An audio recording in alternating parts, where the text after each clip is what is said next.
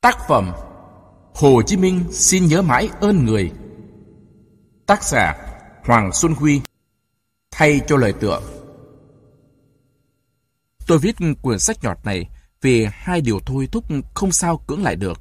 Một là để tỏ lòng biết ơn vô hạn đối với Chủ tịch Hồ Chí Minh vĩ đại, người đã hy sinh chọn cuộc đời mình cho Tổ quốc, cho nhân dân, người đã sống một đời sống mẫu mực, trong sáng như gương, hiếm ai có được. Nhân dân gọi người là vị cứu tinh của dân tộc.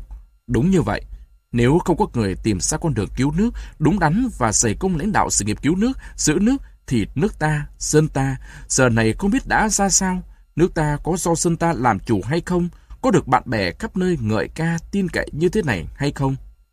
Công ơn của người như trời cao, biển rộng, mọi người Việt Nam yêu nước thương nòi đều thành kính nhớ ơn người. Hai là để làm một bản thu hoạch cho mình để soát lại xem qua bao nhiêu năm lắng nghe người, tìm hiểu, học tập người, mình đã thu nhận được những gì. Đối với tôi, việc đó vừa là một bổn phận, vừa là một niềm vui, một điều hạnh phúc. Tôi giữ lấy một cách âm thầm. Vì vậy, với quyển sách này, tôi chỉ mong đem đến cho bạn bè những lời tâm sự thân tình với một đề tài mà ai cũng quan tâm, đó là lòng biết ơn bác Hồ và nỗi khát khao muốn được học tập bác càng sâu càng tốt. Xin thành thật cảm ơn những ai đã để thời giờ đọc quyển sách này. Hoàng Xuân Huy Hồ Chí Minh xin nhớ mãi ơn người. Trên xóm làng miền Nam, đau thương mây phủ chân trời khi ca lên Hồ Chí Minh, nghe lòng phơi phới niềm tin. Trần Kiết Tường Xin cảm ơn những lời ca tuyệt hay kia đã nói hộ lọc người. Thật vậy, những khi ta vấp ngã, những lúc ta gặp gian nguy, thì Hồ Chí Minh là điểm tựa cho ta đứng lên, là cái phao cứu sinh cho ta thoát hiểm. Người là ân nhân của ta, là thầy ta, người chỉ huy ta, đồng thời còn là người ruột thịt của ta nữa. Người là một kỳ quan tổng hợp độc đáo của con người. Ta cắm nhìn người, tìm hiểu người, học ở người với lòng say mê ngây ngất và lòng biết ơn vô hạn. Viết về người, trước hết là viết cho ta, vì ta, bởi nếu không đến với Hồ Chí Minh thì quả là một thiệt thòi không gì so sánh được. Một, một trái tim nhân hậu, yêu thương nồng nàn, căm thù cháy bỏng. Nói đến Hồ Chí Minh, trước hết phải nói đến trái tim của một con người vĩ đại. Sinh ra trong gia đình một nhà nho nghèo, có học, có nhân cách, Hồ Chí Minh được cha mẹ truyền cho những đức tính cơ bản nhất để làm người.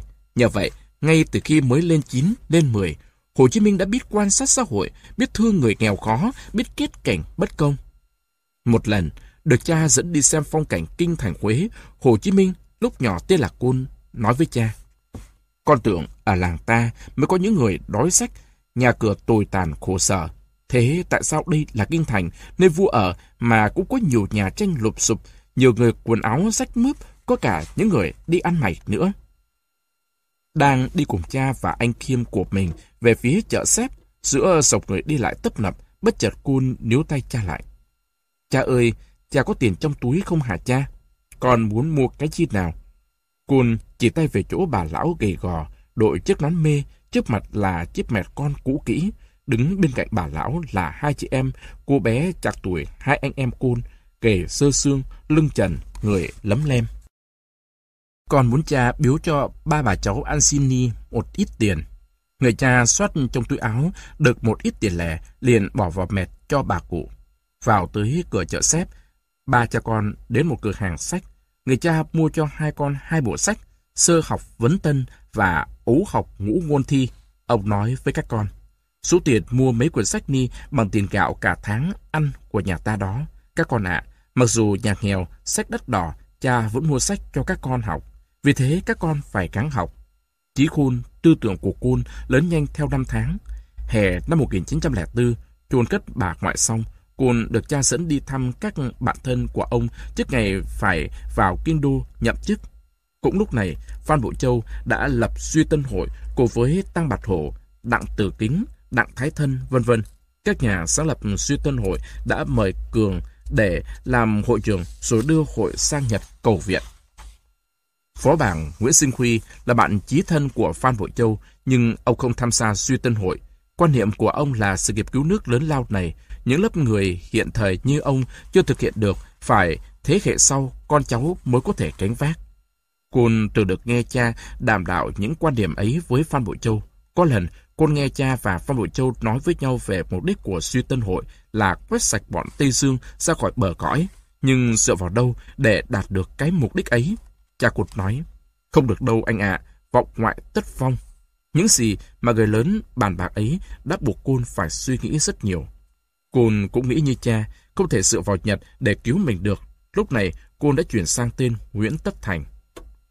Cái nôi quê hương sổ truyền thống bất khuất và bản sắc riêng của xứ nghệ đã sớm hun đúc cho Nguyễn Tất Thành lòng yêu nước, thương dân, cam thủ sặc và ý chí làm trai cho đáng nên trai. Tấm gương yêu nước của các bậc cha chú như Phan Bội Châu, Vương Thúc Quý cùng với thái độ bất hợp tác, ngầm chống đối thực dân, phong kiến và sự thức thời lòng yêu nước thương dân của người cha đã ảnh hưởng sâu xa đến sự hình thành nhân cách của Nguyễn Tất Thành. Được đi theo bước bộ hành của cha qua nhiều địa phương đang âm ỉ căm thù bọn thực dân phong kiến, tâm hồn Nguyễn Tất Thành càng thêm gắn bó với nguyện vọng của nhân dân. Tầm nhìn của anh được mở rộng, trình độ nhận thức, phân rõ bạn thù càng được nâng cao. Một lần, Đặng Thái Thân đến gặp quan phó bảng Nguyễn Sinh Huy để xin cho Thành đi sang Nhật đào tạo theo ý muốn của Phan Bội Châu. Quan phó bảng để cho con được tự do bày tỏ suy nghĩ của mình, Thành đã nói với chú Đặng rằng Tây Dương hiện là kiều địch của dân ta.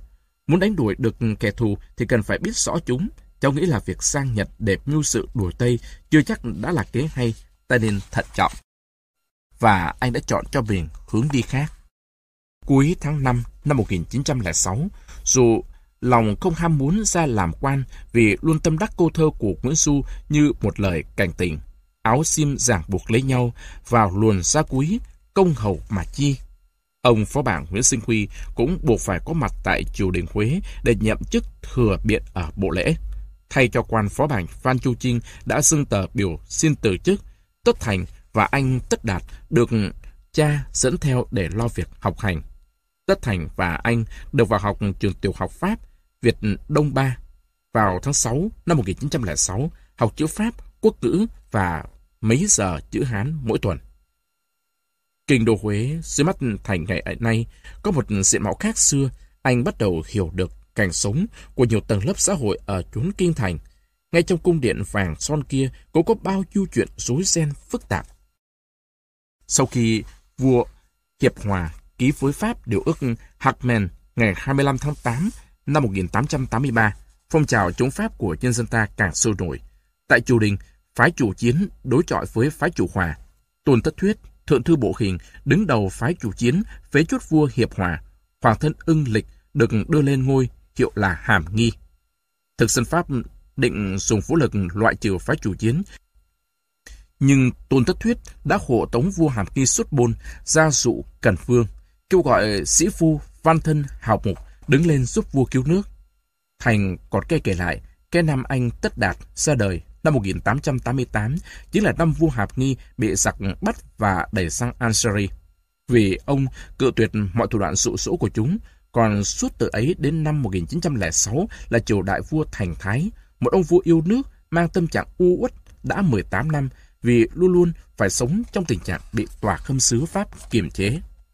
Rồi một hôm, Thành được cha báo tin bất ngờ, vua Thành Thái đã bị chút ngôi và đẩy đi biệt xứ. Vua đã vứt bản đầu thú viết sẵn trước mặt viên khâm sứ, ngẩng cao đầu với lời thơ ngạo nghễ. Muôn dân nô lệ từng đàn, vua chi bệ ngọc, ngay vàng riêng ta. Năm học 1907-1908, Đạt và Thành thi đậu vào trường quốc học Huế. Đây là trường quốc học đầu tiên và lớn nhất Trung Kỳ đặt sứ quyền kiểm soát của khâm sứ Trung Kỳ được nhà nước Pháp biệt đãi, nhưng làn sóng suy tân đang sương lên trong kinh thành Huế đã cuốn hút tâm trí Nguyễn Tất Thành và Thành đã hăng hái xung vào đội quân vận động suy tân đất nước. Thành làm liên lạc cho các sĩ phu tham gia phong trào vận động đổi mới xã hội. Cuộc khủng bố dã man của thực dân Pháp đối với phong trào suy tân và phong trào chống thuế ở Trung Kỳ đã gây ấn tượng sâu sắc với Nguyễn Tất Thành. Sống giữa dòng xoáy của các phong trào yêu nước ở kinh đô Huế, Thành nhận thức được bao điều mới mẻ. Anh thấy rõ sức mạnh đoàn kết của nhân dân, thấy rõ ý chí quật cường của nhân dân Việt Nam. Sau vụ chống thuế diễn ra ở kinh đô Huế, ông Nguyễn Sinh Huy bị cấp trên khiển trách vì hạnh kiểm của hai người con ở Trung Quốc học, đã nói trước mặt thầy giáo những lời bài pháp trong dịp dân chúng biểu tình. Và bọn thực dân xào quyệt đã sao cho triều đình Huế giáng chức ông xuống làm chi huyện Bình Khê thuộc tỉnh Bình Định, một huyện cách kinh đô Huế hơn 300 cây số. Hai con ông đành phải xa cha ở lại học hành. Như thường lệ, một sáng tháng 4 năm 1908, trên đường cắp sách đến trường, Thành trông thấy đoạt người chân đất, áo sách, tay không đi từ An Kiệu, An Hòa, Công Lương, Kim Luông, Bao Vinh, kéo đến trước tòa khâm. Thành đưa cặp sách cho Đạt và nói, để em chạy đi gọi một số bạn nữa đến thông ngôn giúp bà con. Thành và cả nhóm học sinh quốc học đi trong hàng ngũ những người đấu tranh đòi quyền sống. Họ vừa đi vừa xeo hô, bỏ xu, giảm thuế, chấm dứt bắt sâu. Giữa biệt cười ồ ạt, Thành thấy một anh thanh niên ôm đầu máu chạy ra một đoạn rồi ngã cục xuống vệ đường. Thành cởi phăng áo ra, xé làm mấy mảnh, lau máu trên mặt người bị thương và băng bó cho anh. Bọn lính tập cỏ Tây đã nhận mặt Thành đi hàng đầu cùng đám học trò. Chúng tìm đến quán trọ, đón bắt Thành để khỏi xa vào tay sặc. Anh quyết định bỏ học. Thành nói với Đạt, em rời khỏi Huế ngay hôm nay. Em đi đâu? Đạt ngạc nhiên hỏi, em đi lần vô miền Trung. Để làm gì? Em còn muốn đi xa hơn nữa, đi để biết, để học, để rồi làm được một việc gì có ích cho dân mình, nước mình. Em đã nghĩ kỹ chưa? Từ lâu em đã tìm, đã chọn cho mình một hướng đi, anh ạ. Nguyễn Tất Thành xài bước trên đường phố nóng gian. Những chiếc lá rơi bị gió cuốn đi trên đường dài thăm thẳm. Anh thấy bầu trời Huế, mặt đất Huế, thành quách, cung điện, đền đài Huế quay tít trong đám lá bụi mịt mù. Anh cũng cảm thấy mình đang như một chiếc lá rời khỏi cành, bay trong gió cuốn. Qua khỏi đèo Hải Vân vào thị xã Quảng Ngãi, Thành nghỉ lại vài ngày vì đã thấm mệt. Ở đây, cũng như trên con đường đi qua Quảng Nam, Thành đã nghe bao nhiêu tiếng kêu than, lời nguyền rủa bọn thực dân Pháp và bè lũ Tây Sai bát nước. Thành lại được nghe cả tiếng dân ca ngợi, tiếng tiếc thương những người vì nghĩa lớn đã bị chém chết tù đầy, trong đó có quan Trần Văn Phổ, cha Trần Phú, làm chi huyện Đức Phổ. Ông không chịu hợp tác với tên công sứ đô để đàn áp nhân dân nổi dậy chống siêu cao thuế nặng. Rời Quảng Ngãi, Thành đi vào Bình Định rồi tìm đến Bình Khê. Đây là một huyện nhỏ miền núi, nghèo, một nơi xa xôi của tỉnh Bình Định, nằm dưới chân đèo An Khê. Đây là nơi Tây Sơn làm nên cuộc khởi nghĩa nông dân lớn nhất trong lịch sử Việt Nam. Anh quyết lòng đi tìm cha, nhưng ông Nguyễn Sinh Huy ít khi có mặt ở huyện đường. Ông thường đi xuống thăm dân, hướng dẫn họ cách làm ăn và khuyên dân hòa giải những tranh chấp giữa họ với nhau. Nước mất không lo, lại lo tranh nhau cái bờ. Hôm đó, may sao, Thành vừa bước tới huyện đường thì gặp cha cùng mấy anh lính lệ làm vườn. Thành đến gần, chắp tay. Con chào cha, cha có được khỏe không thưa cha? Cha rất khỏe, con đi đâu mà qua đây? Dạ, con đến đây tìm cha. Nước mất không lo, tìm cha phòng có ích gì. Con đến thăm cha để rồi con đi cha Nét mặt quan huyện quáng vui trở lại. Được, cha tưởng con đi theo cha thì thật đáng buồn. Con phải tự tìm ra cho mình một con đường, một hướng đi. Đời cha không có con đường, chỉ có ngõ cụt, chưa làm được gì cho dân, cho nước, đành chịu phận, chí đoàn, hận trường. Chí ngắn, hận dài. Nghe vậy, Thạch nói rõ ý nguyện của mình. Nhớ lời cha dặn năm ngoái, nay con định đến Phan Thiết, đem theo phong thư của cha tới ông Hồ Tá Bang. Con sẽ xin dạy học ở trường Sục Thanh một thời gian cha ạ. Phải, con cứ mạnh dạn làm, một khi lòng đã quyết, phải nhớ là lúc còn thơ ấu thì thuộc quyền cha mẹ, lúc ta lớn lên thì thuộc đất nước, lúc về già thì lại phải dành cho lớp người sau. Thế rồi, dấu chân Nguyễn Tất Thành in xuống cực Nam Trung Bộ, dưới ánh nắng thiêu, bóng anh nghiêng nghiêng bên những chiếc tháp chàm trần trụi. Đến Phan Thiết, Thành được nhận vào dạy ở trường Dục Thanh. Nhờ có sự giúp đỡ của ông Hồ Tá Bang, bạn thân của cha anh, Thành viết thư gửi về cho anh chị mình, nói rằng trường Dục Thanh là một cung trên con đường em đi, em ở lại đây một thời gian để rồi đi tiếp vua Sài Gòn và đi xa hơn nữa. Một buổi chiều chủ nhật, nước thủy triều sòng kiệt, cửa biển Phan Thiết chạy một màu xa nâu thẫm, bãi biển lùi rộng ra xa, Thành bưng khuâng nhìn xa biển. Bất chợt, anh rời khỏi bãi, đi dạo phố một mình. Con tim thầm đập nhanh hơn với một niềm vui nho nhỏ, lắng sâu. Nơi bến sông, thuyền đậu san sát, cuối mũi lên bờ. Có những con thuyền từ xa đến Sài Gòn, Gia Định, Hà Tiên, Huế, Hà Nội, vân vân, chờ mua nước mắm đem về xứ bán. Như có một sức hút thành sừng bước trước mũi những con thuyền Sài Gòn. Bỗng có một người thanh niên các thuyền cứ nhìn chằm chằm lên bờ, rồi bỏ thuyền chạy theo Thành, hỏi khẽ. Dạ, bẩm thầy, sao tôi thấy thầy quen quá? ấy chết, Thành nói đỡ lời. Anh đừng thưa bẩm, tôi với anh đâu có khác gì nhau. Lúc này, người các thuyền đã khẳng định không lầm. Chính Thành là người đã tự xé áo băng bó cho anh trong cuộc biểu tình lớn ở Huế năm trước. Thưa thầy, tôi là phu quân vác bến cảng, nhà giàu. Mãi tận trong Sài Gòn, thỉnh thoảng mới đi theo chủ ra đây ăn nước mắm. Tôi nhìn thầy quen lắm nên mới chạy theo, làm phiền thầy sừng bước. Không khách sáo gì cả, hai người thực sự đã nhận ra nhau và cùng bước bên nhau dọc bờ sông. Dưới ánh trăng rằm vừa ợt lên màu vàng qua mướp, dòng sông loang loáng ánh bạc. Người các thuyền tỏ ra mừng rỡ và xúc động. Đúng, thầy là ân nhân của tôi, tôi nhớ mãi. Gặp cảnh đó, thầy ngắt lời. Ai còn nhớ nghĩa đồng bào cũng làm vậy thôi, anh đừng gọi tôi là ân nhân làm gì. Thầy là người quân tử, thi ân bất cầu báo. Phần tôi, người được cứu giúp, tôi phải biết ơn. Nếu thầy không bận việc gì lắm, xin thầy bước xuống thuyền tôi chơi một chút để tôi được thỏa cái bụng của mình. Buồn ngủ, gặp chiếu manh, Thành bước theo anh bạn trẻ xuống thuyền của anh, vừa là đáp lễ lại vừa đáp ứng được nguyện vọng sâu kín của mình. Từ lâu, Thành đã mong muốn được vào Sài Gòn một chuyến. Đây phải chăng là cơ may hiếm có để cho Thành thực hiện ước mơ. Biết được ý Thành, người các thuyền hồ hởi nhận giúp ngay. Tôi sẽ đưa thầy về tới bến. Từ nay, tôi xin phép được gọi thầy là anh ba, anh của Tư Lê này. Sáng hôm sau, trường Dục Thanh không còn nghe tiếng gọi tập thể dục của thầy Nguyễn Tất Thạch nữa.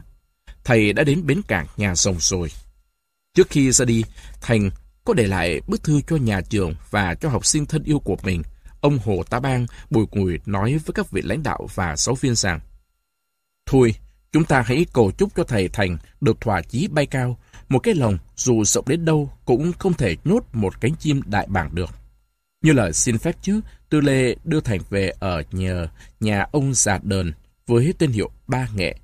Tại căn nhà nhỏ dưới gốc cây mận trong cái thế giới hang chuột của một xóm lao động Sài Gòn, tiếng đờn cò của ông già đờn réo sắt vọng ra. Tư Lê khôn khéo đến nói nhỏ với Út Huệ, con gái của ông già đờn. Nấu cơm cho anh ba với tu ăn nữa nghe. Cô Út, Út Huệ giật mình. Thầy ba, thầy ba có học thức, bảnh trai quá trời, mà vu đây làm thợ với mình, chịu sao nổi anh Tư? Vậy mới là của hiếm chất của Út. Sống ở đất Sài Gòn hơn 8 tháng, Thành đã lao động cẩn mẫn để sống và hòa bình trong giới lao động để hiểu thêm tâm tư nguyện vọng của đồng bào và thấy rõ hơn tội ác của bọn thực dân cướp nước. Lạ nước, lạ cái, Thành luôn luôn nhận được sự giúp đỡ vô tư của Tư Lê và cô Út Huệ. Họ coi anh như người nhà của họ vậy. Nguồn nhân công rẻ mạt ở đây chính là món lợi béo bở cho bọn tư bản cá mập Pháp. Cuộc sống càng nghèo thì đội ngũ lao động càng đông đúc. Họ có mặt khắp các nhà máy, hãng xưởng của bọn thực dân Pháp và bè lũ tay sai của chúng để cho chúng tha hồ bóc lột, đánh đập và trà đạp lên phẩm giá con người. Tại bến cảng nhà sông, Thành rất chú ý đến các hãng tàu biển và một điều đặc biệt hấp dẫn Thành là hãng tàu 5 sao có tuyến Bùi An Nam để phục vụ khách trên tàu. Thế là ý định của Thành sắp được thực hiện.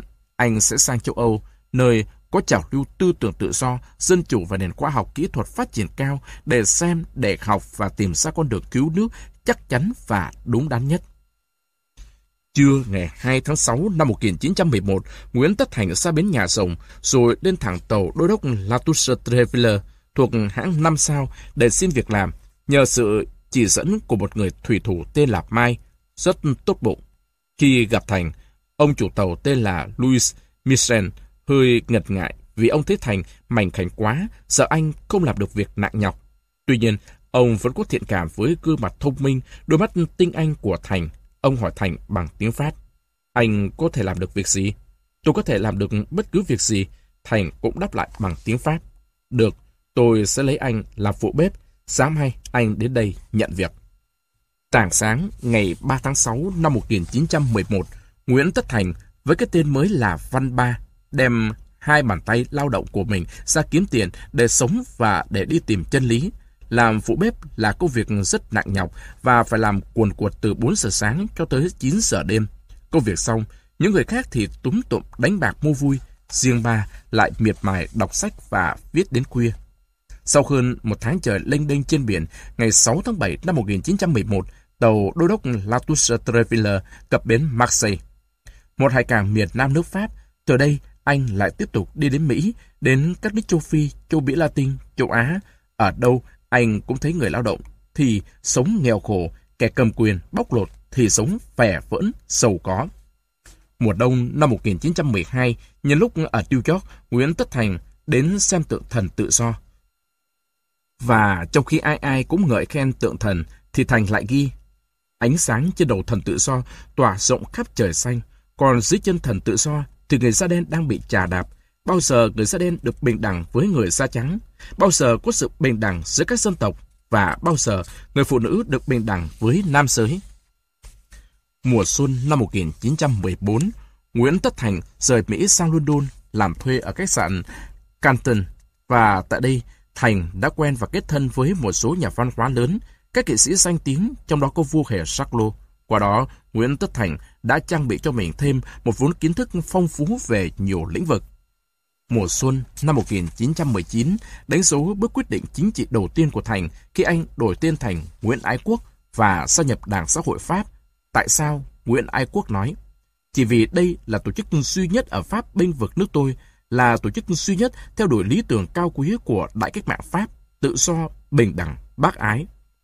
Tháng 7 năm 1920, Nguyễn Ái Quốc tiếp nhận bản luận cương của Lenin về các vấn đề dân tộc và thuộc địa, như nắng hạn gặp mưa rào. Đó là một ngày đặc biệt xúc động đối với cuộc đời hoạt động cách mạng của Nguyễn Tất Thành, Nguyễn Ái Quốc. Ngồi một mình trong phòng vắng mà người nói to lên như nói trước đông đảo đồng bào. Hỡi đồng bào bị đọa đầy đau khổ, đây là cái cần thiết cho chúng ta, đây là con đường giải phóng chúng ta. Vui mừng đến phát khóc, Nguyễn đọc đi đọc lại bản luận cương hàng chục lần liền, không biết chán vì trong đó Lenin đã nêu rõ nhiệm vụ của các đảng Cộng sản là phải giúp đỡ thực sự phong trào cách mạng của các nước thuộc địa và phụ thuộc. Trong đó có phong trào nông dân ở các nước chậm phát triển. Lenin cũng nhấn mạnh phải có sự đoàn kết giữa giai cấp vô sản các nước tư bản với quần chúng lao động tất cả các dân tộc trên toàn thế giới.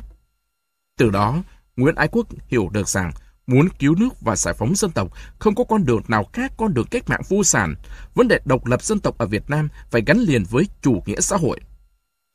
6 tháng sau, ngày 29 tháng 12 năm 1920, Nguyễn Ái Quốc đã tiến đến một quyết định lịch sử bỏ phiếu tán thành gia nhập quốc tế thứ ba, bởi vì nó hoạt động theo luận cương của Lenin, ủng hộ phong trào giải phóng dân tộc và chính hành động này đã đưa Nguyễn Ái Quốc vào hàng ngũ những yếu nhân của lịch sử hiện đại ở châu Âu tham gia sáng lập Đảng Cộng sản Pháp và trở thành người Cộng sản Việt Nam đầu tiên. Ngày 30 tháng 6 năm 1923, Nguyễn Ái Quốc đến Liên Xô và trở thành người Việt Nam đầu tiên có mặt ở Điện Kremlin.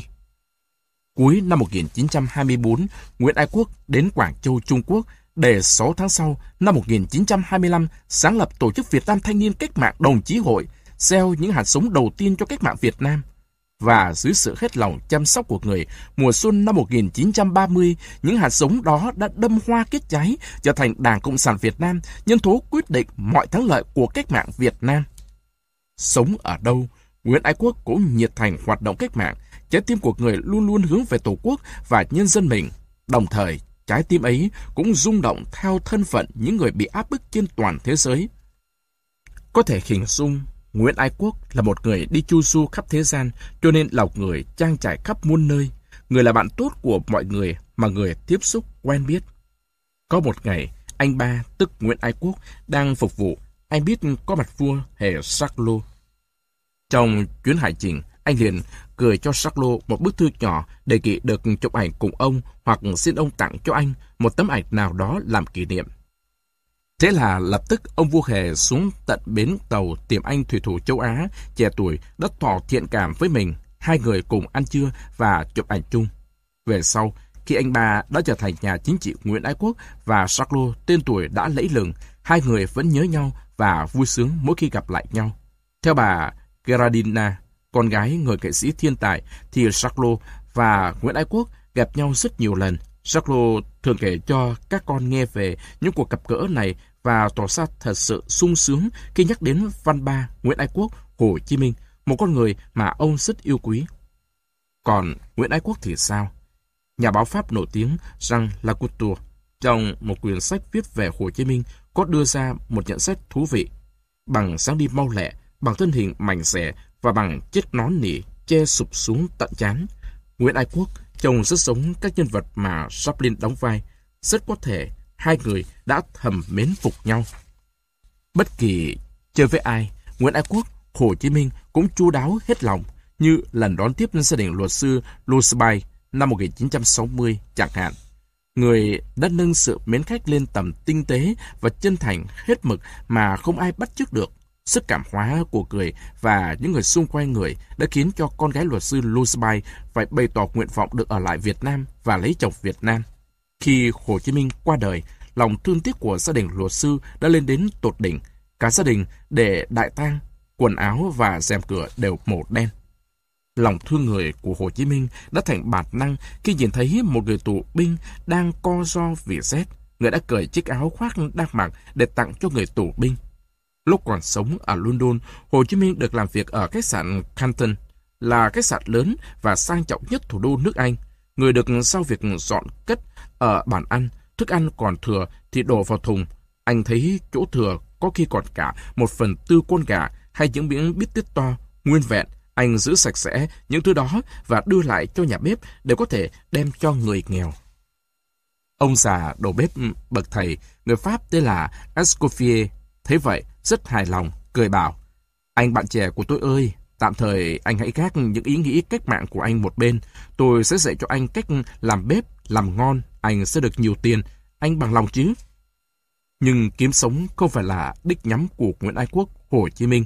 Kiếm sống chỉ là phương tiện để người làm cách mạng tìm cách cứu nước.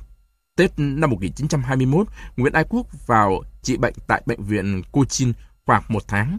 Tại đây, người đã tiếp nhiều Việt Kiều đến thăm, trong đó có cả mật thám trà trộn.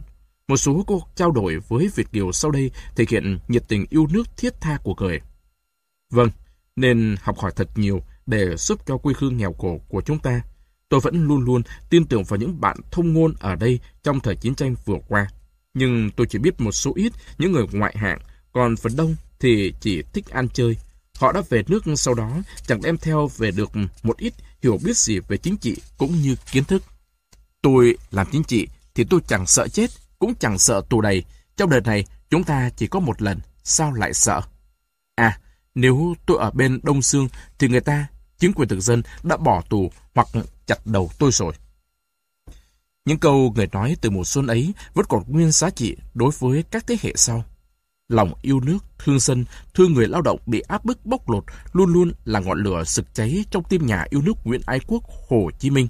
Khi viết bản án chế độ thực dân Pháp năm 1925, mới 35 tuổi, Nguyễn Ái Quốc vụt trở nên một cái bút chính trị tài hoa lỗi lạc. Hiếm có một tác phẩm chính trị đặc sắc như thế, tiếng chiến đấu hừng hực được bọc kỹ trong một thứ tình cảm sâu nặng với người dân các nước thuộc địa đang quằn quại sự ách đô hộ của bọn thực dân Pháp ác độc, vô ơn, thể hiện ra bằng giọng nói của một vị quan tòa công minh vừa nghiêm khắc, xác đáng vừa mỉa mai, khôi hài, khiến cho tác phẩm trở nên sinh động và cuốn hút lạ thường. Những chi tiết được người chọn lọc, nêu ra, có căn cứ rõ ràng, có chứng cứ cụ thể, có sự cẩn trọng cao của một tinh thần trách nhiệm đáng tin cậy. Trong trái tim nhân hậu của Nguyễn Ái Quốc, những người dân nghèo khổ ở các nước thuộc địa của Pháp đều là anh em một nhà, đều chịu chung số phận của những kẻ nô lệ mà bọn cai trị, bọn cướp nước họ muốn trả đạp thế nào cũng được. Một vụ án nào đó xảy ra, kẻ gây tội dễ dàng được tha bổng nếu hắn là người da trắng, là kẻ cướp nước, xương máu, nước mắt, mồ hôi của đám dân thuộc địa bị bắt đi lính phục vụ chiến tranh cho mẫu quốc thì coi như đổ bỏ. Không biết người đã đau đớn như thế nào khi viết những dòng chữ nặng nhọc như sau đây. Để ghi nhớ công lao người lính An Nam, chẳng phải người ta đã lột hết tất cả của cải của họ, từ chiếc đồng hồ, bộ quần áo mới toanh mà họ bỏ tiền túi ra mua, đến các vật kỷ niệm đủ thứ, vân vân, trước khi đưa họ đến Marseille xuống tàu về nước đó sao? Chẳng phải người ta đã sao họ cho bọn súc sinh kiểm soát và đánh đập họ vô cớ đó sao? Chẳng phải người ta đã cho họ ăn như cho lợn ăn và xếp họ như xếp lợn dưới hầm tàu ẩm ướt, không sực nằm, không ánh sáng, thiếu không khí đó sao? Về đến xứ sở, chẳng phải họ đã được một quan cai trị biết ơn đón chào nồng nhiệt bằng một bài diễn văn yêu nước rằng các anh đã bảo vệ Tổ quốc, thế là tốt. Bây giờ, chúng tôi không cần đến các anh nữa. Cút đi, đó sao? Còn một cựu binh người Dahomey từng làm nghĩa vụ trong cuộc chiến tranh cho Pháp đã viết thư cho Nguyễn Ái Quốc như sau. Năm 1915, khi ông Nufla, thống đốc Dahomey, ra lệnh bắt lính, thì làng tôi bị bọn cảnh sát cùng lính cơ cướp phá và đốt sạch. Tất cả tài sản của tôi đều bị mất hết trong các cuộc đốt phá đó. Tuy thế, tôi vẫn bị cưỡng bách nhập ngũ, và mặc dù là nạn nhân của việc xúc phạm bị ổi đó, tôi đã làm nghĩa vụ của tôi ở mặt trận bên Pháp. Tôi bị thương ở trận Esner. Ngày nay, chiến tranh đã chấm dứt, tôi sắp trở về nước nhưng không còn nhà nữa, của cải gì cả. Người ta đã cướp của tôi 1.000 franc tiền mặt, 12 con lợn, 15 con cừu, 10 con dê, 60 con gà, 8 tấm vải cuốn mình, 5 áo mặc ngoài, 10 quần, 7 mũ, một dây chuyền bằng bạc, hai hòm đồ vật. Bọn thực dân Pháp quen miệng dùng hai chữ khai hóa để phủ lên trên mọi tội ác của chúng ở Việt Nam, cũng như các nước thuộc địa khác của chúng. Thử xem chúng đã khai hóa như thế nào đây. Sau cuộc khởi nghĩa ở Thái Nguyên, Đông Dương năm 1917, chính ông Ferdinand Biston, Chủ tịch Hội Nhân quyền Pháp, gọi ông Saro, Bộ trưởng Bộ thuộc địa, vạch rõ trách nhiệm của viên công sứ tỉnh Thái Nguyên Dackler rằng chính vì sự lạm quyền của ông Dackler mà cuộc khởi nghĩa bùng nổ. Thế nhưng, có ai ngờ rằng ông Dackler không hề bị một sự trừng phạt nào về mặt hành chính cả. Trái lại, ông ta còn được cử làm ủy viên hội đồng thành phố Sài Gòn. Nhưng Dackler là ai? Đó chỉ là một anh hàng cháo khi còn ở bên Pháp, không có một xu xính túi và mắc nợ như chúa trộm. Nhờ một chính khách có thế lực nâng đỡ, Dackler bỗng nhiên được bổ làm quan cai trị ở Đông Dương. Chễm trệ đứng đầu một tỉnh có hàng vạn dân và được giao cho quyền hành tuyệt đối. Ông ta vừa là tỉnh trưởng, vừa là thị trưởng, vừa là quan tòa, vừa là mõ tòa, vừa là người đốc thuế. Tóm lại, ông ta nắm trong tay tất cả mọi quyền hành, tòa án, thuế khóa, điền thổ, tính mạng và tài sản của người bản xứ. Quyền lợi của viên chức, việc bầu cử lý trưởng và chánh tổng, tức là vận mạng của cả một tỉnh, được đặt vào tay cái anh hàng cháo ngày xưa ấy. Còn những sự việc sau đây, trích từ trong nhật ký đi đường của một anh lính thuộc địa thì xiết bao đau lòng. Trong khi những người từng ở Bắc Kỳ vui chơi nhợt nhơ trên tàu, thì dưới mạn tàu phía bên phải có mấy chiếc xuồng bán hoa quả, ốc hến. Để đưa hàng đến tận tay chúng tôi, những người An Nam buộc sỏ đựng hàng vào đầu quọn xào, rồi sơ lên. Chúng tôi chỉ có mất công chọn. Nhưng đáng lẽ trả tiền, người ta lại có nhã ý bỏ vào giỏ đủ thứ như sau. Ống điếu, khuy quần, màu tàn thuốc lá. Đôi khi để đùa vui, một anh chauffeur hắt một thùng nước sôi xuống lưng những người bán hàng khốn khổ. Thế là những tiếng kêu sú lên, mái chèo vung lên loạn xạ để bơi tránh, làm cho xuồng va chạm vào nhau lộc cọc. Ngay bên dưới tôi, một người An Nam bị rộ nước sôi bỏng từ đầu đến chân, phát điên lên, muốn nhảy xuống biển. Người anh của anh ta quên cả nguy hiểm, bò chèo, ôm lấy anh ta, bắt anh nằm xuống lòng thuyền. Cuộc vật lộn chấp nhoáng vừa chấm dứt, thì một thùng nước sôi khác do một bàn tay thành thạo lại rội xuống. Thế là đến lượt người đi cứu bị luộc chín. Tôi trông thấy anh ta dễ dụa trong thuyền, đã bị lột xa, lòi thịt đỏ giói, gào giống lên như một con vật. Thế nhưng cảnh đó lại làm cho chúng tôi cười, chúng tôi cho là rất ngộ nghĩnh, quả thật chúng tôi đã có tâm hồn thực dân. Bấy nhiêu thôi, đủ thấy thân phận người dân mất nước bị tước hết quyền làm người, đau đớn, tủi nhục đến mức nào. Và thực tế đau lòng ấy đã hành hạ trái tim nhân ái của Nguyễn Ái Quốc ra sao? Công cuộc khai hóa người Maroc cũng chẳng khác gì. Một viên chỉ huy bộ binh đóng ở Sektat đã nói với binh sĩ hắn như thế này. Chúng ta phải diệt cho xong lũ man dợ này.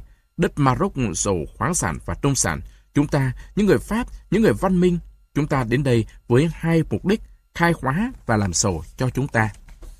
Nguyễn Ái Quốc viết, viên chỉ huy ấy nói đúng đấy, nhất là ông ta đã thú nhận rằng người ta sang thuộc địa là để cướp bóc người bản xứ. Bởi vì chỉ sau 10 năm đặt dưới chế độ bảo hộ, xứ Maroc đã bị người châu Âu cướp mất 379.000 hecta đất trồng trọt, trong đó 368.000 hecta đã lọt vào tay những người Pháp khai hóa. Diện tích Maroc có 815.000 km vuông. Nếu công cuộc khai hóa của Pháp cứ tiếp tục với đà ấy, thì chẳng mấy năm nữa, người dân Maroc khốn khổ sẽ không còn lấy một tấc đất tự do nào để trồng trọt và sinh sống trên tổ quốc mình mà không phải chịu cái ách bóc lột và nô dịch của chủ nghĩa thực dân. Nếu không có nguyện ai Quốc, làm sao ta có thể biết được thực trạng các thuộc địa Pháp, những địa ngục trần gian của những người dân tộc thuộc địa ngay trên quê hương mình? Nhất là không có cái nhìn sắc sảo, tinh tưởng của Nguyễn Ái Quốc biết lấy ai phân tích mổ xẻ tới nơi tới chốn sự thật đắng cay ở những địa ngục kinh tởm ấy. Và cũng từ sự thông cảm ấy, ta mới hiểu được vì sao Hồ Chí Minh sau này hết sức nhân đạo với các tù binh Lê xương của Pháp bị ta bắt trong các trận đánh. Nhiều người trong số các tù binh được đối xử tử tế, được phóng thích ấy đã trở thành những nhà lãnh đạo, những người điều khiển đất nước họ. Và vì sao mỗi khi chào đón Việt Nam, các bạn ở các thuộc địa cũ của Pháp thường hô khẩu hiệu Giáp Giáp Hồ Chí Minh.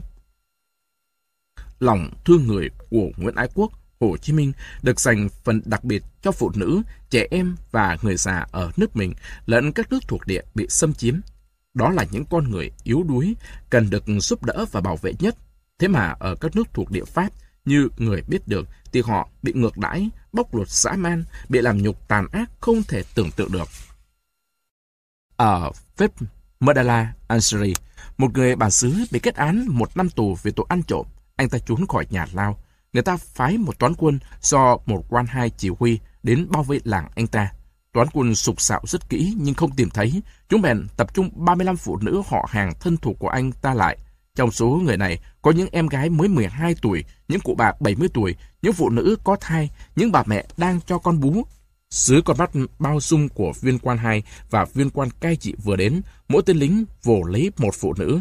Các hào mục, các người đứng đầu các tổ chức từ thiện trong làng cũng bị bắt buộc đứng xem cảnh ấy.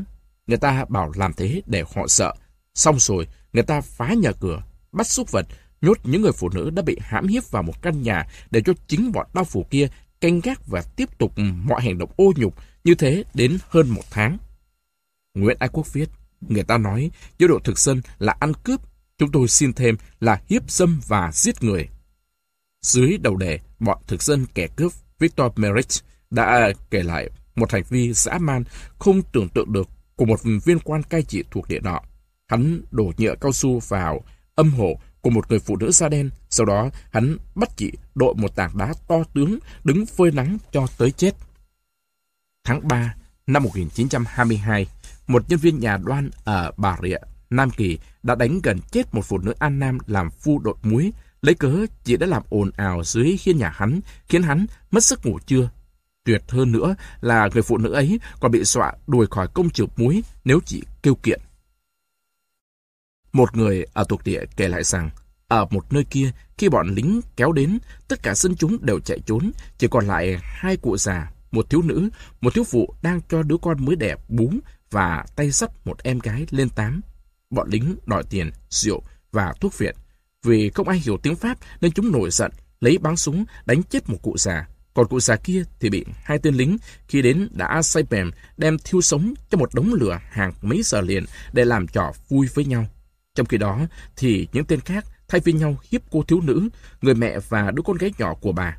Xong, chúng vật ngửa cô thiếu nữ ra, trói lại, nhét xẻ vào miệng, rồi một tên cầm lưỡi lê đâm vào bụng cô, chặt ngón tay cô để lấy chiếc nhẫn và cắt đầu cô để lấy cái vòng cổ. Nguyễn Ái Quốc thét lên, Ôi, hỡi những người mẹ, những người vợ, những người phụ nữ Pháp, chị em nghĩ gì về tình trạng đó? Và các bạn, những người con, những anh em người Pháp nữa, có phải đó là phép lịch sự của người Pháp đã bị thực dân hóa đi không nhỉ? Trái tim nhân hậu của Nguyễn Ái Quốc Hồ Chí Minh là nguồn năng lượng dồi dào, là ngọn lửa bền bỉ, giúp cho người luôn luôn hăng hái, chịu đựng mọi gian khổ, vượt được mọi thử thách để giải phóng những người bị áp bức bóc lột ở nước mình và cả trên toàn thế giới. 2. Một tinh thần hiếu học cực kỳ cao, một trí tuệ uyên bác tuyệt vời. Ngay từ thuở nhỏ, Hồ Chí Minh đã hiểu rằng muốn dựng được một sự nghiệp lớn, sự nghiệp cứu dân, cứu nước, cứu người thì cần phải có hiểu biết, Muốn có hiểu biết thì cần phải học, học mọi lúc, mọi nơi, học ở mọi người, trong mọi công việc. Học, học nữa, học mãi. Khi mà nhà bác học Albert Einstein nói rằng những gì ông đã biết chỉ là một giọt nước, những cái ông chưa biết là cả một đại dương, thì không ai có thể nghĩ rằng mình không cần học hỏi.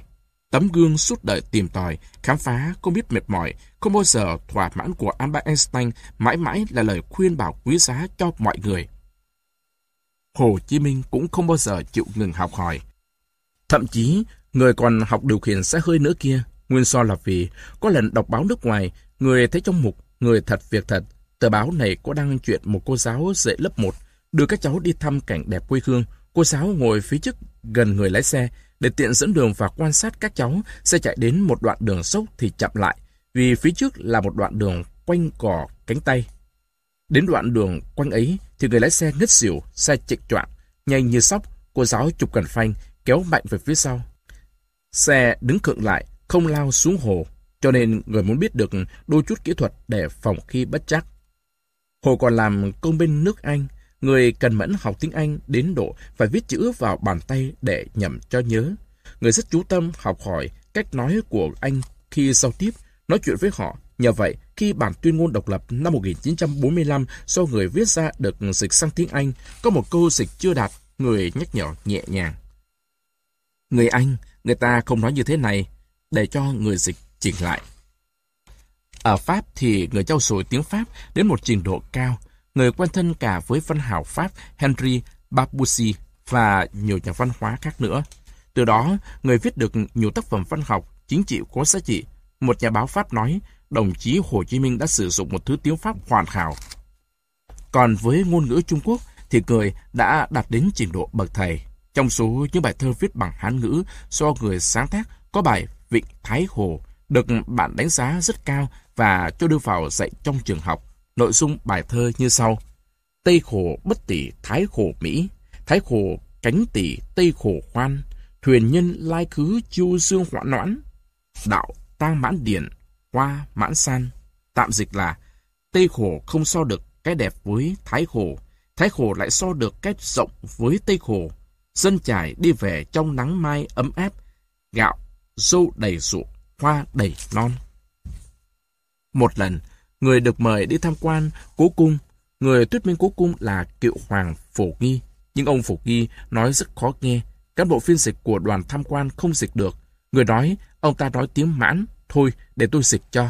Đến chỗ vua và các cung nữ tắm, người nói khẽ, ông ta ngượng. Ngoài ra, người còn biết nhiều ngôn ngữ khác nữa. Với năng khiếu có sẵn và lòng hiếu học vô biên, khát khao hiểu biết cháy bỏng để làm được việc lớn.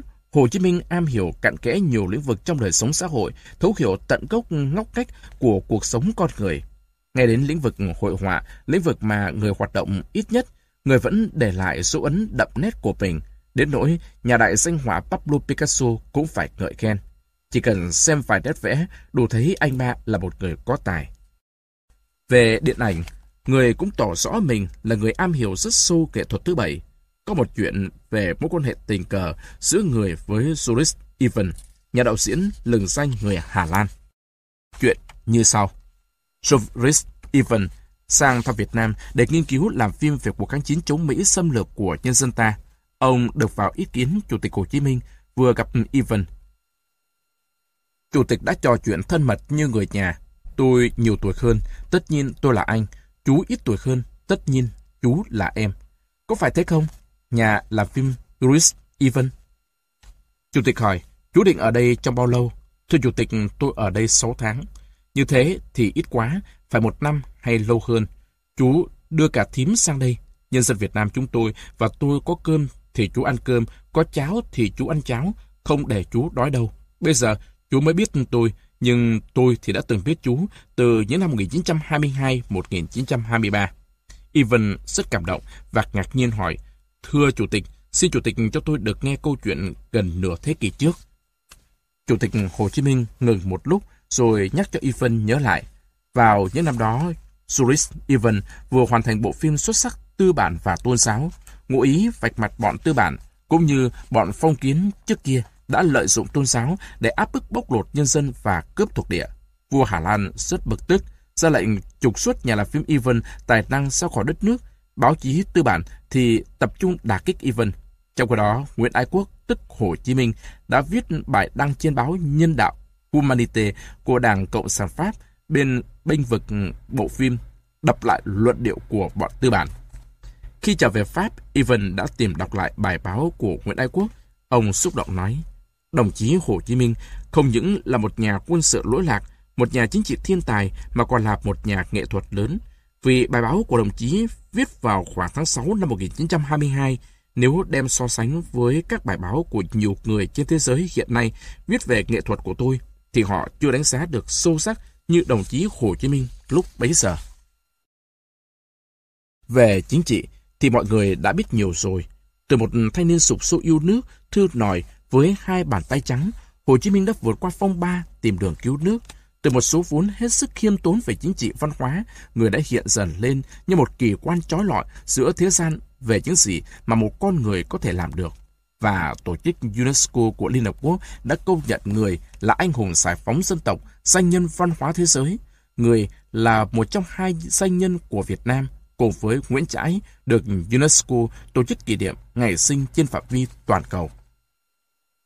Là một nhà chính trị thiên tài, người sắn tay vào mọi công việc từ nhỏ nhặt đến lớn lao để giành thắng lợi cho sự nghiệp giải phóng dân tộc, giải phóng nhân dân bị áp bức bóc lột trên toàn thế giới. Lúc ở Pháp, người đã cùng các đồng chí của mình ra tờ báo Người Cùng Khổ, Le Paris, để bênh vực, đòi quyền sống cho nhân dân các nước thuộc địa của Pháp, gây được tiếng vang và ảnh hưởng tốt đẹp cho các nước thuộc địa. Vừa làm chủ bút, vừa đi bán báo để quảng bá tờ báo và góp nhặt từng xu cho công quỹ của báo. Vì vậy, người đã trở thành người bạn trung thủy của các dân tộc bị áp bức. Năm 1925, Nguyễn Ái Quốc lập ra Việt Nam Thanh niên Cách mạng Đồng chí Hội trước khi thành lập Đảng Cộng sản Việt Nam, để tập hợp những thanh niên ưu tú thành một lực lượng nòng cốt cho cách mạng sau này. Như thế để thấy, đối với mọi việc, người luôn luôn chuẩn bị chu đáo, căn cơ và có tinh thần trách nhiệm cao nhất. Năm 1927, người ra cuốn sách Đường Cách Mạng. Đường Cách Mạng, người nói rõ vì sao phải viết sách này. Một, Phạm làm việc gì cũng vậy, bất kỳ lớn bé, bất kỳ khó dễ. Nếu không ra sức thì chắc không thành công. Tục ngữ tàu có câu, sư tử bắt thỏ cũng phải dùng hết sức. Sư tử mạnh, biết chực nào, nếu bắt thỏ thì có khó gì, thế mà còn phải dùng hết sức. Huống gì làm việc to tát như việc giải phóng gông cùng nô lệ cho đồng bào, cho nhân loại, nếu không hết sức thì làm sao được. Hai, lại nhiều người thấy khó thì ngã lòng, không hiểu rằng nước chảy đá mòn và có câu mài sắt có ngày nên kim. Việc gì khó cho mấy, quyết tâm thì làm chắc được, ít người làm không nổi. Nhiều người đồng tâm hiệp lực mà làm thì phải nổi. Đời này làm chưa xong, đời sau nối theo làm thì phải xong. 3.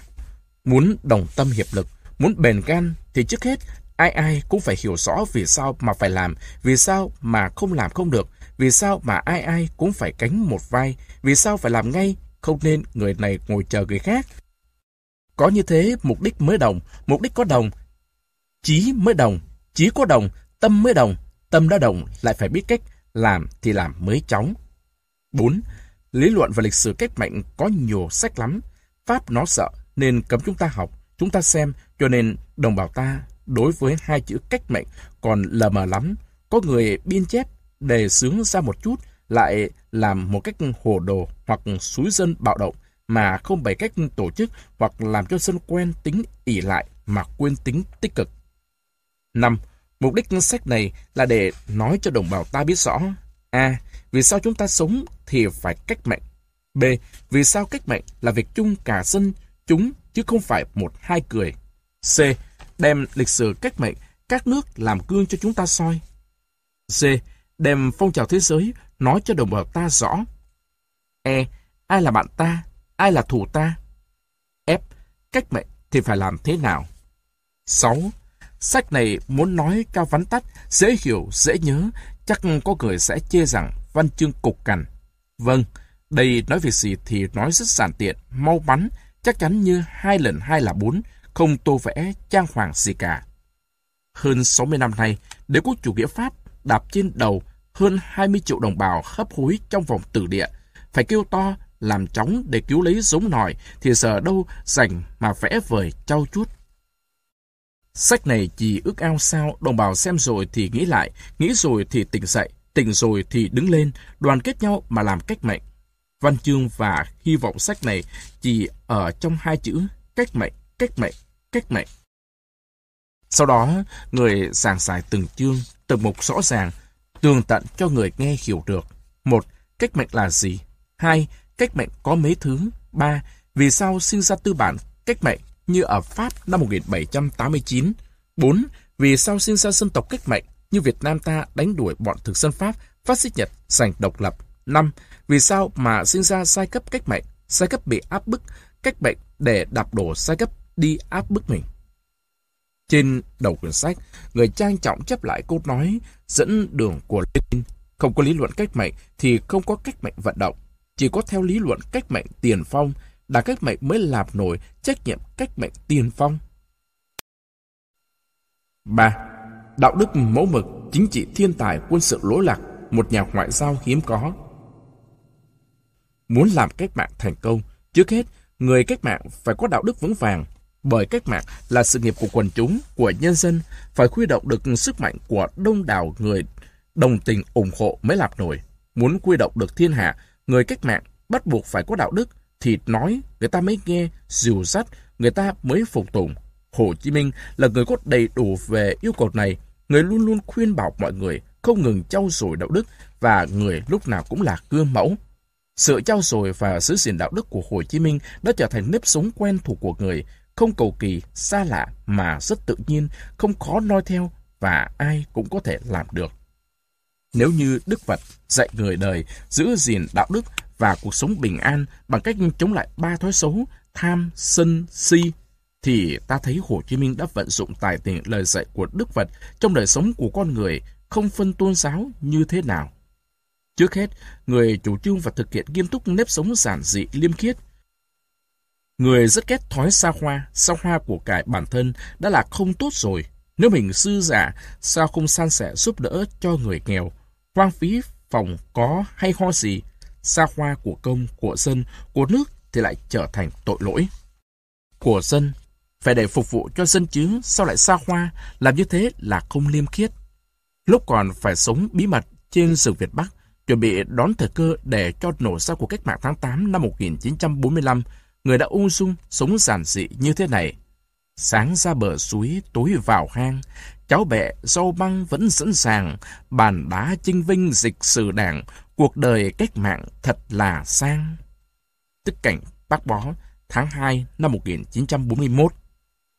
Bữa ăn chỉ có cháo cu, măng chê mà vẫn vui vẻ, lạc quan. Hang say hoạt động cách mạng, thử hỏi con người đó có vật chất, tiền bạc nào cám dỗ được. Hạnh phúc của người là được góp công cứu dân cứu nước, chứ không phải là được ăn sung mặc sướng, hưởng thụ cá nhân.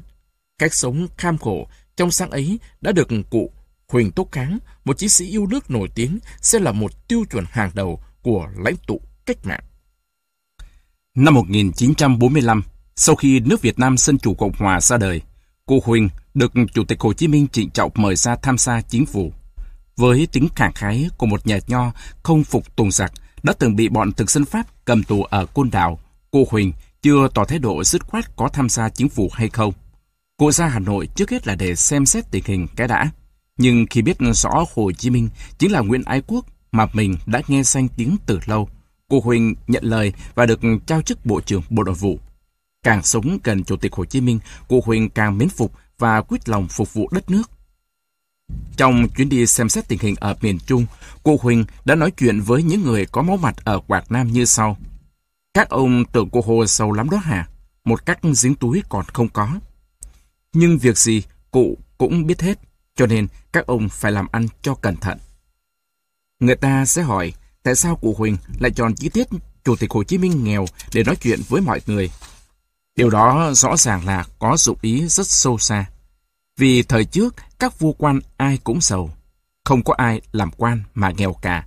Cứ suy theo kiểu ấy thì thiên hạ dễ nghĩ Chủ tịch Hồ Chí Minh không thể là người nghèo được, nhất là Chủ tịch lại đứng đầu một quốc gia. Ngày xưa, vị trí ấy là vua, nhà vua thì làm thế nào nghèo được. Vậy mà không, Chủ tịch Hồ Chí Minh là một người khác hẳn, người đã xác định mình và cả những người được quốc dân giao cho các chức quyền chỉ là người đầy tớ của nhân dân mà thôi. Dân còn đang nghèo xác nghèo sơ, làm sao chủ tịch nước lại giàu được? Hơn nữa, cụ Hồ là người liêm khiết xưa nay, ai cũng biết, vậy thì cụ nghèo là phải thôi. Một con người ngồi trên vàng bạc mà vẫn nghèo, vẫn ngay thẳng, không tham lam, con người ấy đáng quý biết trực nào. Vật mạng quốc gia sao cho con người ấy, ai mà chẳng yên lòng, lời kêu gọi của con người ấy ban ra, ai mà không nghe theo, ai mà nỡ hở hững. Năm 1945, ta giành được độc lập, nhưng chỉ có lòng dân với hai bàn tay trắng, thực dân Pháp rồi phát xít Nhật đã để lại cho nhân dân ta một hậu quả nặng nề. Kinh tế nước nhà kiệt quệ vì Pháp và Nhật vơi vét sạch sành xanh để cung phụng cho chiến tranh. Phát xít Nhật bắt buộc nông dân Bắc Bộ phải nhổ lúa trồng đay. Chúng lấy lúa đốt thay cho than đá. Hậu quả là hai triệu đồng bào ta phải chết đói, xác người chôn không kịp. Hận thù bọn thực dân, phát xít và bè lũ bán nước cao ngút trời, đó là lực lượng vĩ đại dấy lên cao trào cách mạng tháng 8. Nhiệm vụ cấp bách cuối năm 1945 là chống ba thứ giặc, giặc đói, giặc rốt, giặc ngoại xâm. Trước muôn vàn khó khăn, Chủ tịch Hồ Chí Minh đã sáng suốt và bình tĩnh chiến thắng tất cả. Một nòi giống gian chôn đã hùng dũng đứng lên, một lòng, một dạ đi theo tiếng gọi cứu nước thiêng liêng của người, đã lập nên những chiến công sáng ngời lịch sử, bảo vệ một nước Việt Nam thống nhất toàn vẹn sau hai cuộc kháng chiến thần kỳ đánh đuổi thực dân Pháp và đế quốc Mỹ xâm lược. Trước cảnh đói rách của đồng bào năm 1945, Chủ tịch Hồ Chí Minh đã khéo léo lãnh đạo toàn dân tăng gia sản xuất, đồng thời người kêu gọi mọi người lập ra hũ gạo cứu đói để giúp đỡ đồng bào nghèo. Và người làm gương trước tiên, mỗi ngày bỏ vào hũ một nắm gạo, kêu gọi miền Nam chờ gạo ra giúp đồng bào miền Bắc. Phong trào dậy lên hết sức sôi nổi, chẳng bao lâu nhân dân qua được cơn đói sau khi giành được độc lập, thật là một cuộc thoát hiểm phi thường. Với nạn rốt, Chủ tịch Hồ Chí Minh phát động rộng khắp phong trào chống nạn mù chữ có 102 trong lịch sử nước nhà, với một khẩu hiệu rất đơn giản mà thiết thực của người. Người biết chữ dạy người chưa biết chữ. Trong một thời gian rất ngắn, phần lớn đồng bào ta đã biết đọc, biết viết, làm cơ sở thuận lợi cho cuộc kháng chiến cứu nước và công cuộc xây dựng đất nước. Với giặc ngoại xâm, Chủ tịch Hồ Chí Minh đã thể hiện bản lĩnh tuyệt vời trong việc ứng phó với đủ thứ thù trong giặc ngoài để bảo vệ nước Việt Nam Dân Chủ Cộng Hòa vừa mới ra đời. Tránh được bao nhiêu hiểm họa một cách kỳ tài, đầy mưu lược. Ai có sống trong giai đoạn ngặt nghèo ấy mới thấm thía thế nào là thiên tài chính trị của Hồ Chí Minh. Ta vừa giành được độc lập thì đạo quân tàu tưởng đông như kiến cỏ tràn sang nước ta theo lệnh của độc minh để giải sát quân đội Nhật. Dân ta đang đói mà lại phải nuôi một đạo quân khổng lồ như thế, thử hỏi có cái khổ nào bằng. Chúng lại cũng đói, cho nên chúng sách nhiễu không chịu nổi. Nhân dân ta rất căm phẫn, nhưng Chủ tịch Hồ Chí Minh luôn luôn căn dặn hết sức kiềm chế, không để xảy ra mâu thuẫn lớn với quân tàu. Quân chúng thì đông. Dân ta như người vừa ốm dậy còn yếu ớt lắm. Động tới chúng sẽ rất lôi thôi. Biết nhẫn nhục, để tránh tổn thất khi sức ta yếu, đó cũng là một bản lĩnh của Chủ tịch Hồ Chí Minh. Cuối cùng, ta đã đẩy đạo quân tàu tưởng của nợ ấy về nước êm thấm. Thật là phúc đức cho nhân dân ta khi tống tiễn đạo quân tàu tưởng về nước có những chuyện vặt rất ý nhị. Theo tục lệ người Á Đông, khi tiến đưa ai, người ta thường tặng chướng làm kỷ niệm. Chủ tịch Hồ Chí Minh mời cụ Huỳnh Thúc Kháng, một nhà thâm nho, viết chướng. Cụ Huỳnh đề mấy chữ Bắc Phương Chi Cường và đưa cho Chủ tịch Hồ Chí Minh xem lại. Chủ tịch Hồ Chí Minh cười mỉm và gật đầu. Hai cụ quá hiểu nhau. Hai cụ cũng đều thâm nho cả. Quân tàu đọc bốn chữ vàng trên bức chướng, sướng rơn cả người, ít ai biết được thâm ý của cụ Huỳnh. Vì sau bốn chữ kia, nếu thêm một chữ có ý xấu, thì nó sẽ vô cùng tồi tệ. Đó là chiêu chơi chữ của các nho xa. Nói về đạo đức, Hồ Chí Minh luôn luôn kiên định hai chữ gương mẫu, bởi vì trong mọi cơ cấu, tổ chức, thái độ gương mẫu của người đứng đầu luôn luôn có ý nghĩa quyết định, dìu dắt, dẫn đường cho những người dưới đang dõi theo mình. Trong một gia đình cũng thế, chẳng phải nhờ người cha gương mẫu của mình mà Hồ Chí Minh được rèn đúc thành một con người có đạo đức tư cách đó sao? Với một tổ chức càng phải như vậy. Người đứng đầu hư hỏng, lập tức bao nhiêu người khác sẽ hỏng theo. Đứng đầu một quốc gia thì tinh thần cư mẫu càng phải nghiêm khắc đến cực độ. Sách có câu, người trên không trong sạch, bên dưới sẽ sinh loạn. Là một nhà nho học uyên thâm, Chủ tịch Hồ Chí Minh đã thấm nhuần lời gian ấy, người rất vui sướng mỗi khi nhìn lại bản thân mình. Do giữ vững cư mẫu, người luôn luôn được cấp dưới và nhân dân kính trọng, tin yêu. Chưa có ai hư hỏng mà dám viên cớ vì Chủ tịch Hồ Chí Minh không khuyên bảo họ làm việc đúng. Giữa lúc cuộc kháng chiến chống Pháp mới bắt đầu, bộ đội còn thiếu thốn mọi bề mà phải làm tròn nhiệm vụ chiến đấu vô cùng gian khổ. Một cán bộ lãnh đạo ngành hậu cần đã phạm tội tham nhũng, ăn bớt, ăn xén, miếng cơm, manh áo của chiến sĩ. Người ấy đã bị Chủ tịch Hồ Chí Minh xử phạt rất nặng để làm gương cho bao người khác. Những ngày mà nhân dân miền Bắc đang đói kém sau khi cách mạng tháng 8 vừa mới thành công, Chủ tịch Hồ Chí Minh đặt thành cái lệ mỗi tuần toàn bộ cán bộ, nhân viên phủ chủ tịch ăn một bữa cơm với cả muối để con tiền giúp đỡ người nghèo. Có một cán bộ lãnh đạo lèn ra ngoài ăn cơm nhà bạn sung sướng hơn, bác Hồ biết được và đã nói với người cán bộ ấy như sau. Ở phủ chủ tịch, chú chê cơm cả muối hà. Trong lúc đồng bào đang đói, chú cũng chia sẻ với đồng bào được sao? Từ đó, vị cán bộ kia không còn bỏ một bữa cơm cả muối nào nữa, được cảm hóa bằng đức độ của người. Đi đâu, vị cán bộ kia cũng không quên những lời săn dạy đó và thường hay kể lại cho mọi người nghe để giữ mình. Từ một việc nhỏ, bác Hồ cũng làm cư mẫu, như việc hẹn giờ chẳng hạn, người không bao giờ đến nơi hẹn sai giờ. Cho nên, có một lần, người đi thăm Hải Phòng, người muốn có nhà nhiếp ảnh cao tay nghề cùng đi với mình. Nhưng vì một lý do riêng, ông Định đã trễ hẹn. Bác cho xe, cứ lên đường. Khi trở về rồi, gặp lại ông Định, bác chỉ nói nhẹ, mà đau. Tiếc quá, phải chi có chú Định thì thế nào cũng có mấy kiểu ảnh đẹp. Bác rất nghiệp mình, nhưng không ghét bỏ một ai hết, vì mong muốn duy nhất của người là làm sao cho ai cũng trở nên tốt cả mà thôi. Mỗi khi làm được việc gì có lợi cho dân, người vui lắm, người sống rất giản dị, mức độ giản dị chẳng khác gì những bậc chân tu, những bậc thánh hiền. Thật sung sướng cho những ai đã từng sống gần Chủ tịch Hồ Chí Minh. Người chỉ khách khe với mình, chứ với người khác thì người rất rộng lượng. Cho nên sống cạnh người, người ta không thấy bị gò bó, mà trái lại rất hột nhiên. Khi đi hành quân cùng bộ đội, người cũng như ai thôi, xuống suối, giặt rũ, và Độc đáo hơn nữa là người còn có sáng kiến phi thường, đem quần áo ướt máng vào một cái xào xài, rồi vác đi trong đoàn quân như vác một cây cờ ngộ nghĩnh. May mắn thay, những hình ảnh tuyệt vời này do một nhà quay phim Nam Bộ ghi được vẫn còn sống mãi. Nó là một thứ báu vật của đất nước ta, chứ không phải là những chuyện tưởng tượng. Sau ngày độc lập 2 tháng 9 năm 1945, người có chút việc phải vào Ninh Bình.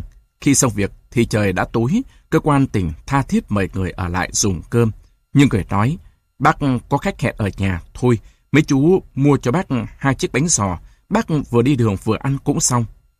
Và đi công tác ở địa phương nào, bác cũng đem cơm nắm theo ăn, từ chối vào các cơ quan địa phương ăn uống. Bác nói thật lòng, để tránh cái lệ bác Hồ đến đâu là ngã bò, ngã lợn đến đó. Trong thời kỳ đất nước còn chia cắt, đời sống miền Bắc rất khó khăn, lương thực thiếu thốn, nấu cơm phải độn thêm ngô. Lắm khi ngô chiếm tỷ lệ nhiều hơn cơm, người ta đã gọi đùa rằng một hạt cơm cõng ba hạt ngô. Trước hoàn cảnh đó, bác dặn, chia cơm cho bác cũng phải có ngu như mọi người. Nói đến đây, tự nhiên ta chợt nhớ tới Lenin sau cách mạng tháng 10 Nga năm 1917, nhà báo lớn của Mỹ Albert Rice Williams đã ghi lại những dòng bất hủ như sau trong hoàn cảnh nước Nga còn đang thiếu, đói. Anh muốn bất mãn chăng? Anh phải suy nghĩ lại chứ. Dẫu sao, đồng lương Lenin được lãnh cũng không nhiều hơn đồng lương của anh và miếng bánh mì anh ăn cũng không mỏng hơn miếng bánh mì của Lenin.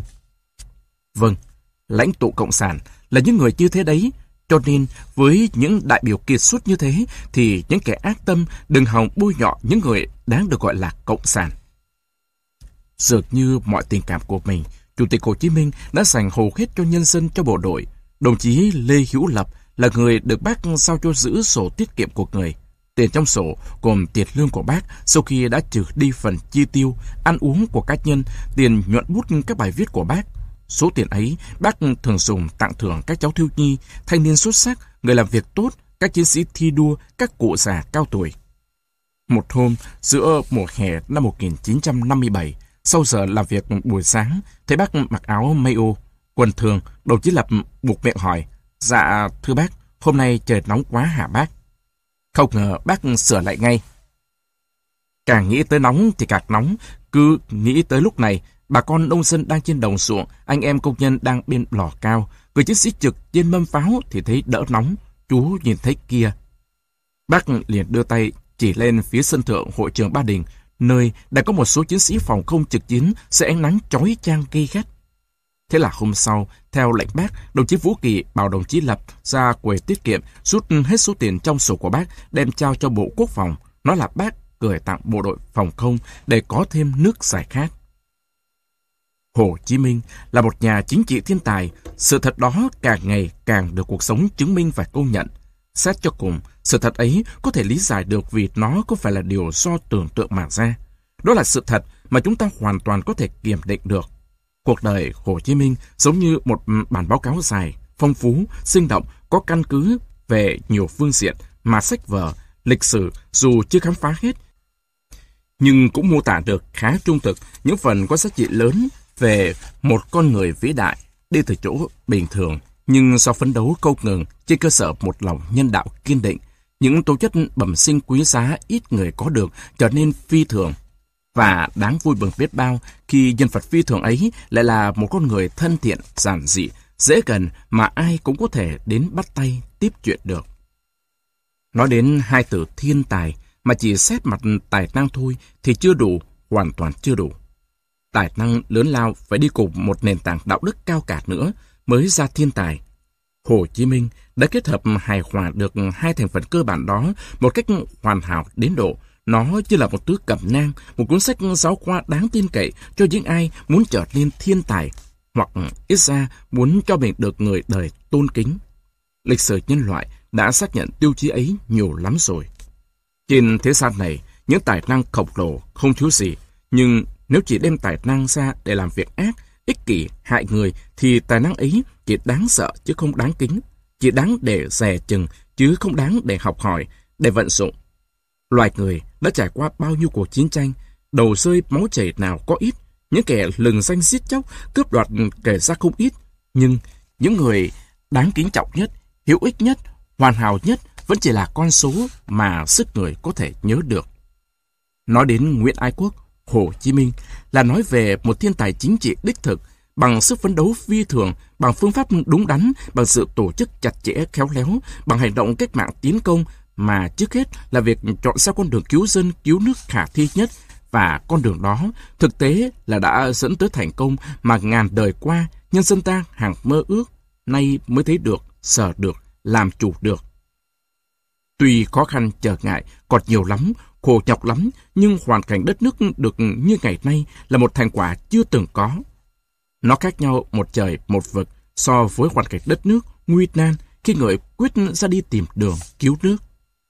Hồ Chí Minh không phải là người đầu tiên tha thiết muốn cứu lấy nước mình, giải phóng dân mình.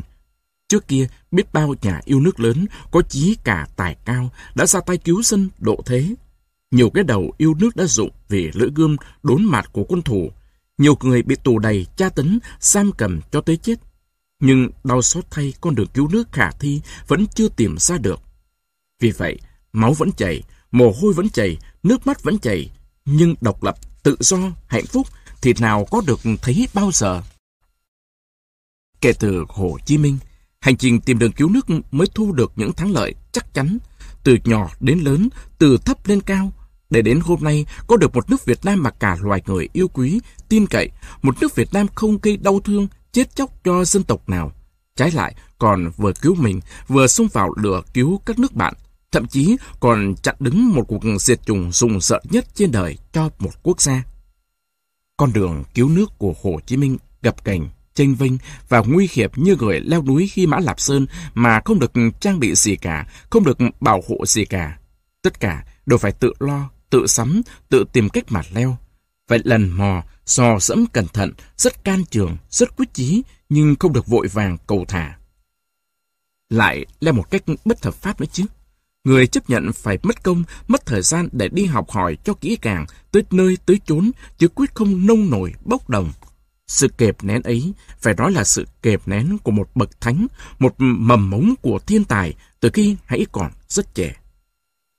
Sự tinh khôn, sắc sảo kỳ tài ấy đã đưa người tới với luận cương của Lenin về các vấn đề dân tộc và thuộc địa. Bản luận cương này là một bảo bối cho dân ta, không cần phải bàn cãi. Bởi vì nếu không có nó, chúng ta sẽ loay hoay mãi như gà mắc tóc, không biết được nào mà đi. Chính vì thế mà người mới nói, Hỡi đồng bào bị đoạn đầy đau khổ, đây là cái cần thiết cho chúng ta, đây là con đường giải phóng chúng ta. Đến với luận cương Lenin, hòa mình và chủ nghĩa Mark Lenin, cách mạng Việt Nam vừa có đích đến, có đường đi rõ ràng, chắc chắn và có được sự hậu thuẫn quý giá vô song của cách mạng thế giới, với thành trì vững chãi, đáng tin cậy là Liên Xô, đứng đầu là lãnh tụ Lenin vĩ đại. Từ nay, cách mạng Việt Nam không còn cô độc nữa.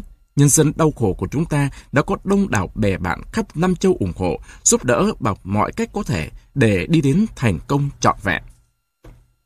Từ khi mang trái tim hồng với hai bàn tay trắng ra đi tìm đường cứu nước năm 1911 đến ngày thống nhất toàn vẹn non sông năm 1975 là 64 năm trường với vô vàn gian lao thử thách. Lãnh tụ Hồ Chí Minh đã xây được con đường dẫn đến thành công, lập nên một kỳ công cho Tổ quốc, cho dân tộc. Và người là một tượng đài bất diệt của lòng yêu nước không bờ bến, lòng dũng cảm phi thường, lòng trung thành tuyệt đối với nhân dân và tình đoàn kết quốc tế trong sáng. Năm 2010, tại Việt Nam, dạng dỡ, quê hương của người, một cuộc hội thảo lớn mang tầm vóc thế giới đã được tổ chức trọng thể để đánh giá, tôn vinh ý nghĩa, giá trị những đóng góp lớn lao của Hồ Chí Minh với thời đại ngày nay. Bạn bè khắp nơi đã sạch những tình cảm nồng nàn, sâu sắc và lòng biết ơn thành kính đối với người. Cụ Raymond Aubrac, nguyên là một quan chức cao cấp người Pháp từng quen biết lâu năm với Hồ Chí Minh, đã nói Năm nay đã 95 tuổi, nhưng tôi vẫn chưa hết ngạc nhiên về Hồ Chí Minh. Có lẽ trên thế giới này, Hồ Chí Minh là người được người ta yêu mến nhiều nhất. Dòng suối Hồ Chí Minh vẫn chảy không ngừng, cùng năm tháng, mỗi ngày nước nguồn tuôn ra càng nhiều hơn. Tưới mát cho cây cối ruộng đồng. Thực tế đó khiến chúng ta nhớ lại những lời nói vàng ngọc của nhân dân Cuba khi Chủ tịch Hồ Chí Minh qua đời. Đồng chí Hồ Chí Minh thuộc lớp người đặc biệt mà cái chết gieo mầm cho sự sống đâm chồi nảy lộc tốt tươi. Khi nói đến một thiên tài, người ta thường nhắc tới những phút lóe sáng, những phát minh vĩ đại, những cuộc bứt phá phi thường, đóng góp to lớn cho đời sống nhân loại. Khi nói đến một lãnh tụ cách mạng thiên tài, người ta không thể không đề cao những khoảnh khắc diệu kỳ, những quyết định sáng suốt có tính sống còn của một sự nghiệp lớn, của một quốc gia, của một dân tộc, giống như những vĩ nhân bất diệt của nhân loại. Hồ Chí Minh đã từng có nhiều quyết định lịch sử như thế trong những hoàn cảnh vận mạng nước nhà ngàn cân treo sợi tóc. Từ tờ báo Le Paris nổi tiếng như một hội chống thức tình và tập hợp những người cùng khổ các nước thuộc địa Pháp và rộng ra cả thế giới, đến bản án chế độ thực dân Pháp và những bức thư, những bản báo cáo sâu sắc cho quốc tế cộng sản. Hồ Chí Minh đã làm được nhiều điều mang tiếng đột phá rất cao. Nước Việt Nam xa xôi với châu Âu từng bị âm thầm hãm hại, chưa ai biết đến. Nguyễn Ái Quốc Hồ Chí Minh đã nêu được tên tuổi, hình ảnh và tình cảnh hấp hối của nó ra bốn phương trời. Từ đó, bọn thực dân độc ác, tham tàn kia có muốn che đậy cũng không còn che đậy được nữa. Con khóc, mẹ mới cho bú. Một câu tục ngữ rất hay của nhân dân Việt Nam là một liên hệ rất phù hợp với hoàn cảnh leo lắt của Việt Nam dưới ách thống trị dã man của bọn thực dân Pháp. Bước đầu vén màn để người ta chú ý tới. Đó là công lớn của Nguyễn Ái Quốc mà chưa ai làm được. Ngay việc chọn con đường cứu nước cũng đáng gọi là một quyết định thiên tài của Nguyễn Ái Quốc.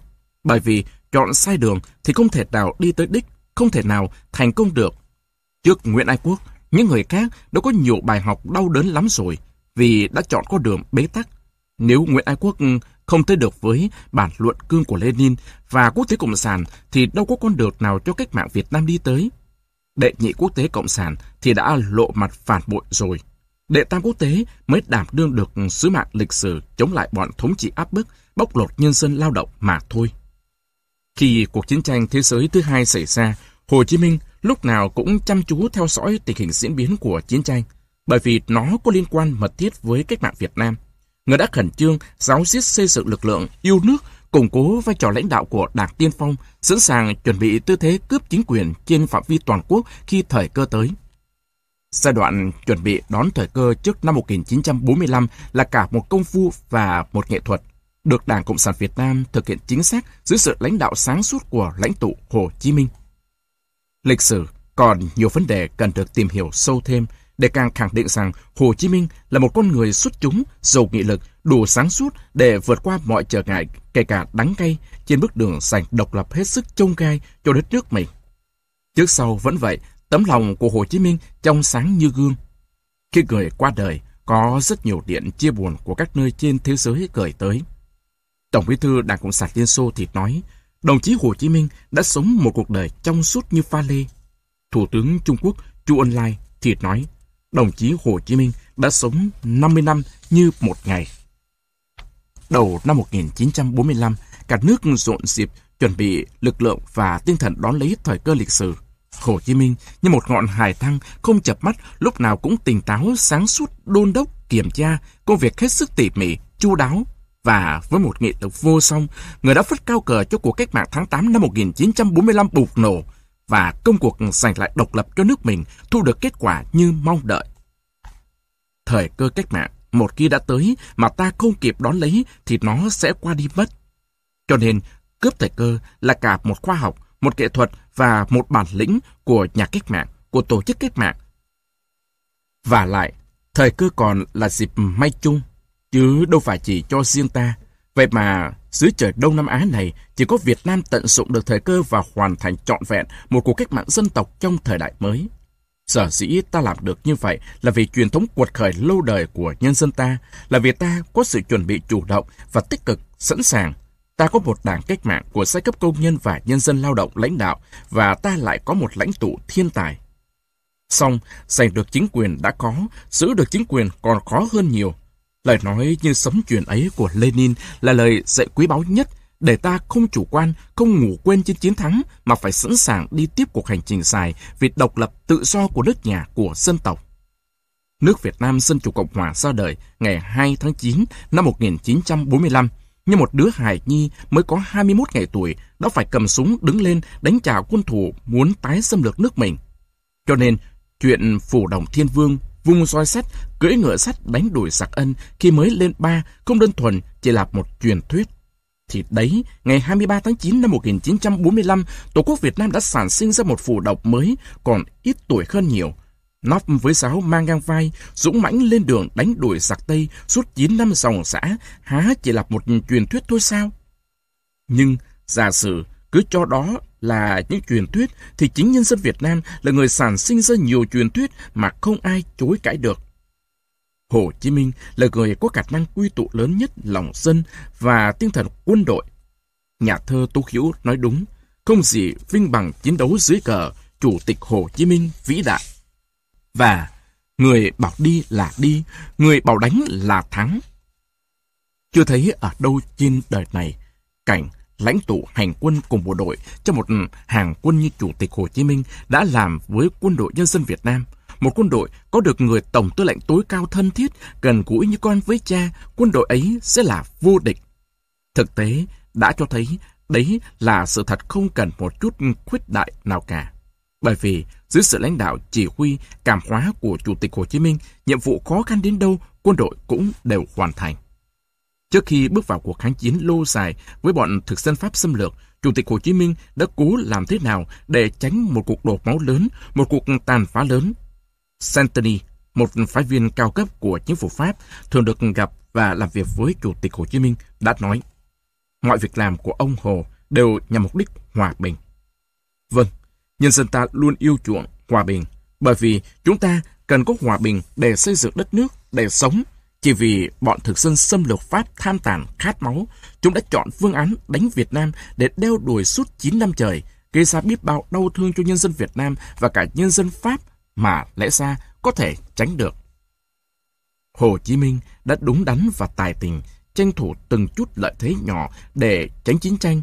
Nếu không thể tránh được, thì giảm nhẹ đi khó khăn và tổn thất tiết kiệm xương máu của cải của nhân dân tới mức có thể.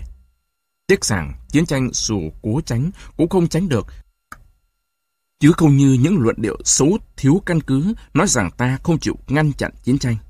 Xin hãy đọc lại cho kỹ lời kêu gọi toàn quốc kháng chiến của Chủ tịch Hồ Chí Minh viết ngày 19 tháng 12 năm 1946 để biết cho tường tận người đã thận trọng đến như thế nào. Hỡi đồng bào toàn quốc, chúng ta muốn hòa bình, chúng ta phải nhân nhượng, nhưng chúng ta càng nhân nhượng, thực dân Pháp càng lớn tới, vì chúng quyết tâm cướp nước ta lần nữa. Không, chúng ta thà hy sinh tất cả, chứ nhất định không chịu mất nước, nhất định không chịu làm nô lệ. Hỡi đồng bào, chúng ta phải đứng lên.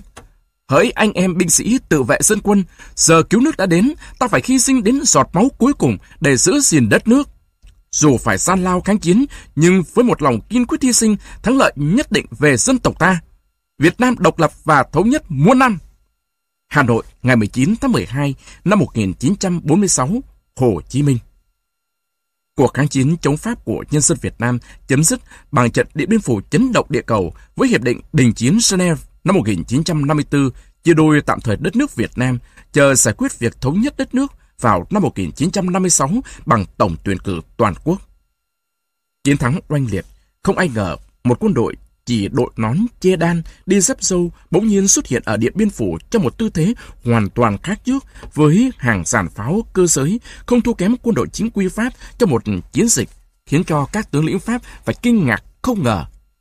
Lần đầu tiên kết thúc một chiến dịch lớn ta bắt sống gần 10.000 tù binh trong đó có viên tướng cầm đầu Pháp. Nhưng Chủ tịch Hồ Chí Minh không cho thế là đủ, bao giờ người cũng nhắc nhở, Điện Biên Phủ mới chỉ là bước đầu. Rất nhiều lần, Đại tướng Tổng tư lệnh Võ Nguyên Giáp đã nhắc lại câu nói ấy của Chủ tịch Hồ Chí Minh với lòng tôn kính chân thành về tầm nhìn chiến lược của người, nhãn quan quân sự lối lạc của người. Quả đúng như vậy. Đâu phải hai năm sau khi Hiệp định Geneva ký xong là nước Việt Nam tổ chức được tổng tuyển cử để thống nhất nước nhà, như các điều khoản đã quy định, nhân dân ta phải tiếp tục đổ máu, hy sinh suốt 20 năm nữa mới giải phóng được toàn bộ đất nước, giành lại toàn vẹn độc lập và thống nhất non sông. Mà 20 năm ấy đâu phải cứ êm đềm trôi. Trái lại, đó là khoảng thời gian xảy ra nhiều sóng gió lớn của cách mạng Việt Nam. Một khi kẻ thù của nhân dân Việt Nam đã trắng trợn trà đạp và sẽ bỏ hiệp định Geneva, thì ta đâu có thể trông chờ xin phép hiệp định này để thống nhất nước nhà được nữa. Địch ngoan cố cự tuyệt, không thi hành hiệp định Geneva, thì ta phải bắt chúng nó thi hành bằng cách của ta, bằng sức mạnh của ta. Thật chẳng dễ gì xô đi một trái núi sau khi kẻ thù cự tuyệt thống nhất nước Việt Nam bằng tổng tuyển cử tự do, hoàn cảnh cách mạng ở miền Nam nước ta lúc đó vô cùng đen tối. Địch tàn sát những người yêu nước không thương tiếc, chúng tàn phá, triệt hạ các cơ sở, tổ chức cách mạng ở khắp miền Nam. Chúng lên máy chém đi chặt đầu người công khai giữa chợ, Chúng tưởng đâu chỉ có chúng mới được tồn tại trên đời này. Cách mạng Việt Nam muốn khỏi bị tiêu diệt, sự nghiệp giải phóng đất nước muốn được hoàn thành thì không còn có đường nào khác phải đánh lại quân thù bằng bạo lực cách mạng của nhân dân Việt Nam và cả nước. Một nửa nước đã bị diệt vong, lẽ nào ta cứ ngồi chờ mà không rút gươm ra cứu nước? Nhưng sự đời không dễ như mình nói, không đơn giản như mình muốn, mà lắt léo vô cùng sự đau lòng, sự uất ức của nhân dân đã lên cao đến tột đỉnh. Để thoát khỏi bế tắc, để khỏi mất đất miền Nam, lúc bây giờ đế quốc Mỹ xâm lược và bọn Tây Sai đã đứng vững ở miền Nam. Một lần nữa, lãnh tụ thiên tài Hồ Chí Minh lại xuất hiện. Lần này, người không hô hào quân dân ảo ạt ra trận mà chỉ dùng một lời phê bình nghiêm nghị đủ để tổ chức đảng ở miền Nam cải biến tình hình. Từ chỗ thụ động, tê liệt đấu tranh, ngồi chờ trong tuyệt vọng, nhân dân Việt Nam đã thoát xác bay lên từ tay không, làm nên cuộc đồng khởi lịch sử lay trời chuyển đất, đẩy Mỹ ngụy vào thế bất ngờ, hốt hoảng, hoang mang, phải tụt dần đến thất bại hoàn toàn vào ngày 30 tháng 4 năm 1975. Mặc dù Mỹ đã đưa sang đây một đạo quân viễn chinh hơn nửa triệu người, trang bị tối tân, hiện đại hơn quân xâm lược Pháp bội phần. Thật kỳ lạ, một miền Nam nhưng người bất động chỉ sau một đêm vang rền chống mõ, đuốc sáng khắp trời, đã là một cuộc đổi ngôi ngoạn mục như trở bàn tay. Từ thân phận gươm kề cổ, nhân dân Việt Nam đã đĩnh đạc ngồi vào ghế quan tòa hỏi tội bọn xâm lược và bè lũ Tây Sai bán nước. Và dù chúng hậm hực, ngoan cố đến đâu cũng không trốn khỏi thất bại nhục nhã. Nhân dân ta đã thực hiện đúng lời dạy của Hồ Chủ tịch. Đánh cho Mỹ cút, đánh cho ngụy nhào. Người không dùng hai chữ tiêu diệt để chỉ đạo cuộc kháng chiến thần kỳ này.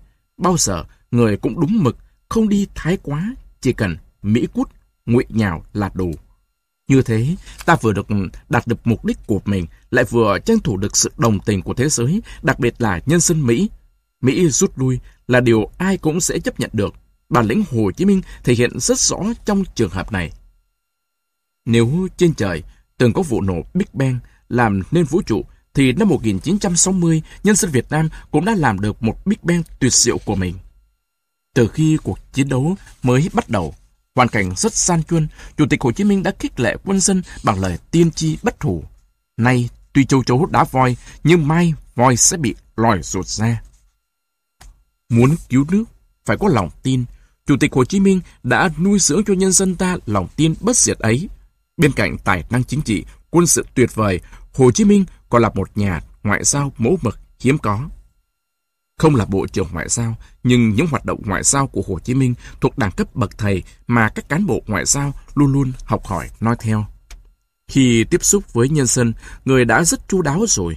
Khi tiếp xúc với người nước ngoài, người càng chu đáo và tinh tế hơn nữa. Bởi vì làm ngoại giao là làm cho người ta hiểu nước mình, yêu quý nước mình, ủng hộ nước mình. Thông qua đức độ, tài trí và tính nhân hậu của Hồ Chí Minh, bạn bè khắp Nam Châu sẽ nhận ra đất nước Việt Nam, con người Việt Nam. Đó là sự hiền hòa, chân thật, dũng cảm, độ lượng và mến khách của người Việt Nam. Đến với Hồ Chí Minh, người ta cảm thấy rất vui, rất dễ chịu và hấp dẫn. Người xử sự tế nhị, khéo léo và có chút hoám hình rất đáng yêu. Làm ngoại giao không phải nhằm làm cho mình oai, tỏ vẻ sang trọng, mà chủ yếu là để thu phục lòng người. Nhà ngoại giao cần phải sáng suốt, khôn khéo và phải có khả năng cảm hóa người đối diện, khiến họ vừa thán phục vừa cảm mến mình, qua đó cảm mến đất nước mình. Có vô số dẫn chứng về ứng xử ngoại giao tuyệt vời của Hồ Chí Minh, dưới đây chỉ là vài dẫn chứng cụ thể.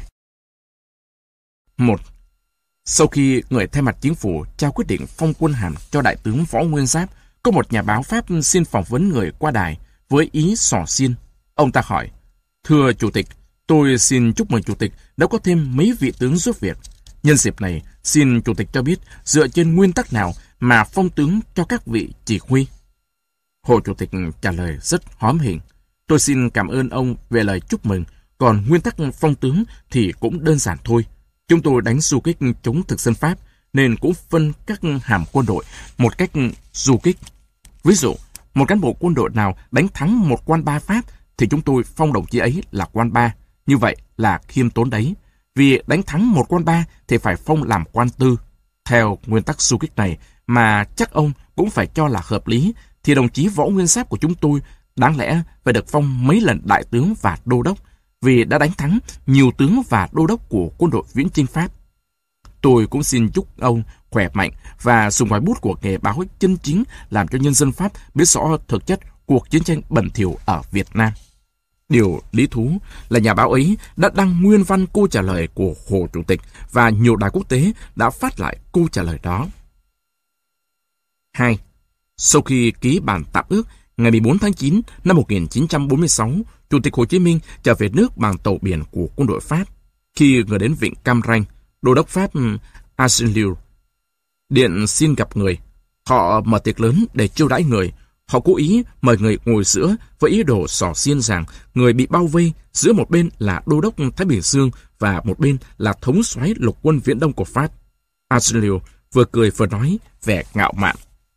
Thưa Chủ tịch, thế là ngài đã bị đóng khung rất khéo giữa lục quân và hải quân Pháp. Hồ Chủ tịch cười mỉm, chẳng đếm xỉa gì tới lời nói của Arsenio, bình thản trả lời.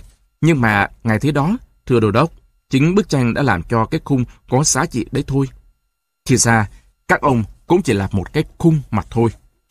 Bác Hồ đã xem kinh bọn thực dân Pháp xâm lược như thế.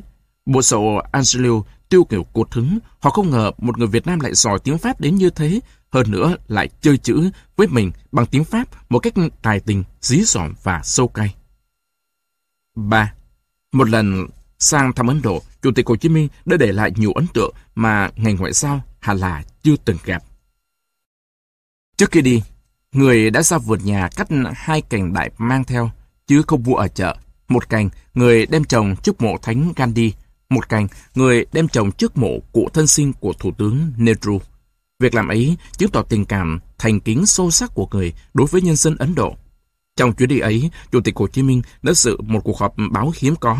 Các nhà báo Ấn Độ đã dành một câu hỏi rất hóc búa cho người. Trước khi Chủ tịch sang đây, ông Ngô Đình Diệm đã nói xấu miền Bắc Việt Nam rất nhiều.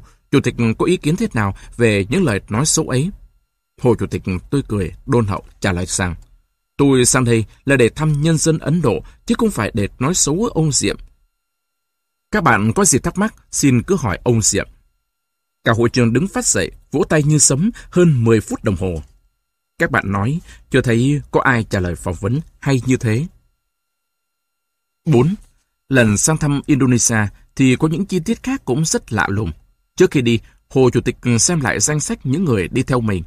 Người gạt đi hai cán bộ bảo vệ. Người bảo mình đưa bao nhiêu người bảo vệ cũng không đủ. Phía Indonesia, người ta hết sức nhạy cảm đối với chi tiết này. Khi Chủ tịch Hồ Chí Minh vừa đặt chân xuống sân bay, tiếng loa tường thuật tại chỗ đã vang lên. Chủ tịch Hồ Chí Minh đã đến Indonesia, người đi mà không mang theo một vệ sĩ nào, người gửi gắm sự an toàn của mình cho nhân dân Indonesia. Những ngày ở thăm Indonesia, người được nước bạn bố trí ba trung tá theo bảo vệ. Trung tá Hải quân là người được đi theo Hồ Chủ tịch nhiều hơn. Anh nói, tiếng là tôi đi bảo vệ bác, nhưng thực ra là bác bảo vệ tôi, bởi vì chuyện gì bác cũng thấy trước tôi. Một hôm, tôi đưa bác đi dạo sớm, khi đi ngang dinh Tổng thống, thấy đèn bảo vệ vẫn còn sáng, bác bảo tôi vào tắt đi. Ta phải tiết kiệm điện để dùng vào việc khác.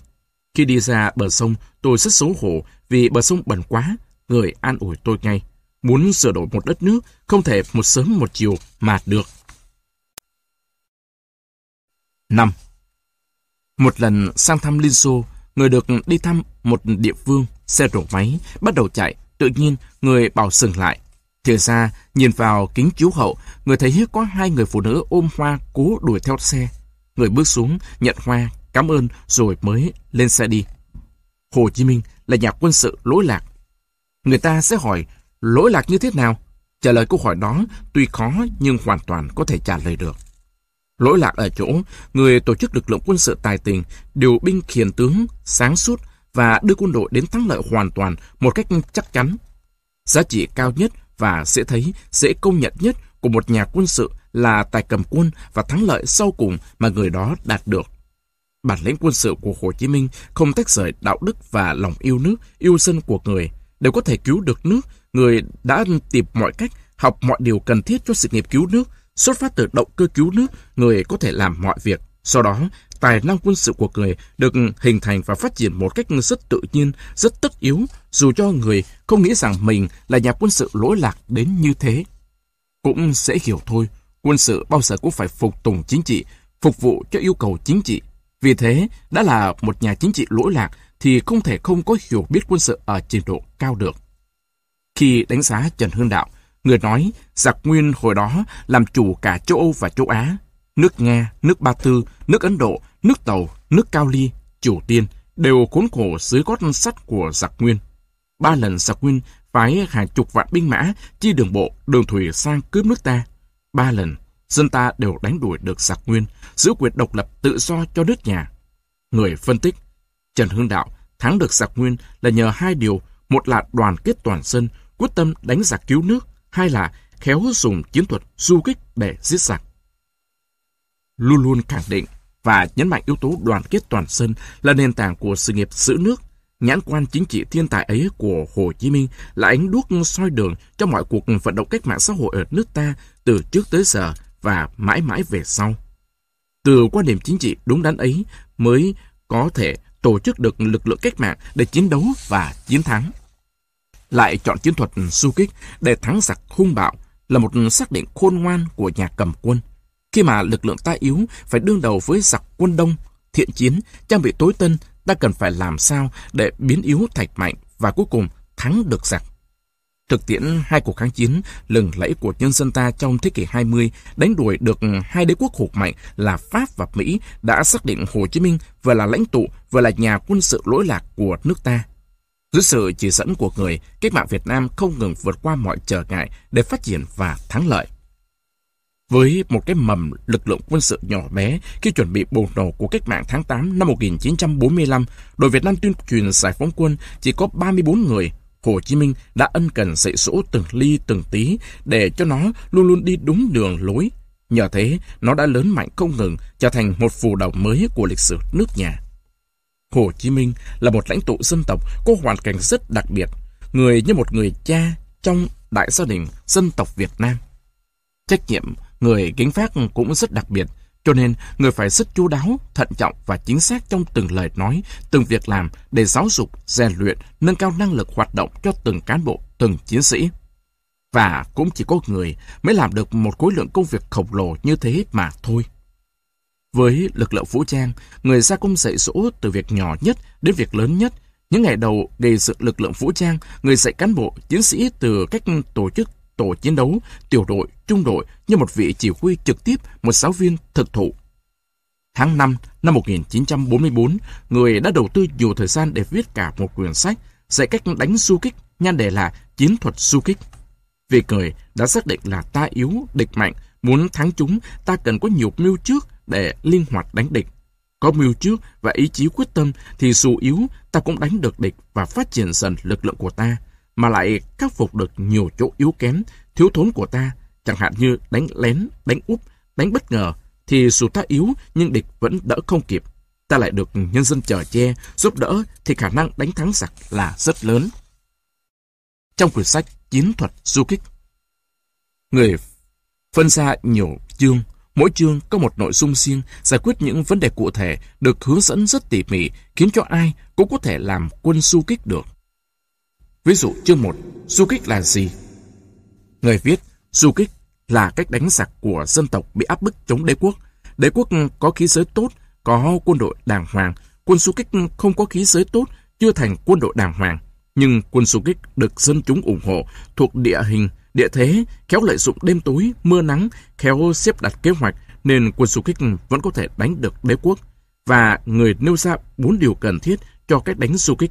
Phải có đường lối chính trị đúng, phải dựa trên cơ sở quần chúng, phải tổ chức vững chắc và nghiêm mật, phải có một lối đánh rất tài giỏi. Chương 2.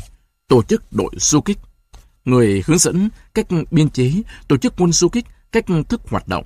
Trong cơ quan chỉ huy, về mặt chính trị, người yêu cầu cấp nào cũng có một người chính trị phái viên. Chương 3. Nguyên tắc của cách đánh du kích Người nói đánh du kích cần chú ý bốn nguyên tắc chính. một Giữ quyền chủ động là côn kéo điều khiển quân thủ, muốn đánh nó ở chỗ nào thì đưa nó đến đó mà đánh. Nếu nó mạnh quá, đánh không có lợi thì mình chủ động, lùi, chọn dịp khác. 2. Hết sức nhanh chóng. Chậm chạp thì không đánh được du kích. Đội du kích phải nhanh chóng như mưa xa, gió táp, chớp nhoáng đã đánh xong một trận. Quân thủ chưa tỉnh thì mình đã biến mất rồi. 3. Bao giờ cũng giữ thế công. Du kích mà chỉ phòng thủ thì thế nào cũng thất bại. 4 phải có kế hoạch thích hợp và chu đáo. Tài giỏi của du kích chính là xếp đặt kế hoạch, thật là thiên biến vạn hóa, kẻ thù không biết đâu mà cờ mà phòng. Người còn căn dặn đánh du kích cần chú ý bốn mưu mẹo lớn này. Một, tránh chỗ mạnh, đánh chỗ yếu, náo phía đông, đánh phía tây, phải hiểu rõ tình hình quân thủ. Hai, tránh trận gây go, không cố chết sống giữa đất. Đánh du kích cốt chọn miếng dễ, miếng ngon mà ăn, không phải hao tổn nhiều, phải tránh những trận gây go, được thua không chắc chắn mà có thể thiệt hại nhiều. Lúc quân thủ tiến công, nếu chống lại không lợi thì phải lùi, nếu cần rút ra khỏi phạm vi thế lực của mình để giữ gìn lực lượng thì cứ việc rút, không bao giờ nên chết sống giữa đất. 3. Hóa chỉnh vi linh, nghĩa là phân tán, hóa linh vi chỉnh, nghĩa là tập trung. Lúc quân thủ nhằm vào bộ đội mình mà tiến công hoặc vì một lẽ khác mà để nguyên cả bộ đội thì hành động không tiện. Quân du kích phải phân tán ra, phân tán ra rồi, nếu cần thì tập trung lại. 4. Mình yên đánh quân thủ động, mình khỏe đánh quân thủ mệt. Phải chọn lúc quân thủ đương làm một việc gì, nhất là lúc đi đường, nhân lúc quân thủ không chú ý, mình yên núp một chỗ, thoạt ra đánh nó, thế là mình yên đánh quân thủ động còn phải chọn lúc quân thủ mệt và mình khỏe để đánh nó. Người dặn, du kích đánh Tây Nhật, cần nhằm vào mấy động tác sau đây. Một, lừa gạt quân giặc, làm cho chúng mắt mù, tai điếc hoặc truyền đến cho chúng những tin tức sai lầm để lừa gạt chúng. Hai, trinh thám quân giặc. Một nhà đại quân sự có nói biết mình, biết giặc, trăm trận, trăm thắng. Đánh xu kích cốt trinh thám cho rõ tình hình quân giặc. Ba, làm cho quân giặc khốn đốn. Du kích nếu chưa thắng ngay được quân giặc, thì cũng hết sức làm cho chúng khổ sở, khốn đốn, ăn ngủ câu ngon, đi đứng không yên. 4. Làm cho quân giặc đói khổ, làm cho vườn không nhà trống, đánh cướp đội vận tải lương thực của giặc, đánh phá kho lương thực của giặc. 5. Ngăn cản quân giặc, không cho chúng tự do đem quân đánh phá dân chúng hay đội du kích, phá đường xá, cầu cống, xe cộ của giặc là cách hay nhất để ngăn cản quân giặc. 6. Bắt quân giặc, như lính đi truyền lệnh, lính đem thư từ, lính đi thu lương thực của dân chúng, bắt rồi lột ký giới và tra hỏi tình hình quân thủ. 7. Làm cho quân giặc mù mịt, hoảng hốt. Ví như mình có ít mà làm như đông người, mình có ít súng mà làm như nhiều súng, làm cho quân giặc hoảng hốt, rồi thừa cơ đánh úp nó. 8. Dụ quân giặc vào bẫy để đánh, ẩn núp đâu đó rồi dụ quân giặc ra để đánh úp, hoặc giả thua phải chạy để cho quân giặc đuổi theo, rồi ẩn núp một chỗ, chờ quân giặc qua, thoát ra đánh. 9. Tập kích, phục kích và truy kích. Tập kích là mình đến đánh quân giặc ở một chỗ, phục kích là mình ẩn núp ở một chỗ. Trực quân giặc đi qua, thoát ra đánh úp. Truy kích là đuổi theo sau quân giặc để đánh. Chương 4. Căn cứ địa Đội du kích trong lúc hoạt động đánh giặc cần có một vài nơi dừng chân làm cơ sở. Tại nơi ấy, đội du kích chữ lương thực, thuốc đạn, lâu lâu về đó nghỉ ngơi, luyện tập. Nơi ấy phải có địa thế hiểm yếu, che chở và quần chúng cảm tình ủng hộ, nhất là sau khi đội du kích đánh đuổi được quân giặc và thành lập chính quyền cách mạng trong địa phương. Đặc biệt, quan tâm tới lực lượng vũ trang cách mạng, Hồ Chí Minh còn đề tâm đúc kết các dùng binh của Tôn Tử. Người nói, ông Tôn Tử là một nhà quân sự có tiếng nhất ở Trung Quốc. Ông sinh hơn 2.000 năm trước. Ngày nay, chẳng những trường học Trung Quốc mà những trường quân sự các nước cũng lấy phép này làm gốc và ra sức nghiên cứu. Vì phép ông tôn tử tuy đã lâu đời nhưng nguyên tắc đến nay vẫn là rất đúng. Nguyên tắc của tôn tử chẳng những dùng về quân sự đúng mà dùng về chính trị cũng rất hay. Cách ông tôn tử nói rất giản đơn, vắn tắt, chữ ít mà nghĩ nhiều. Nếu dịch theo từng câu từng chữ thì khó hiểu lắm, cho nên đây chỉ dịch theo ý nghĩa. Phép dùng binh tôn tử có 13 chương. một Kế hoạch. 2. Phép chiến tranh. 3. Đánh bằng mưu. 4. Quân hình.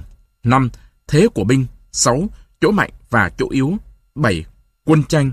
8. Chín sự biến. 9. Phép hành quân. 10. Địa hình. 11. Chiếm thứ đất. 12. Phép đánh bằng lửa. 13. Dùng trinh thám. Dưới đây là mấy chương trích dẫn chưa một kế hoạch. Binh là việc lớn của nước, phải xét cho rõ chỗ sống chết, đạo mất còn. Phải kinh quan năm việc, cân nhắc kế hoạch của ta, sẽ rõ tình hình ta với địch.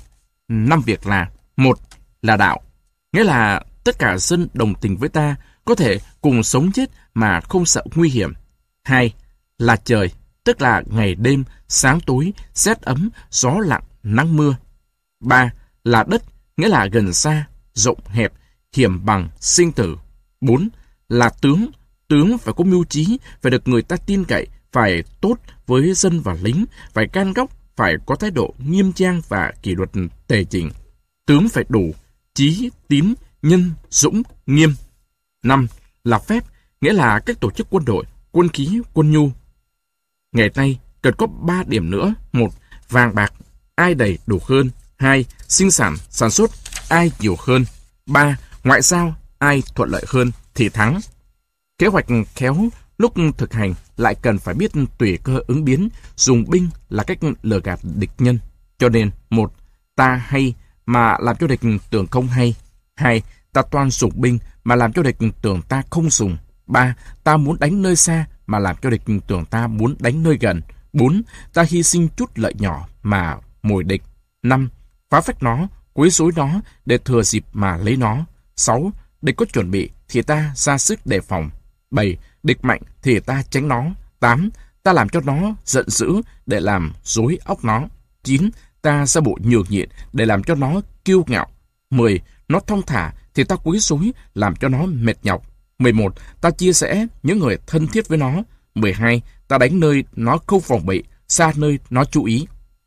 Cán bộ là tướng của đoàn thể. Cán bộ làm đúng kế hoạch của đoàn thể, có mưu trí, được quần chúng tin yêu, kiên quyết, gan góc, sự đúng kỷ luật, biết làm cho dân chúng cùng đoàn thể sống chết mà không sợ nguy hiểm. Như thế mới là tướng giỏi của đoàn thể. Như thế thì cách mạng mới chóng thành công. Chương 2. Phép chiến tranh trước này chủ trương đánh mau, giải quyết mau. Chiến tranh quý, thắng lợi chóng. Vậy nên, dùng binh chóng là khôn, không quý kéo dài. Một người tướng biết dùng binh là kẻ giữ gìn sinh mệnh của dân, là người làm chủ sự an nguy của nước. Chưa bao giờ có dùng binh lâu mà kéo, cũng chưa bao giờ có dùng binh lâu mà nước có lợi. Tôn Tử có 5 lời dặn như sau. một Quản lý đông người cũng phải rành mạch như quản lý ít người. 2. Lúc bình thời cũng phải cẩn thận như lúc có địch. 3. Lúc ra trận thì không hề nghĩ đến sự sống của mình. 4. Đánh thắng trận rồi cũng phải cẩn thận như khi mới ra trận. 5. Mệnh lệnh thì phải rõ ràng mà lại vắn tắt. Chương 3. Đánh bạc miêu Chương này chủ trương dùng mưu không dùng đến binh mà thắng được địch nhân và nói sự biết rõ sức ta, biết rõ sức địch là một điều rất quan trọng. Khéo dùng binh, giữ toàn nước địch mà ta thắng lợi là khéo nhất, phá tan nước địch chỉ là khéo thứ hai, giữ toàn quân đội địch mà ta thắng là khéo nhất, phá tan quân địch mà ta thắng chỉ là khéo thứ hai. Cho nên, đánh hơn trăm trận không phải là giỏi nhất, giỏi nhất là không phải đánh mà quân địch phải thua. Cho nên, dùng binh giỏi nhất là đánh bằng mưu, thứ hai là đánh bằng ngoại giao, thứ ba mới là đánh bằng binh. Vây thành mà đánh là kém nhất. Vây thành thì phải chuẩn bị rất lâu, vây đánh nhiều ngày, hao binh tổn sức, mà có khi không lấy được thành. Đó là một sự lợi hại to. Như quân Đức vây thành Stalingrad mà không lấy được, từ đó thất bại đến cùng. Cho nên phép dùng binh, lúc đánh thành, sức ta cấp 10 địch, thì vây nó, cấp 5 thì đánh nó, cấp 2 thì chia hai mặt đánh nó, cho nên do năm điều mà biết sự thắng lợi. Một, tướng biết có thể đánh và không thể đánh. Hai, tướng biết cách dùng chủ lực và bộ phận của bộ đội. Ba, chiến sứ đồng lòng. Bốn, ta luôn chuẩn bị để chờ dịp địch không chuẩn bị. Năm, tướng giỏi mà Chúa cho tướng rộng quyền. Cho nên, biết sức ta, biết sức địch thì trăm trận đều thắng. Biết sức ta mà không biết sức địch thì một thắng, một bại. Không biết ta, không biết địch thì trận nào cũng thua. Chương 4. Quân hình Hình trong là lý luận, hình ngoài là thực hành. Quân đội thắng lợi là vì họ chắc thắng rồi, họ mới đánh. Quân đội thất bại là vì ra đánh rồi mới cầu thắng. Người tướng giỏi thì luôn luôn giữ đạo đức và luôn luôn chuẩn bị, cho nên họ có thể định sự thắng bại. Đạo đức là đồng cam cộng khổ, tài chính công khai, huấn luyện khôn khéo, kỷ luật nghiêm minh, thưởng phạt công bình, chuẩn bị là bao giờ binh bị cũng sẵn sàng chuẩn bị luôn. Trong binh pháp có 5 điều cần phải thuộc. Một là đo, xét địa hình hiểm bằng gần xa để quyết định cách đánh. Hai là lường, xét mặt trận rộng hẹp, dài vắn để phân phối các thư binh. Ba đếm, do địa thế mà định số binh nhiều hay ít. Bốn là cân, do sự đếm mà cân nhắc sức ta và sức địch. Năm là thắng, do bốn điều trên mà đặt kế hoạch để tranh lấy thắng lợi. Cho nên, hình của quân thắng lợi như lấy một tạ mà cân với một đồng, hình quân thất bại thì như lấy một đồng cân với một tạ.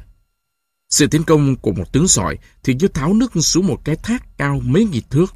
Đó là quân hình. Chương 4. Thế của binh Chương này nói, chiến đấu chỉ có hai phía, kỳ binh và bộ binh phụ thuộc. Chính binh là bộ đội chủ lực, phải khéo dùng hai phía đó để phát triển tài năng của quân ta. Chỉ huy đông người cũng dễ dàng như chỉ huy ít người. Đó là do thứ lớp chiến đấu và cách phân phối quân đội dễ dàng là vì kế hoạch rõ ràng, chiến thuật giản đơn. Có thể khiến ba quân xông vào trận địch mà không thất bại là do sức mạnh của ta và sức yếu của địch. Đem chủ lực mà đánh, dùng kỳ binh mà thắng. Cho nên, khéo dùng kỳ binh thì vô cùng như trời đất, không hết như sông còi, sau rồi lại trước như mặt trời mặt trăng, tử rồi lại sinh như xuân hạ thu đông. Thế binh chỉ có chính là trực tiếp và kỳ là gián tiếp. Khéo biến hóa thì vô cùng, kỳ sinh chính, chính lại sinh kỳ. Như tuột hoàn, không có chỗ hở, ai mà làm cho nó cùng được. Nước chảy mạnh thì đá cũng trôi, đó là vì đúng thế. Chim diều, chim cắt mà làm gãy cổ gà, cô thỏ là vì màu đúng tiết. Cho nên người tứ sỏi thì cái thế hiểm tiết nhanh. Được thế tốt thì đánh với địch như xoay gỗ với đá. Gỗ với đá khi yên thì nó tĩnh, khi quy thì nó động, vuông thì nằm, tròn thì nó lăn. Cho nên lúc đánh địch, thế như lăn đá tròn xuống sốc núi cao mấy nghìn thước, đó là binh thế. Chương 13 Dùng chiến thám Đem binh 10 muôn Đi đánh nghìn dặm, hao sức sân, tốn của nước, mỗi ngày mất nghìn vàng. Trong hoài rộn dịp, ăn gió nằm mưa, 70 vạn gia đình mất công ăn việc làm, giữ nhau mấy năm để thắng lợi trong một ngày. Nếu vì tiếc tiền mà không biết rõ tình hình của địch thì khờ lắm. Nếu vậy thì không đáng làm tướng, không biết dùng binh, không bao giờ thắng. Cho nên, chúa hiền tướng giỏi, đánh thì thắng lợi, thành công hơn người là vì biết trước. Muốn biết trước, không phải nhờ quỷ thần, không phải do bói toán. Muốn biết thì phải có người đi so thám cho rõ tình hình của địch. Cho nên có 5 cách dùng trinh thám. Một, hương thám là dùng người làm trinh thám. Cũng có thể xét lời chuyện trò và cách cử động của dân trong làng mà suy đoán tình hình địch. Hai, nội gián là mua chuộc quan lính của địch làm trinh thám cho ta. Ba, phản gián là lợi dụng bọn trinh thám của địch. Bốn, tử gián là ta giả làm lộ kế hoạch khiến cho thú đến tai địch. Năm, sinh gián là những người trinh thám thường của ta. Không khôn khéo thì không dùng được trinh thám, không nhân nghĩa thì không khiến được trinh thám, không tinh anh thì không hiểu được sự thật của trinh thám. Đời xưa, nhà ân thắng lợi là vì ông Y Doãn ở bên nhà Hạ, nhà Chu thắng lợi là vì có ông Lữ Vọng ở bên nhà ân. Kết luận vắn tắt 13 chương của ông Tôn Tử là muốn thành công thì phải biết trước mọi việc, muốn biết trước mọi việc thì phải dùng trinh thám. Trong lĩnh vực quân sự, Hồ Chí Minh am hiểu từ việc nhỏ nhất đến việc lớn nhất. Vì thế, chẳng những người là vị chỉ huy sáng suốt mà còn là một nhà tổ chức rất thực tế, rất chu đáo. Người nghiên cứu về quân sự rất sâu sắc và uyên bác, cho nên người làm chủ được mọi việc làm của quân đội. Người chỉ vẽ cho quân đội từng ly từng tí để cho nó ra đời, tồn tại, trưởng thành và đi từ thắng lợi nhỏ đến thắng lợi hoàn toàn. Người ta biết nhiều về chiến thắng lịch sử Điện Biên Phủ, nhưng người ta biết chưa nhiều về vai trò của Hồ Chí Minh đối với mọi thắng lợi của các lực lượng vũ trang nhân dân Việt Nam. Và chính đại tướng Võ Nguyên Giáp nhiều lần đã nói không ai có cái nhìn thấu suốt như Chủ tịch Hồ Chí Minh đối với chiến thắng Điện Biên Phủ. Người nhắc đi nhắc lại nhiều lần để cán bộ chiến sĩ đừng thỏa mãn, chủ quan rằng Điện Biên Phủ mới là bước đầu thôi và đúng như người đã dạy, quân dân ta còn phải tiếp tục phấn đấu quyết liệt hơn suốt 20 năm nữa mới có thắng lợi sâu cùng cuộc chống Mỹ xâm lược vào ngày 30 tháng 4 năm 1975. Cho nên, thiên tài của một nhà quân sự được bộc lộ ra ở chỗ đánh giá địch ta không nhầm lẫn, nhận địch không mơ hồ, mà luôn luôn sát đúng. Nhờ vậy, Tiến theo sự chỉ huy của thiên tài ấy, quân đội sẽ toàn thắng, nhân dân sẽ hoàn toàn thành công với nguyện vọng độc lập thống nhất cho đất nước mình. Trước khi qua đời, trước năm 1969, Hồ Chí Minh còn tỏ ra sáng suốt tuyệt vời khi người nhận định Mỹ nhất định sẽ dùng con bài vũ khí chiến lược cuối cùng là pháo đài bay B-52 để dội bom miền Bắc Việt Nam, trong đó có Hà Nội. Người gọi tướng Phùng Thế Tài đến gặp người. Tướng Phùng Thế Tài lúc bấy giờ phụ trách phòng công, không quân toàn miền Bắc. Sau khi hỏi han tình hình bộ đội, người kiểm tra xem lực lượng phòng không không quân đã chuẩn bị như thế nào, hiểu rõ vũ khí tối tân nhất của Mỹ tới đâu. Ngồi trong phòng, nói chuyện với tướng Phùng Thế Tài, tự nhiên người đưa ngón tay ra phía cửa sổ, khoanh khoanh mấy vòng rồi hỏi. Còn cái này, tướng Phùng Thế Tài còn ngơ ngác, không hiểu bác muốn hỏi chuyện gì, thì người đã nói ngay B-52. Thì ra, Chủ tịch Hồ Chí Minh là người sớm thấy hơn ai hết giặc Mỹ sẽ dùng B-52 đánh phá miền Bắc và bảo quân đội và chuẩn bị ngay để đánh bại B-52 của Mỹ. Màn kịch cuối cùng, trước khi chúng hạ màn, lặng lẽ bỏ cuộc, kết kết thúc cuộc chiến tranh xâm lược khốc liệt nhất và nhục nhã nhất ở Việt Nam. Tháng 12 năm 1972, cuộc không kích man sợ nhất của đế quốc Mỹ xuống miền Bắc mới diễn ra. Vậy mà trước đó rất lâu, Chủ tịch Hồ Chí Minh đã thấy được mưu thâm độc của giặc Mỹ trên cơ sở nắm vững quy luật phát triển của cuộc chiến tranh xâm lược này và một lần nữa người đã hoàn toàn đúng. Nhờ thế, quân dân miền Bắc Việt Nam sẵn sàng chuẩn bị, không bị bất ngờ và sáng cho không quân chiến lược Hoa Kỳ một đòn choáng váng, không thể tưởng tượng được và không thể chịu đựng nổi. Chính lầu năm góc phải thét lên những tiếng kêu rất thảm rằng nếu cứ cái đạt này thì chẳng mấy chốc chúng ta sẽ mất hết máy bay B-52. Thế đấy, đâu có cuộc chiến đấu nào diễn ra trong êm ả và đâu có cuộc chiến tranh xâm lược nào đối diện với một nhân dân anh hùng mà không bị trừng trị đích đáng. Hơn nữa, nhân dân nước ấy lại được một vị lãnh tụ thiên tài siêu sắt, đó là Chủ tịch Hồ Chí Minh vĩ đại. Nhà văn hóa kiệt xuất. Văn hóa là một sự tổng hòa của rất nhiều mặt. Trên đợt này, có những danh tướng lỗi lạc về mặt quân sự, có những nhà bác học thiên tài, có những chính khách khôn khéo vua song, nhưng không phải ai cũng được gọi là nhà văn hóa.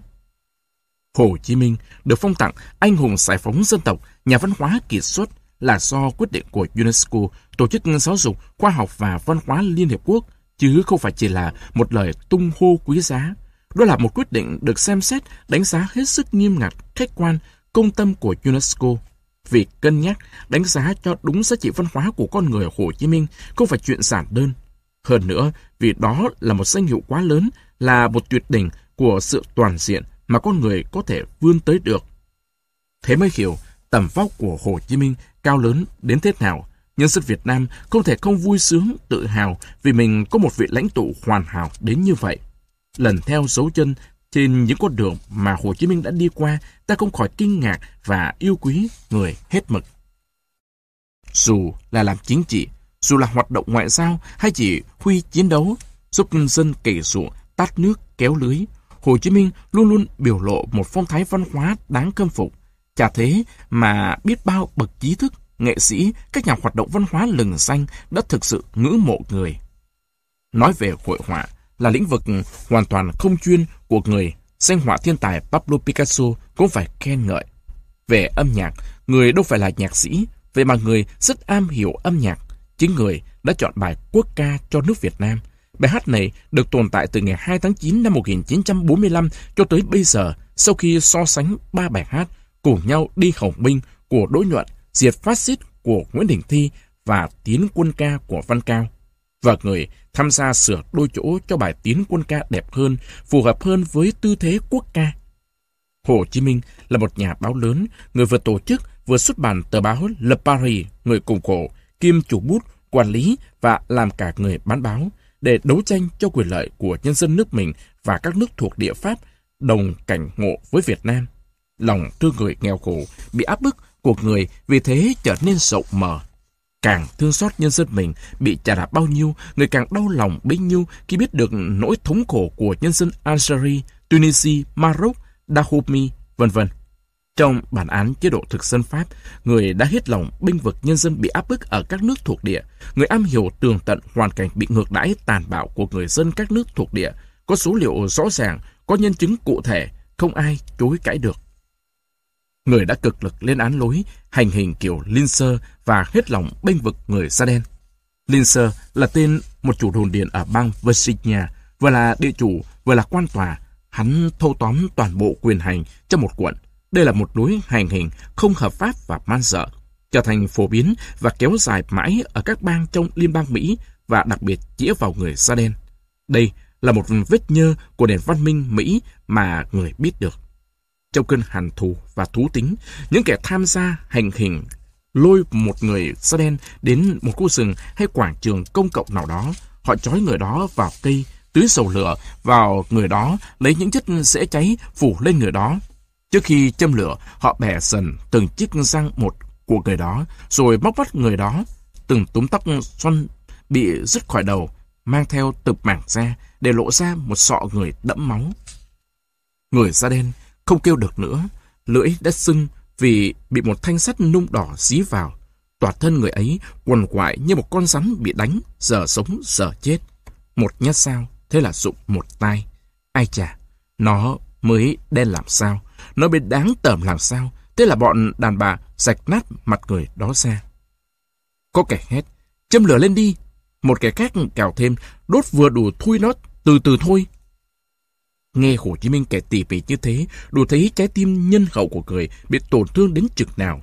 Và không lạ, tại sao khi đến xem tượng thần tự do của nước Mỹ năm 1912 ở New York, Hồ Chí Minh lúc đó tên là Nguyễn Tất Thành, mới 22 tuổi, đã chứng chạc bộc lộ cảm tưởng đầy bức xúc của mình. Người không đưa ra những lời hoa mỹ nhằm khen ngợi cái đẹp của tượng đài, mà chỉ hỏi bao giờ người da đen được bình đẳng với người da trắng, bao giờ có sự bình đẳng giữa các dân tộc. Những dòng chữ uất đức sự bất công ấy không sống bất cứ vị khách tham quan nào như một hồi chuông cảnh tịch nhân loại. Như thế mới đáng gọi là người có văn hóa chứ. Suốt cả đời mình, Hồ Chí Minh đấu tranh không ngừng để chống bất công ở mọi nơi, mọi lúc. Và người luôn luôn ủng hộ hòa bình, chống chiến tranh, vì người thấu hiểu chiến tranh là chết chóc, là tàn phá, là đau khổ cho con người, trước hết là người lao động. Khi buộc phải cầm súng chiến đấu, bảo vệ nền độc lập cho tổ quốc mình, thì câu đầu tiên, lời kêu gọi toàn quốc kháng chiến, ngày 19 tháng 12 năm 1946 của người chính là câu chúng ta muốn hòa bình. Ngay cả ông Santini, đặc phái viên của chính phủ Pháp, người đã từng tiếp xúc và làm việc nhiều lần với Chủ tịch Hồ Chí Minh trong thời gian Việt Nam kháng chiến chống thực dân Pháp xâm lược, cũng phải thừa nhận mọi hành động của Chủ tịch Hồ Chí Minh đều hướng tới hòa bình. Người phân biệt sạch sỏi thực dân Pháp, rồi đế quốc Mỹ xâm lược với nhân dân Pháp, nhân dân Mỹ đáng yêu. Và họ chỉ là những người bạn của nhân dân Việt Nam. Họ cũng phản đối cuộc chiến tranh xâm lược bẩn thỉu do chính phủ của nước họ gây ra. Sự thật đó là quá rõ ràng không cần phải bàn cãi khi mà vợ anh Henry Martin, chị Raymond Dien, cản đường xe lửa không cho chính phủ Pháp chở vũ khí sang đánh Việt Nam. Anh Morrison đã tự thiêu để phản đối chính phủ Mỹ xâm lược Việt Nam trên bờ sông Potomac làm rúng động cả nước Mỹ. Hồ Chí Minh là một người hiếu học, ham hiểu biết cực độ. Nhờ vậy, kiến thức của người sâu rộng vô cùng, người biết nhiều ngoại ngữ và am hiểu nhiều lĩnh vực trong đời sống xã hội. Người có thể tiếp xúc nhiều đối tượng khác nhau và trở nên thân thiết với nhiều nhà chính trị lớn, nhiều văn nghệ sĩ có tên tuổi, nhiều nhà trí thức lỗi lạc. Lòng dạ cởi mở, khoan dung, thái độ cư xử thân tình, hòa nhã, hào phóng, Hồ Chí Minh là một con người rất đẹp, rất cao quý, được nhiều người trên thế giới biết đến và cảm mến sâu sắc. Có những mẩu chuyện đơn sơ nhưng rất cảm động, chứng minh cho điều này.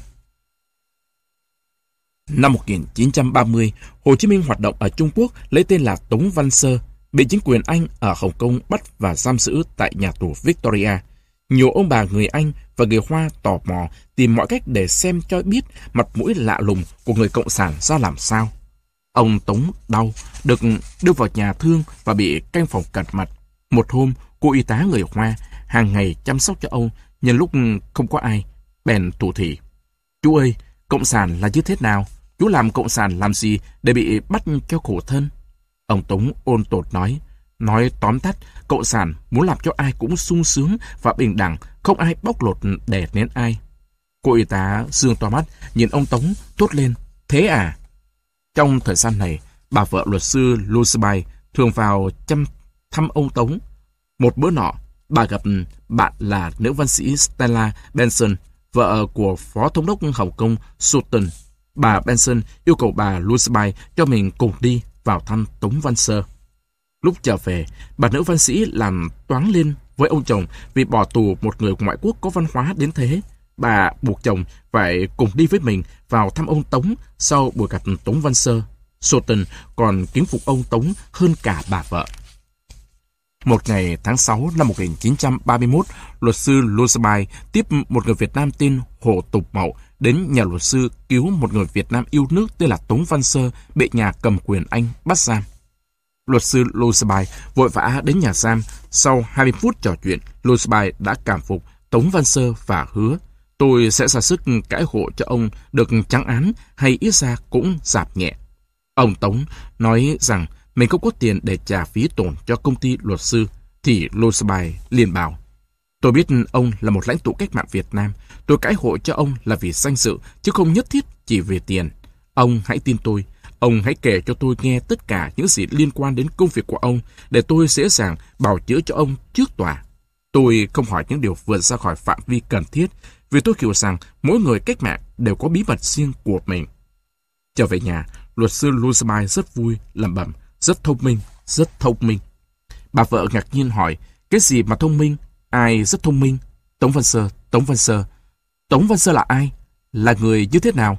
Nghe chồng kể chuyện, bà Lucibai liền đòi chồng cho gặp lại Tống Văn Sơ, và bà Lucibai thấy Tống Văn Sơ giỏi tiếng Anh lúc trở về. Bà bảo, ông ta ra tù, ta sẽ mời về dạy cho con gái mình. Biết chắc Tống Văn Sơ chính là Nguyễn Ái Quốc, chính quyền Anh ở Hồng Kông đã cấu kết với Pháp bố trí bắt ông Tống ở số nhà 186 phố Tam Lung vào ngày 6 tháng 6 năm 1931. Thực dân Pháp ở Đông Dương hí hửng, tưởng phe này đưa được Nguyễn Ái Quốc về thi hành bản án tử hình phóng hạch do Tòa án Vinh Nghệ An xử năm 1929. Nhưng các luật sư Losbai, Hanki và Long Trung Quốc đã ra sức bảo chữa. Tòa án Hồng Kông không thể kết án ông Tống, nhưng lại quyết định trả ông về Đông Dương. Ông Losbai chống án lên nước Hoàng Anh, nên ông Tống được tha bổng và được tùy ý, muốn đi đâu thì tự chọn. Luật sư Losbai bố trí cho Tống Văn Sơ xuống một chiếc tàu sang châu Âu, nhưng đến Singapore thì Tống Văn Sơ bị bắt, đưa trở lại Hồng Kông. Hồ Tùng Mậu đến cầu cứu luật sư Losbai một lần nữa. Bà Losbai đi thăm dò, được biết Tống Văn Sơ bị giam ở trường dạy cố đạo, rồi bí mật đưa trang phục vào cho ông và biên thư hẹn ngày giờ đón ông. Khi Tống Văn Sơ trong bộ quần áo giáo sư thản nhiên đi ra cổng trường, bọn cảnh sát đều cúi sạp xuống, không dám nhìn. Ông bà Louisby đưa Tống Văn Sơ về nhà. Ở đây, ông sống như người trong gia đình.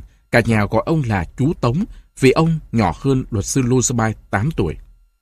Do có kẻ rình sập quay nhà, luật sư Louisby sợ mật thám Pháp có thể bắt thủ tiêu ông Tống, nên đã cùng với Phó Thống đốc Hồng Kông Sultan tổ chức một màn kịch đưa Tống Văn Sơ đi Thượng Hải trên một chuyến tàu Nhật với hai nhân sĩ bạn của quan thống đốc, còn luật sư Long đóng vai thư ký.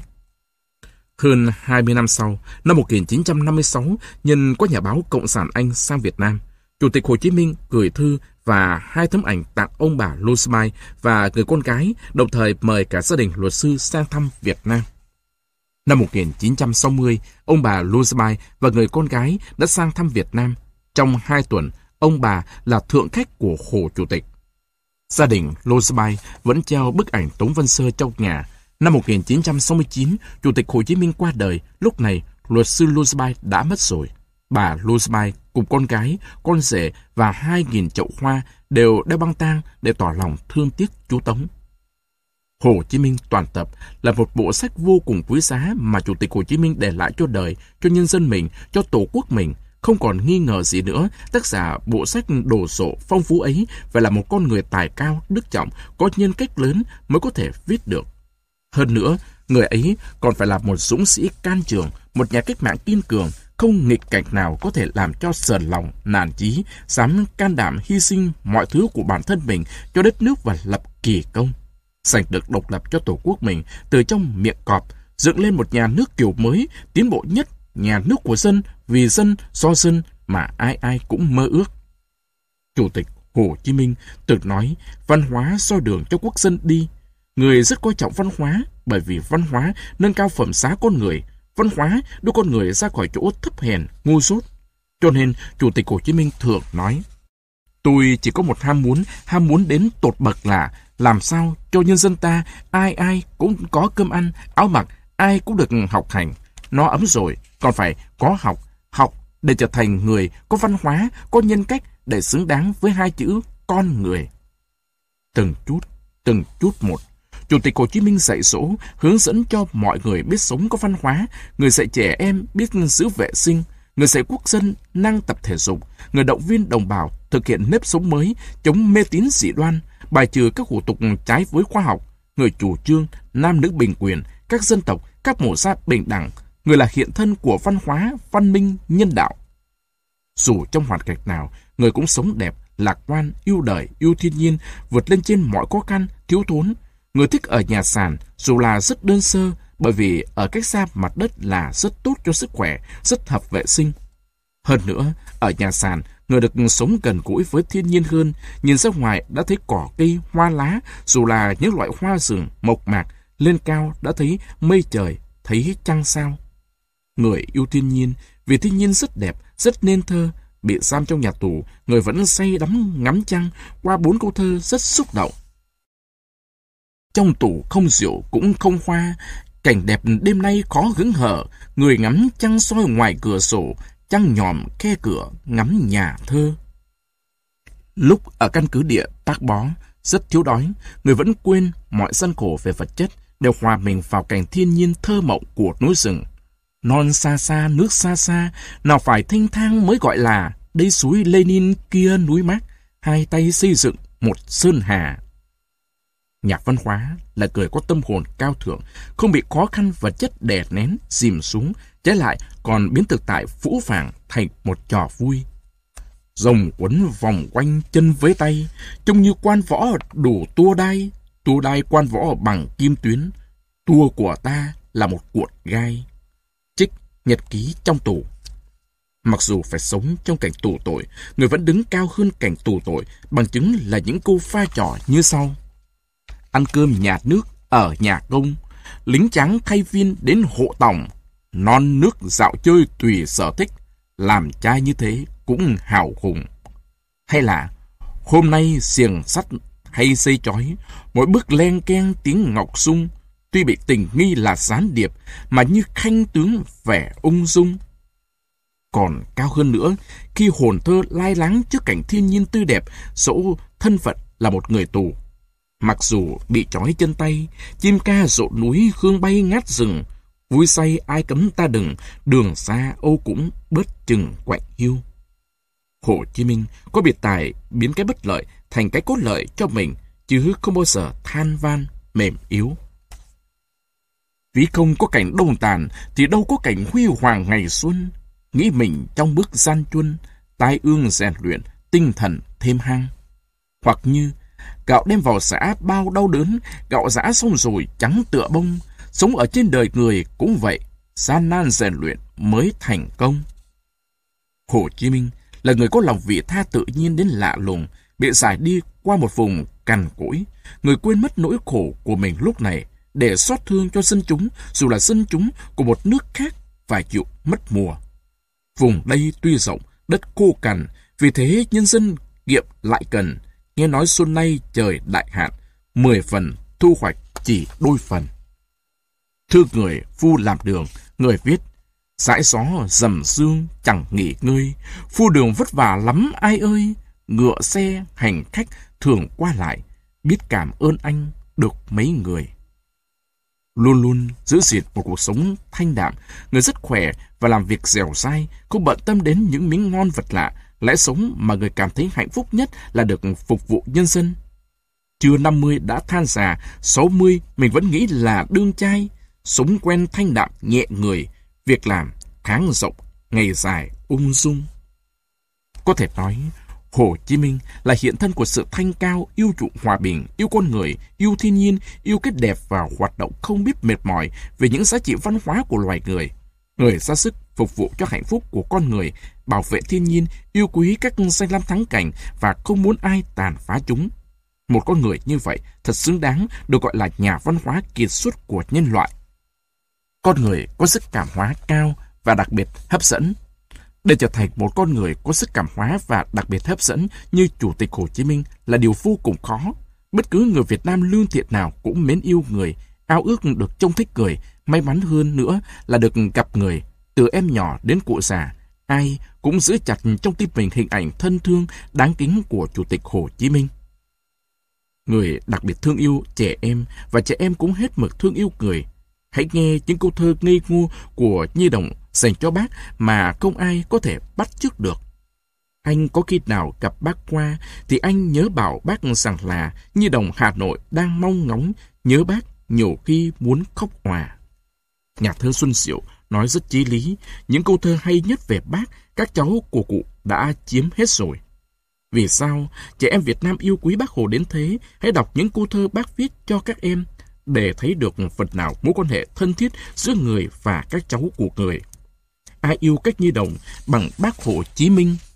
Tính các cháu ngoan ngoãn, mặt các cháu xinh xinh, mong các cháu cố gắng thi đua học và hành, tuổi nhỏ làm việc nhỏ, tùy theo sức của mình để tham gia kháng chiến, để gìn giữ hòa bình. Các cháu hãy xứng đáng cháu bác Hồ Chí Minh. Hoặc là Trung thu trăng sáng như gương, bác Hồ ngắm cảnh nhớ thương nhi đồng. Sức cảm hóa của người trước hết xuất phát từ lòng nhân đạo, sự khoan dung cao cả, hãy xem cách xử sự với kẻ phản quốc Nguyễn Hải Thần thì rõ. Sau khi ta đồng ý cho Nguyễn Hải Thần giữ chức Phó Chủ tịch Chính phủ năm 1945, nhiều cán bộ không thông có người đến nêu thắc mắc với bác Hồ. Bác không giải thích dài dòng mà chỉ hỏi một câu. Phân có sơ không? Nhưng dùng bón lúa tốt thì có dùng không? Bác dặn tìm cho ông ta một ngôi nhà thật tốt và nhường luôn cho ông ta chiếc xe hơi mà bác thường dùng. Đến khi quân tưởng rút về, Nguyễn Hải Thần cùng một lô một lốc bọn phản động bám theo chân chúng bỏ nước ra đi. Khi nước Cộng hòa Nhân dân Trung Hoa thành lập năm 1949, Nguyễn Hải Thần ở Quảng Châu đã già và bị mù lòa. Đại sứ quán ta ở Bắc Kinh báo về, Chính phủ Trung Quốc hỏi ý kiến ta về việc xử lý đối với kẻ đã núp bóng quân tưởng, gây khó khăn cho chính phủ ta, giết hại nhiều đồng bào ta. Hồ Chủ tịch thông báo việc này trong một phiên họp hội đồng chính phủ và nói, thái độ của chính phủ Trung Quốc như vậy là rất hiếu nghị, rất đúng đắn. Bây giờ đề nghị các cụ và các chú cho ý kiến xem nên phúc đáp chính phủ Trung Quốc thế nào. Hội nghị thảo luận rất sôi nổi, cuối cùng có hai ý kiến khác nhau. Một là đưa Nguyễn Ải Thần về nước, xét xử trước tòa để làm sáng tỏ pháp luật của nhà nước ta, làm gương cho bọn trùm phản động khác. Một ý nghĩa là khoan hồng cho Nguyễn Hải Thần. Bác Hồ phát biểu cuối cùng. Hội nghị ta có hai ý kiến. Tôi xin tóm tắt thiết này. Nếu các cụ, các chú đồng ý thì điện phúc đáp cho chính phủ Trung Quốc. Đúng, Nguyễn Hải Thần là một kẻ phản quốc lớn, có tội với nhân dân, nhưng ông ta đã già và mù lòa. Dù có tư tưởng phản cách mạng cũng không có khả năng thực hiện được. Nay ta đề nghị chính phủ Trung Quốc giúp ông ta có cái sinh nhai và giáo dục ông ta trở thành người tốt, biết tuân theo pháp luật Cộng hòa Nhân dân Trung Hoa. Hội nghị chính phủ biểu quyết nhất trí với Hồ Chí Minh. Ít lâu sau, Hồ Chủ tịch lại thông báo, thể theo ý kiến của ta, chính quyền Quảng Châu đã được lệnh của chính phủ Trung Quốc hàng tháng cấp cho gia đình Nguyễn Hải Thần hai tạ gạo, một số tiền và giúp ông ta cải tạo. Nay vợ con ông ta đều đã có dấu hiệu tiến bộ. Có lần, ở tại cơ quan, sau khi tiếp một đồng chí nước bạn sắp về nước, bác định tặng đồng chí này cây san hô mà người rất thích. Bác nhờ một đồng chí bảo vệ đặt cây san khô vào hộp gỗ, sao cho thật chặt, thật êm để khỏi hư. Nhưng khi làm việc này, đồng chí bảo vệ vô ý để ống tay áo vướng vào, kéo cây sân hô rơi xuống sàn gạch vỡ tan. Số anh em đứng đấy đều hoảng hốt, vã mồ hôi, còn đồng chí gây nên sự cố thì mặt mày tái pét, Sợ bác của thì ít, mặc khổ tâm vì không làm được việc bác giao thì nhiều hơn. Giữa lúc đó bác hổ đến, mấy anh em vẫn đứng lặng nhìn cái sân hô vỡ dưới sàn. Bác chợt hiểu ra cớ sự, cười bảo, tiếc quá nhỉ. Rồi quay về phía đồng chí bảo vệ, giọng nhẹ nhàng, đầy thông cảm, bác nói, thôi, chót lỡ rồi thì thôi, ai chả có khi lỡ, đến dịp khác, bác tặng vậy. Một tờ báo ở Hồng Kông có bài viết về ba nhà quân nữ cự phách thời hiện đại, trong đó có Chủ tịch Hồ Chí Minh. Riêng với Hồ Chí Minh, bài báo viết, Cụ Hồ Chí Minh là nhân vật chính trị quốc tế sau chiến thắng Điện Biên Phủ năm 1954, phương Tây mới hiểu đúng đắn và triệt để về lãnh tụ của nhân dân. Và cũng từ nhân vật Hồ Chí Minh cùng với chiến dịch Điện Biên Phủ, Việt Nam trở nên lừng danh thế giới. Sau thắng lợi lừng lẫy ấy, Chủ tịch Hồ Chí Minh tổ chức buổi chiêu đãi có nhiều vị khách quốc tế đến sự. Nỗi khổ tâm của khách là sự bất đồng tiếng nói. Nhiều người Nga không biết tiếng Pháp, nhiều người Trung Quốc không biết tiếng Anh. Lúc ấy rất thiếu người phiên dịch. Trước tình hình như vậy, bất ngờ Chủ tịch Hồ Chí Minh đích thân đứng ra phiên dịch cho khách. Qua nhiều thứ tiếng, nếu không gặp tình huống này, có lẽ người ta không biết vị lãnh tụ của Việt Nam thông thạo nhiều ngôn ngữ đến thế. Mọi người ngạc nhiên vì đây là một nhà chính trị, nhà quân sự miệt mài nơi rừng Việt Bắc, lại nói lưu loát các thứ tiếng Trung, Anh, Pháp, Nga. Người nói trôi chảy, tự nhiên và rất chuẩn với tài ngoại giao khôn khéo và linh hoạt.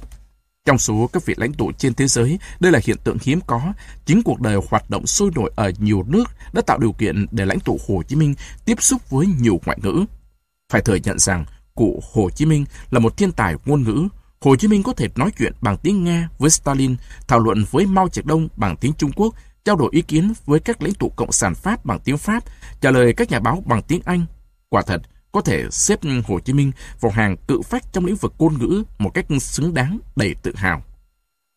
Ta thường thấy trong ảnh hay phim thời sự, bác Hồ đội một cái mũ, kiểu nón cúi vành rộng. Đánh phấn trắng, chiếc mũ đã rất cũ, nắng mưa đã làm phai hết cả phấn trắng. Khi bác lãnh đạo đoàn đại biểu đảng chính phủ ta đi thăm Trung Quốc, Liên Xô và các nước xã hội chủ nghĩa tháng 7 năm 1955, có người đề nghị sắm cho bác một chiếc mũ mới, nhưng bác không chịu. Bác bảo đem chiếc mũ rất cũ ấy giặt sạch và đánh phấn lại. Khi cầm chiếc mũ được đánh phấn trắng tinh, bác rất vui và nói, cái cũ bỏ đi thì uổng, cái cũ mà ta biết giữ gìn, sửa sang thì cũng thành cái mới. Khi đoàn đến Bắc Kinh, ra đón đoàn có Chủ tịch Mao Trạch Đông và Phó Chủ tịch Tống Khánh Linh. Bác cùng bước lên xe mui trần với bà Tống Khánh Linh, vẫy mũ đáp lại nhân dân hai bên đường đang vẫy cờ, hoa, chào đón đoàn ta. Trời nắng, bà Tống Khánh Linh đầu trần. Thế vậy, bác liền lấy chiếc nón mà mình đang cầm đặt lên đầu bà Tống Khánh Linh và nói, bây giờ chiếc mũ lại được trở về với chủ của nó. Hóa ra chiếc mũ đó do bà Tống Khánh Linh tặng cho bác từ năm 1927 ở Thượng Hải khi bác từ Quảng Châu trở lại Liên Xô vì bọn quốc dân đảng Trung Quốc phản bội đang truy bắt những người cách mạng, kể cả Nguyễn Ái Quốc. Hoàng thân Suphanovong, nhà hoạt động cách mạng Lào, là người đặc biệt tôn kính Chủ tịch Hồ Chí Minh. Những ngày đầu tháng 9 năm 1945, lịch sử, ông đã được gặp bác Hồ. Bác trao đổi với ông về những vấn đề cơ bản của cách mạng Lào chỉ ở gần bác ít phút, Hoàng thân đã cảm nhận được tầm vóc vĩ đại, sự ung dung giản dị, lòng nhân ái bao dung ở bác, người mà ông thầm gọi là Papa Hồ, tức cha Hồ. Trung tuần tháng 10 năm 1945, Bác Hồ cử một đội quân tình nguyện Việt Nam hộ tống Hoàng thân trở về Lào một cách an toàn. Ông đã nguyện làm người học trò trung thành của Papa Hồ kính yêu. Những lúc gặp nguy nan là Hoàng thân lại nhớ đến Bác Hồ, người đã cho ông niềm tin và nghị lực để vượt khó khăn. Tất cả những người con trai của ông đều có tên Việt do chính Papa Hồ đặt. Quang, Minh, Chính, Đại, Trung, Thành. Hoàng thân Suvanuvong thường nói với các con mình, đời ba chỉ khóc có hai lần, lần anh Quang của các con hy sinh và lần hay tin bác Hồ qua đời. Cụ Phan Bội Châu là người hết sức tin cậy và hy vọng nhiều nhất đối với Nguyễn Ái Quốc, Hồ Chí Minh. Trong một buổi trò chuyện giữa vợ chồng Nguyễn Thế Truyền, vừa ở Pháp về với Phan Bội Châu tại Huế, cụ Phan nói, từ khi tôi gặp Ái Quốc ở Trung Quốc năm 1924, được ông Nguyễn góp ý, tôi đã tán thành thay đổi đường lối và tổ chức cách mạng của mình. Chưa kịp làm gì, thì năm 1925 tôi bị bắt. Suốt đời, tôi luôn giữ mối thiện cảm và lòng tin cậy người thanh niên đồng hương ấy. Nguyễn Thế Truyền tỏ lòng tin tưởng vào nghĩa lớn của Phan Bội Châu nhưng cụ Phan nói, ở Huế, tôi từng nói chuyện với nhiều người rằng, nhìn lại đám thanh niên hoạt động trong nước hay ngoài nước, tôi chỉ hy vọng ở Nguyễn Ái Quốc. Tuổi trẻ hơn tôi nhiều, mà cái tuổi ấy mới là tuổi làm nên việc lớn. Ông ta là người tài đức, sẽ không phụ lòng tín nhiệm của quốc dân đồng bào, thật là hậu sinh khả úy. Lần khác, ông Trần Lê Hữu cùng quê Nghệ An gặp Phan Bội Châu và hỏi, Thưa cụ, tôi không hiểu rồi đây, nước ta có độc lập được không? Từ trước đến nay, anh hùng chí sĩ nổi lên, sớm muộn đều bị bắt, bị tù, bị giết. Cô là niềm hy vọng lớn của quốc dân mà cũng bị giam lỏng ở đây như thế, còn mong gì nữa? Ông không nên nghĩ như thế, đời hoạt động cách mạng của tôi suốt cuộc là một thất bại lớn. Đó là bởi tôi tuy có lòng mà thật bất tài. Hiện nay có nhiều người khác giỏi hơn đứng ra đảm đang việc mà lớp chúng tôi không làm xong. Ông có nghe tiếng ông Nguyễn Ái Quốc không? Thưa cụ, bò đáy thất thanh nam đàn sinh thánh, chẳng là nói về cụ hay sao? Kể cái nghề cử tử, thì xưa kia tôi cũng có tiếng thật. Dân ta thực thói trọng người văn học, mà gán cho tiếng nọ tiếng kia. Nhưng nếu Nam Đàn có thánh thật, thì chính là ông Nguyễn Ái Quốc, chứ không phải ai khác. Trong các đồ dùng hạt ngày của Chủ tịch Hồ Chí Minh, có những thứ cổ vật, trong đó có chiếc đồng hồ là món rất cao tuổi. Nó vốn là của một ông bạn người Indonesia, Hồi ở Paris, có một hôm ông đến vỗ vai Nguyễn Ái Quốc. Anh Nguyễn à, anh làm việc và đi lại nhiều mà chưa có đồng hồ. Anh hãy lấy chiếc đồng hồ của tôi mà dùng và cho tôi mượn ít tiền. Bao giờ tôi có tiền và thấy cần, tôi sẽ chuộc lại. Bác nghĩ rằng, với tình bạn, mình có thể cho ông ta vay tiền, không cần giữ đồng hồ. Xong nếu vậy, rồi ông ta cũng bán cho người khác thôi. Vậy mình cứ giữ đồng hồ, đưa cho ông ta số tiền ngang giá mua thì hơn. Ý bác là muốn giữ của cho ông, bạn thân, và mong rằng ông ta sẽ chuộc lại món đồ của mình. Khi trao tiền, bác nói, mong từ nay anh luôn luôn có tiền đủ dùng. Sau đó rất lâu, gặp lại ông bạn, bác hỏi, anh khỏe luôn chứ, sao không lại chỗ tôi chơi? Ông bạn Indonesia rất vui và vồn vã, khiến bác ngạc nhiên. Tưởng bác gợi lại chuyện chuộc đồng hồ. Ông ta cười bảo, tôi đã nghe lời khuyên của anh, biết sành sụp nên đã sắm được chiếc đồng hồ mới khá hơn, mong chiếc đồng hồ kia vẫn còn tốt để anh dùng. Quả thật, ông ta ăn mặc sang hơn, đeo chiếc đồng hồ sáng bóng. Lúc bấy giờ, Nguyễn Ái Quốc mới mừng cho bạn. Từ đó đến cuối đời, chiếc đồng hồ quả quyết, kỳ vật của người bạn thân luôn luôn ở bên cạnh bác. Họa sĩ Diệp Minh Châu thì có một kỷ niệm đẹp về bác như sau. Diệp Minh Châu ở Nam Bộ ra được bác Hồ cho về ở cùng nhà trong chiến khu để sáng tác. Những lúc nghỉ việc, bác thường đến xem vẽ, một hôm xem tranh. Bác nói, bác có ý kiến, chú đồng ý không? Cháu xin bác cho ý kiến ạ. Bác chỉ vào bức tranh. Chỗ vẽ nhà bác, chỗ này còn trống quá, chú cho thêm con chó nhỏ vào đây nhé. Có người, có vật, cho nó vui. Thường ngày nó vẫn nằm đây, để bác ừ, giữ nó lại cho chú vẽ.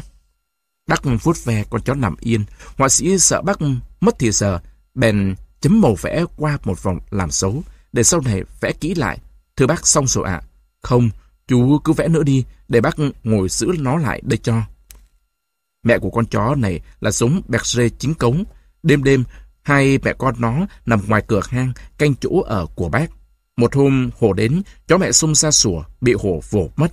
Chó con sợ quá, chạy trốn vào rừng. Mấy tháng sau mới thấy trở về, to lớn, nhanh nhẹn và khỏe lắm. Nó lại nằm canh nhà cho bác. Tháng 7 năm 1955, trong chuyến đi thăm Trung Quốc, bác và các đại biểu được đưa đi thăm Vạn Lý Trường Thành.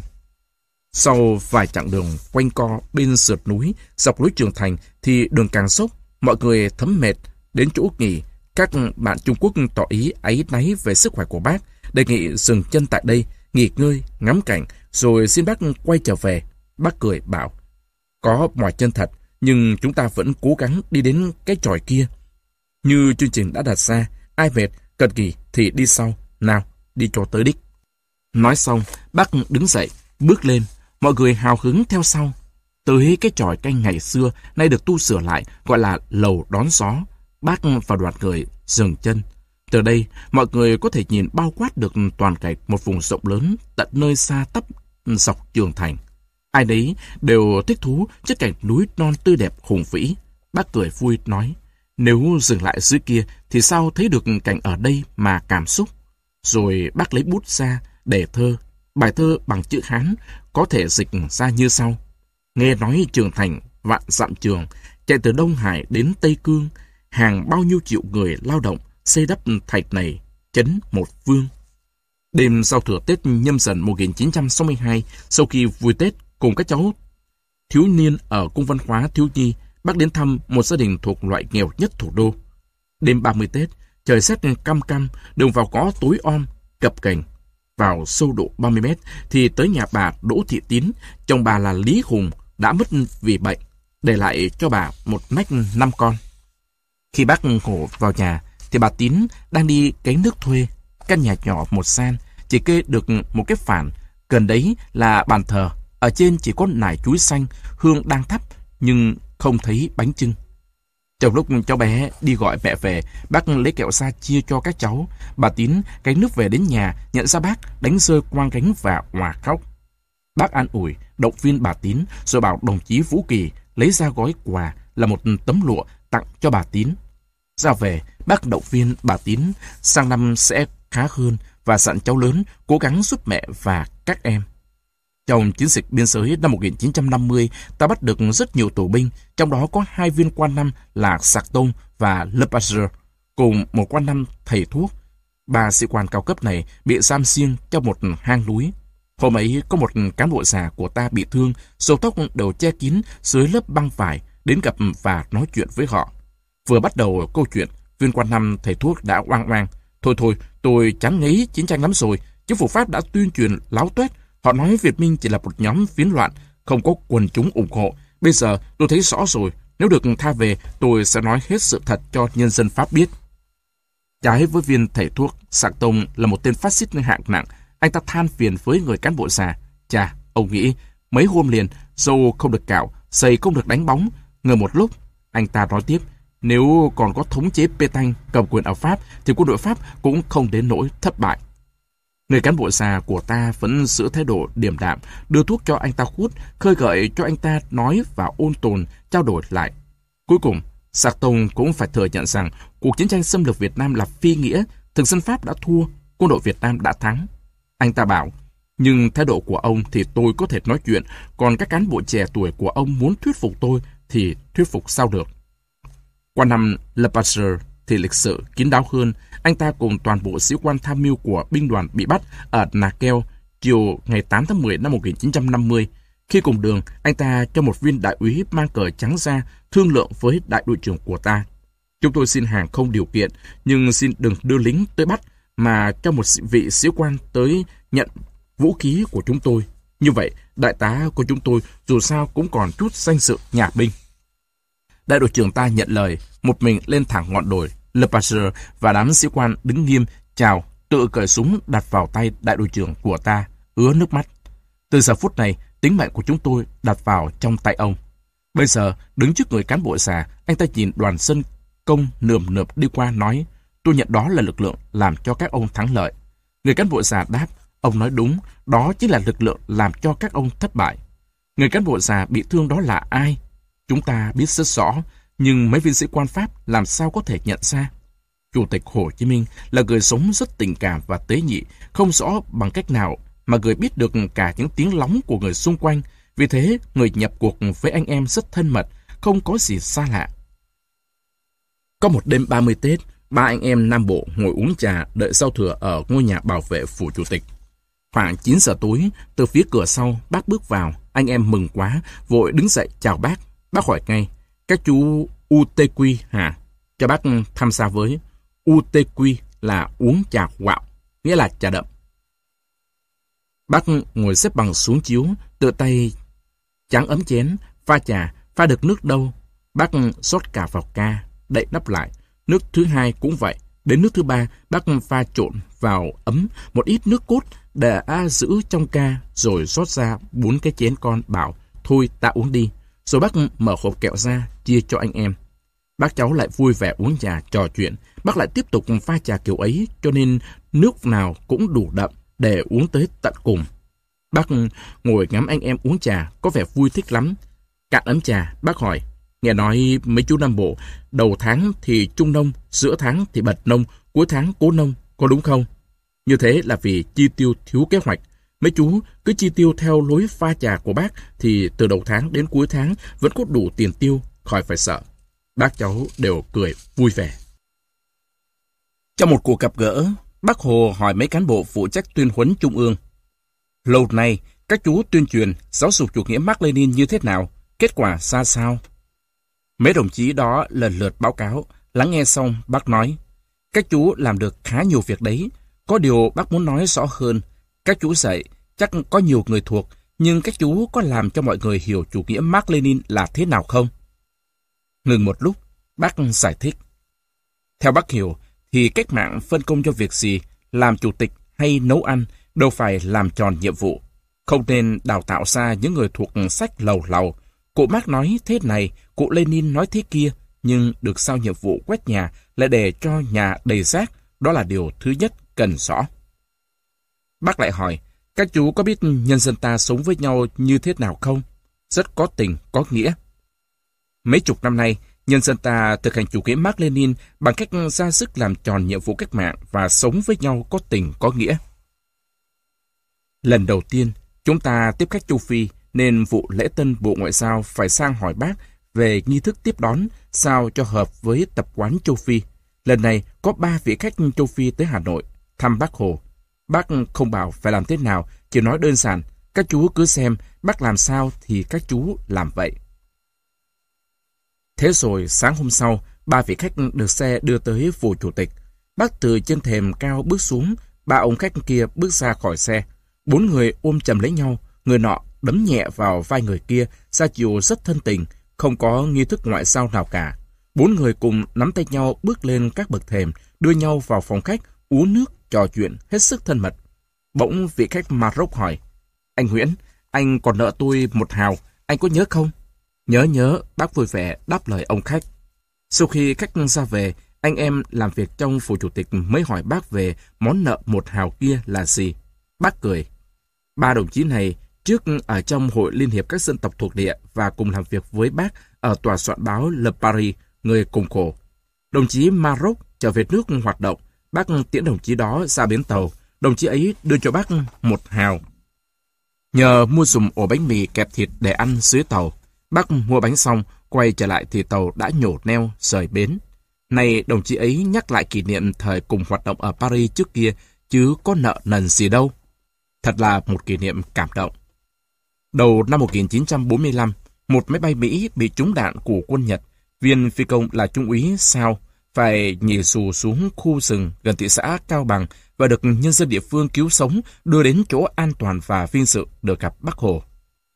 Trong buổi tiếp, bác tặng Trung úy Sao một tấm lụa trắng, theo dòng chữ chúc mừng khách đến bằng tiếng Anh và một tấm vải đỏ có nhiều chữ ký của hội viên mặt trận Việt Minh chống phát xít và được các chiến sĩ Việt Minh đưa về Côn Minh, Trung Quốc. Ít lâu sau, Bắc Hồ gặp tướng Mỹ Sidney và tổ chức một cuộc hội đàm lịch sử giữa đoàn đại biểu Việt Nam độc lập với đoàn đại biểu Mỹ, bàn về hợp tác đánh phát xít Nhật ở Việt Nam. Tại buổi tiệc mừng kết quả của cuộc hội đàm, về phía Mỹ có tướng Sinon, tướng Sacklerfield, phía Trung Hoa có tướng Lư Hán, tư lệnh quân khu Vân Nam, Trương Phát Khuê, tư lệnh đệ tứ chiến khu, Lương Vân, tỉnh trưởng Vân Nam. Sau hội đàm, Bắc Hồ và đoàn Việt Nam trở về Tân Trào, cùng đi có hai tướng Mỹ.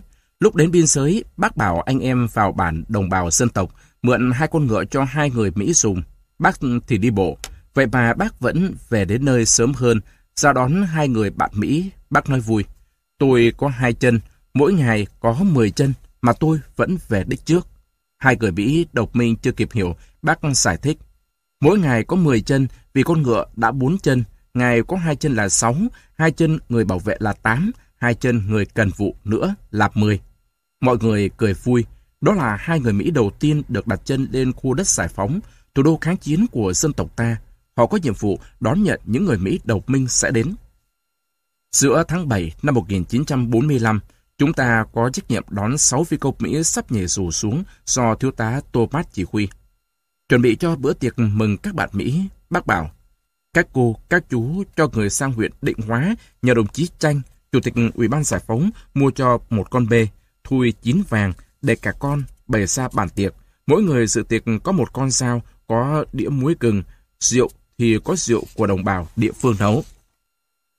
Kết quả thật không ngờ, vì các ông bạn Mỹ tỏ ra rất hài lòng, họ bảo sẽ nhớ hoài buổi bê thui ấy, đặc biệt nhớ cách đại cách sang trọng, lý thú của bác giữa chốn núi rừng chiến khu còn nhiều thiếu thốn như vậy.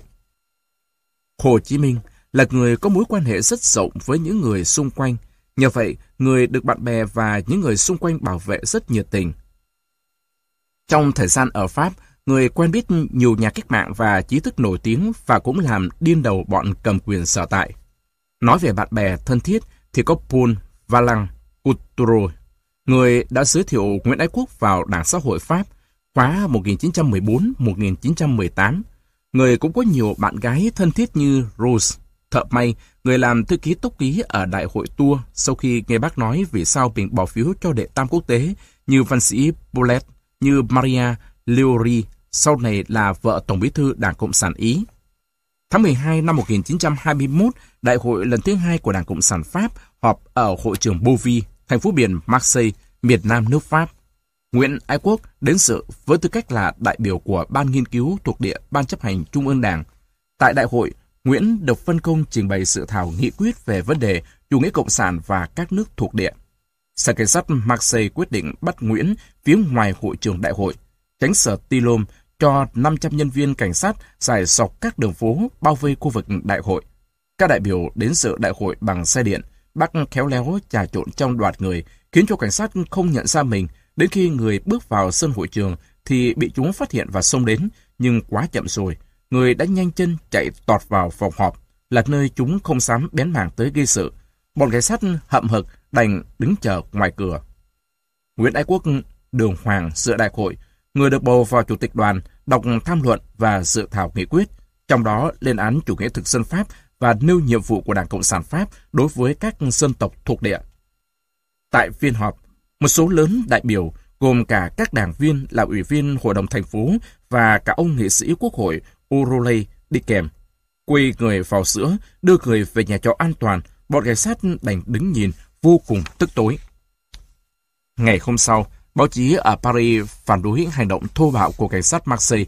Leopoldet viết trên tờ báo của nhân dân có đoạn. Giai cấp công nhân Pháp không tha thứ những việc làm xấu xa như thế và sẽ nhất trí đứng lên phản đối kịch liệt nếu bất chấp pháp luật, cảnh sát bắt Nguyễn Ái Quốc ở Marseille. Muốn buộc chúng ta im tiếng thì không phải bắt riêng một đại biểu An Nam mà phải bắt giam toàn thể đại biểu dự đại hội và toàn thể đảng viên Đảng Cộng sản. Chuẩn bị đón Tết Đinh Hợi năm 1947, cán bộ và nhân viên Đài Phát thanh Tiếng Nói Việt Nam được một phen cuốn cả lên. Bác Hồ sẽ đến đài để ghi âm lời chúc Tết của người, gửi đồng bào cả nước sẽ phát vào buổi phát thanh đầu tiên sáng mùng một Tết. Mọi người chỉ kịp quét dọn nơi ghi âm và cũng là nơi tập hợp anh chị em đón bác. Vừa dọn xong thì đồng chí Xuyến đưa đến một ông cụ sáng đi nhanh nhẹn, mặc bộ bà ba và áo ấm nâu, có quàng một chiếc khăn len nâu che kín tận cằm, chỉ chừa mũi và hai mắt sáng long lanh. Đó là bác Hồ. Người vừa vượt một quãng đường dài ngoài trời tối đen, mưa phùn và rất lạnh. Bác chào hỏi mọi người có mặt, rồi ngồi xuống, bỏ mũ ra và hỏi đồng chí Xuyến. Thu ngay ở đây à? Lúc này, ở một chiếc bàn nhỏ bên cạnh, kỹ thuật viên trẻ Phan Nghiêm đang cắm điện và điều khiển máy. Đây là máy ghi tiếng vào đĩa mềm hiệu Wincos của bà con Việt Kiều ở Pháp tặng bác trong dịp người dự hội nghị Fontainebleau và bác đã chuyển cho đài để dùng trong hoạt động chuyên môn. Sau khi đồng chí Nghiêm báo cáo đã chuẩn bị xong, bác liền cầm phân bản bắt đầu đọc lời chúc Tết. Đây là lời chúc Tết đầu tiên trong cuộc kháng chiến chống thực dân Pháp xâm lược. Bác đọc rõ ràng, rõng rạc, không vấp, không nhầm một chữ nào và chỉ thu một lần là được. Đây là bài thơ bác chúc mừng năm mới. Cờ đỏ sao vàng tung bay trước gió, tiếng kèn kháng chiến vang dậy non sông. Toàn dân kháng chiến, toàn diện kháng chiến, chí ta đã quyết, lòng ta đã đồng. Tiến lên chiến sĩ, tiến lên đồng bào, sức ta đã mạnh, người ta đã đông. Trường kỳ kháng chiến nhất định thắng lợi, thống nhất, độc lập nhất định thành công. Đây là một trong những bài thơ chúc Tết hạt năm hay nhất của bác, vì nó như những lời tiên tri chính xác nhất về tiền đồ của cả một cuộc kháng chiến lớn lao với tư thế tự tin đáng khâm phục. Đây thực sự là lời hịch sung trận, mang cả hào khí lạc quan, quyết thắng của cả non sông đất nước vào trận đấu, một mất một còn của cả dân tộc với kẻ thù xâm lược. Có một lần đi chiến dịch, đến một con suối nước sâu chảy xiết, mấy người chiến sĩ đi với bác rất lo. Việc thì gấp, làm sao bây giờ, làm sao bảo đảm được an toàn cho bác qua suối thế này, có người nêu ý kiến. Bảy anh em ta dàn hạt ngang cho bác viện mà sang. Người khác lại bảo, đi kiếm dây rừng, sang qua suối để bác qua. Có anh lại hăng hái để tớ cõng bác sang. Nhưng mấy anh ngần ngại. Ta hãy nghỉ một lúc, chờ nước rút bớt rồi qua. Giữa lúc đó bác Hồ đi tới, bác hỏi, các chú đã tìm hết lối để sang chưa? Mỗi người nêu một ý, chưa có ý nào được ngã ngũ. Bác nhìn bao quát một lúc, rồi hỏi, thế các chú chỉ tìm ở bờ nước thôi à? Anh em ngạc nhiên tự hỏi, Tìm lối sang suối, không tìm ở bờ nước thì biết tìm ở đâu, bác cười. Về tìm trong sân chứ, rồi bác giải thích. Ở đây, hai bên suối đều có ruộng nương của đồng bào. Chẳng lẽ những ngày nước lũ, đồng bào không đi ruộng đi nương, chỉ tìm lối sang ở bờ nước là chưa biết dựa vào sân. Các chiến sĩ đều vỡ lẽ. Một anh liền chạy đến một cái bản ở cách đó không xa. Lúc sau, anh chạy trở về, mừng rỡ kêu to. Có cầu rồi, có cầu. Cả đoàn đi ngược dòng suối một quãng thì thấy một chiếc cầu tre chắc chắn cắt qua ngọn cây hai bên bờ suối. Mùa thu năm 1951, Bác đến thăm lớp bồi dưỡng chính trị cho hàng trăm cán bộ quân dân chính đảng ở Việt Bắc. Trong sự lớn mạnh của đội ngũ cán bộ hồi đó, có một số người không giữ được phẩm chất đạo đức, mắc khuyết điểm tham ô, cửa quyền, hắc dịch, mất dân chủ. Biết được tình hình ấy, khi nói chuyện với lớp học, bác mở cuốn sổ tay, đọc cho cả lớp nghe mấy con số về lãng phí, tham ô tài sản của nhà nước, của nhân dân ở một số đơn vị, ngành, địa phương. Đọc xong, bác nhẹ nhàng nêu câu hỏi. Trong lớp này, ai đã có vợ? Một nửa số người giữa lớp học sơ tay lên. Bác im lặng, nhầm nhầm tính con số. Cả lớp học hồi hộp theo dõi chưa hiểu tại sao bác lại hỏi như vậy. Bỗng giọng bác chậm rãi hơn. Các cô các chú thử nghĩ xem, mới có chưa nhiều cán bộ mà đã tham ô, lãng phí với những con số như vậy, nếu cộng tất cả các ngành lại thì lớn biết bao. Không khí lớp học im ắng hẳn, mọi người như đang tự soi lại mình. Trong không khí đó, bác lại nói rất ôn tồn thấm thía. Bác hỏi thật các cô các chú có bao giờ ăn bớt cơm của vợ con mình không? Thưa bác không ạ. Thế thì tại sao của cả nhà nước, của cả nhân dân, tiêu chuẩn của chiến sĩ, công nhân viên, nông dân, người lao động, hễ xảy ra là lơ là kiểm tra là có một số cán bộ vơ vào đút túi. Bác phân tích tiếp, các cô các chú là cán bộ cấp này, cấp nọ, phần lớn cũng chỉ là người đặt kế hoạch điều hành công việc, chứ trực tiếp đánh giặc, làm sao của cải là chiến sĩ, công nhân, nông dân, người lao động. Tham ô là thói xấu, rất có hại, không những phí phạm của cải xã hội, mà còn làm vần đục chế độ, mất cán bộ. Nói đến đây, bác tự phê bình.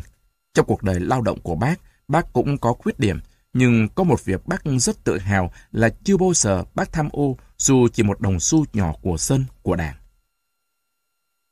Ở Đại hội Liên hoan Chiến sĩ thi đua toàn quốc lần thứ nhất tháng 5 năm 1952, vào giờ nghỉ buổi chiều, Bác Hồ đến vui chơi với các anh hùng chiến sĩ thi đua. Dạo ấy ở Việt Bắc có phong trào múa, nông tác vũ, mọi người tham gia nhảy múa cùng vui, Bác Hồ hô lên. Các cô các chú chiến đấu đã chiến đấu hăng, vui nhộn, phải vui nhộn mạnh. Nào, ta cùng nhảy đi. Nhìn đám trai gái như đàn con trẻ, cầm tay nhau nhảy hát, bác rất vui. Nhảy xong, mấy cậu bộ đội rối rít này thì bác cho phép các cháu làm kiệu, công kênh bác đi một vòng ạ. Bác cười, khoan dung, rồi chỉ đại tướng Võ Nguyên Giáp đang đi tới. Đấy kìa, các chú trông thấy không, đại tướng của các chú sắp tới, bác cho phép các chú công kinh đại tướng của các chú đấy. Giữa tháng 11 năm 1952, đoàn cán bộ Nam Bộ vượt đèo cao, sốc thẳm của núi rừng Trường Sơn ra chiến khu Việt Bắc dự hội nghị về chiến tranh du kích. Một buổi sáng, được tin bác đến, vì không được báo trước nên khi bác xuất hiện, ai nấy đều bất ngờ. Cả hội trường đứng dậy chào bác, bác ra hiệu ngồi xuống.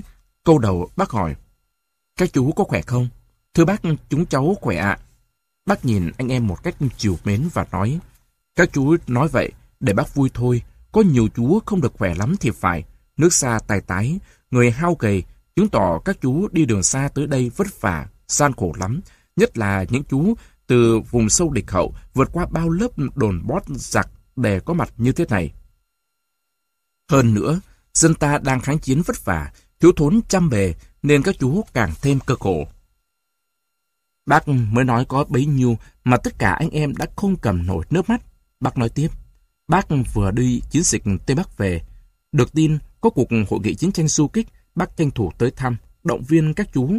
Thời gian không có nhiều, bác chỉ tới thăm các chú trong chút lát. Mong các chú cố gắng học hỏi nhau giữa các chiến trường, để sau hội nghị này, lực lượng ta phát triển phong phú hơn. Kẻ thù có trăm phương ngàn kế cũng nhất định phải chịu thua, cũng phải thất bại. Có đúng thế nào không nào? Có đúng thế không nào? Dạ thưa đúng ạ. Cuộc họp kéo dài hơn một tháng. Đoàn cán bộ Nam Bộ cũng như các đoàn khác còn phải sự tiếp lớp học chính thức 6 tháng, mà chủ đề chính là chiến tranh du kích. Lớp học sắp kết thúc thì được tin bác đến thăm. Lúc ấy là vào giữa năm 1953, khác với lần tới thăm trước, lần này bác hỏi, ở đây, các chú Nam Bộ có đông không? Những anh em Nam Bộ đều giơ tay lên cho bác thấy. Điều bất ngờ cảm động là bác yêu cầu lãnh đạo lớp học để số anh em Nam Bộ ngồi lên phía trên cho thêm gần bác. Các anh em Nam Bộ vui sướng vô cùng. Bác nói, các chú Nam Bộ ở xa xôi, mai mốt về trong đó lại càng xa xôi hơn, ít có dịp gặp bác hơn các chú ngoài này. Bác cho phép như vậy là để các chú có dịp gần gũi bác và bác thì lại có dịp gần gũi đồng bào miền Nam thân yêu. Nói đến đây, bác lặng trong giây lát, rồi rút chiếc khăn trong túi áo ra thấm nước mắt, Cử chỉ ấy khiến mọi người đều lặng đi. Bác nói tiếp. Sau mấy tháng học tập, các chú được bồi bổ thêm kiến thức mới về đánh du kích rồi nhé. Điều cốt yếu là vận dụng cho tốt, cho có hiệu quả. Các chú hãy đem kiến thức đã học, phổ biến rộng rãi cho nhiều người, có phần đưa cuộc kháng chiến của dân tộc tới thắng lợi. Bác chúc các chú thêm sức khỏe. Cho bác gửi lời thăm hỏi đồng bào, đồng chí khắp mọi miền mà các chú có dịp gần gũi tiếp xúc. Hội nghị Ban chấp hành Trung ương Đảng lần thứ ba khóa 2 tháng 4 năm 1952 đặt công tác triển đảng là trung tâm về xây dựng đảng, làm cho đảng trong sạch vững mạnh. Tại một khu rừng sâu, ven con suối lớn ở xã Vinh Quang, huyện Chiêm Hóa, tỉnh Tuyên Quang, lớp triển đảng Trung ương khóa 3 đã mở ngày 5 tháng 2 năm 1953, ngay tại nơi Đại hội Đảng lần thứ hai đã họp hồi đầu năm 1951. Khai giảng được hơn 3 tháng, hiệu ủy thông báo lớp học sẽ bế mạc đúng kế hoạch vào ngày 19 tháng 6 năm 1953. Bác Hồ sẽ đến dự và huấn thị, ai nấy đều háo hức mong chờ. Sắp đến ngày bế mạc, bất thần trời mưa tầm tã mấy ngày liền, nước suối đổ về mạnh, thành lũ nhanh chóng dâng cao và chảy xiết. Chỉ còn một ngày nữa là đến ngày bế mạc lớp học, ai cũng lo quá. Mọi lần khác muốn đến thăm lớp học, bác thường có mặt từ chiều hôm trước, lần này thì chắc là bác không thể đến được. Cả ngày hôm sau, nước lũ còn có phần tăng lên, lễ bế mạc không thể lùi ngày lại, vẫn phải tiến hành đúng kế hoạch đã định. Gần đến giờ bế mạc, cả hội trường vô cùng sửng sốt nghe tin bác vừa mới đến. Không hiểu làm cách nào mà bác đến được đúng hẹn như vậy. Khi bước vào hội trường, bác khoát tay ra hiệu giữ im lặng, mà tiếng vỗ tay vẫn không ngớt. Bác cũng cảm động và cười hiền hậu. Người ôn tồn vào đề ngay. Hôm nay, lớp trình đàn kết thúc, bác dặn một điều về bảo anh em xung quanh giữ bí mật, giữ bí mật nhiều điều, chỗ ở, công việc đi lại, vì địch tìm nhiều cách tấn công mình về quân sự, chính trị, kinh tế và cả bằng chiến tranh gián điệp. Nó biết mình nhiều hay ít đều là có hại. Bác thay mặt Trung ương cảm ơn đồng chí Lê Văn Lương và các cán bộ đã giúp các cô, các chú học tập. Cảm ơn các anh chị em tiếp tế đã làm cơm xẻo, canh ngọt. Cảm ơn đội bảo vệ đã giúp bác lội qua suối nên mới đến được đây. Cuối năm 1963, Đinh Mét, người con của sừng sạt nu, sau hơn hai tháng luồn rừng vừa suối, vai thì cõng con mới đặt được chân lên đất Bắc. Đêm đầu tiên, nằm trên giường ở bộ phận đón tiếp, đinh Mét cứ chằn chọc, đôi lúc lại buồn, nhớ quê nhà, lại lo ra Bắc lần này có được gặp cụ Hồ không. Sáng hôm sau, đang đứng trước cổng, nhìn người qua lại, thì bất chợt có một đồng chí tới cạnh đi mép bảo, anh chuẩn bị đi gặp Bác Hồ nhé, tí nữa sẽ có xe đến đón. đình Mét ngạc nhiên, đến nỗi không hỏi lại được gì, chân tay luống cuống, mãi đến khi đồng chí đó sụp, Mét mới bừng tỉnh, đi thay quần áo. Khi xe đậu lại trước phủ chủ tịch, Mét vừa bước xuống, đã thấy bác đứng ở cửa. Mét bước lên bậc thềm, bụng cứ nhủ mình phải bình tĩnh, mà hai chân vẫn cứ run. Có lẽ Matt sẽ khuỵu xuống nếu bác không bước tới, quắc vai Matt đưa vào nhà. Mọi người ngồi xuống ghế, bác đưa cho Matt chén nước trà, hỏi, đêm qua chú ngủ có ngon không? Thưa bác, cháu ngủ ngon. Bác lại hỏi, chú có nhớ quê không? Thưa bác, nhớ lắm. Vẻ mặt bác chợt xa xôi, như nhớ một cái gì xưa cũ, rồi bác nói như nói với chính mình. Bác cũng rất nhớ miền Nam. Bác hỏi thăm bà con dân làng trong đó sống ra sao, làm sẫy cốt đủ ăn không, tình cảm của bà con đối với cách mạng như thế nào. Địch mét nói tiếng kinh chưa thạo, bác phải lắng nghe chăm chú, thỉnh thoảng bác xen vào một vài câu đùa hóm hình, khiến mét phải bật cười và nhờ thế mét yên lòng hơn, Địch mét mạnh dạn bộc lộ lọc mình với bác. Thưa bác, cháu cũng như dân làng đều rất tin tưởng bác, tin tưởng cách mạng. Nhưng bây giờ Mỹ, Ngụy có nhiều súng đạn, lại có cả máy bay, xe tăng nữa. Ta chỉ có súng trường mà ít thôi, có đánh thắng được nó không? Bác im lặng một thoáng, rồi lấy cốc nước đang uống, đậy một tấm giấy lên. Đây, bác nói thế này để chú dễ hiểu. Hiện giờ, Mỹ, Ngụy như tờ giấy đặt trên cốc nước này. Nước trong cốc là dân, các chú là cán bộ, giống như những thanh củi đặt dưới cốc này. Củi cháy, nước sẽ sôi và lật nhào tờ giấy. Dù tờ giấy có nặng đi chăng nữa, nhưng muốn cho nước sôi, phải có củi. Muốn nước sôi nhanh, củi phải nhiều, phải tốt. Có đúng không nào? Địch Mét đã hiểu ra. Thưa bác, cháu hứa sẽ là một thanh củi tốt để góp sức đun cho nước cách mạng mau sôi. 30 phút được gặp bác, Địch Mét thấy nhẹ cả người và cảm giác vui như mình có thể làm được nhiều việc để đánh thắng giặc. Sáng ngày 19 tháng 5 năm 1946, đại biểu các cơ quan, đoàn thể ở Trung ương đến chúc thọ Bác Hồ. Bác rất vui, mời mọi người ngồi, rồi nói. Anh chị em đến chúc thọ tôi, phải không? Rồi bác mỉm cười nói tiếp. Cái ông nhà báo nào công bố ngày sinh của tôi thật đáng phạt. Trước hết tôi mới ngoài 50 tuổi, chưa gọi là già. Sau nữa, chúng ta đang ở thời kỳ công tác, chưa phải lúc cần đến hình thức lễ nghi như chúc thọ. Khi nghe giới thiệu Ủy ban đời sống mới, bác hỏi đời sống mới là gì? Nhà văn Nguyễn Huy Tường đứng lên. Thế là buổi chúc thọ biến thành cuộc thảo luận sôi nổi, thân mật về đời sống mới. Bác hỏi ngay Nguyễn Huy Tường. Chú cho tôi biết, cuộc vận động đời sống mới đến đâu rồi? Thưa cụ, chúng cháu bắt đầu chia ra các ban nghiên cứu, tổ chức, nhưng việc chính là định rõ cái hướng. Mấy khẩu hiệu cần kiệm liêm chính, chúng cháu thấy vừa không đủ vừa cổ xưa. Cổ, lạ quá, thế cơm các cụ ăn ngày xưa, bây giờ mình ăn cũng là cổ xưa à. Mọi người cùng cười. Nguyễn Huy Tưởng lại nói, Thưa cụ, sau mấy buổi họp, Ủy ban đã định rõ ba nguyên tắc cho đời sống mới là dân tộc, dân chủ, khoa học. Trước những danh từ to lớn ấy, bác bảo, hay lắm, nhưng mình phải xem dân bây giờ cần gì. Dân quê đã mấy người hiểu rõ thế nào là dân chủ, khoa học. Tôi hỏi thật chú, chú đi vận động đời sống mới thì chú làm gì trước? Mọi người nhìn nhau, ông Nguyễn Huy Tưởng có vẻ bối rối, liền thưa, nào là tuyên truyền, nào là tổ chức. Bác lắng nghe, rồi lắc đầu, nhìn mọi người, tay vỗ vỗ vào bụng.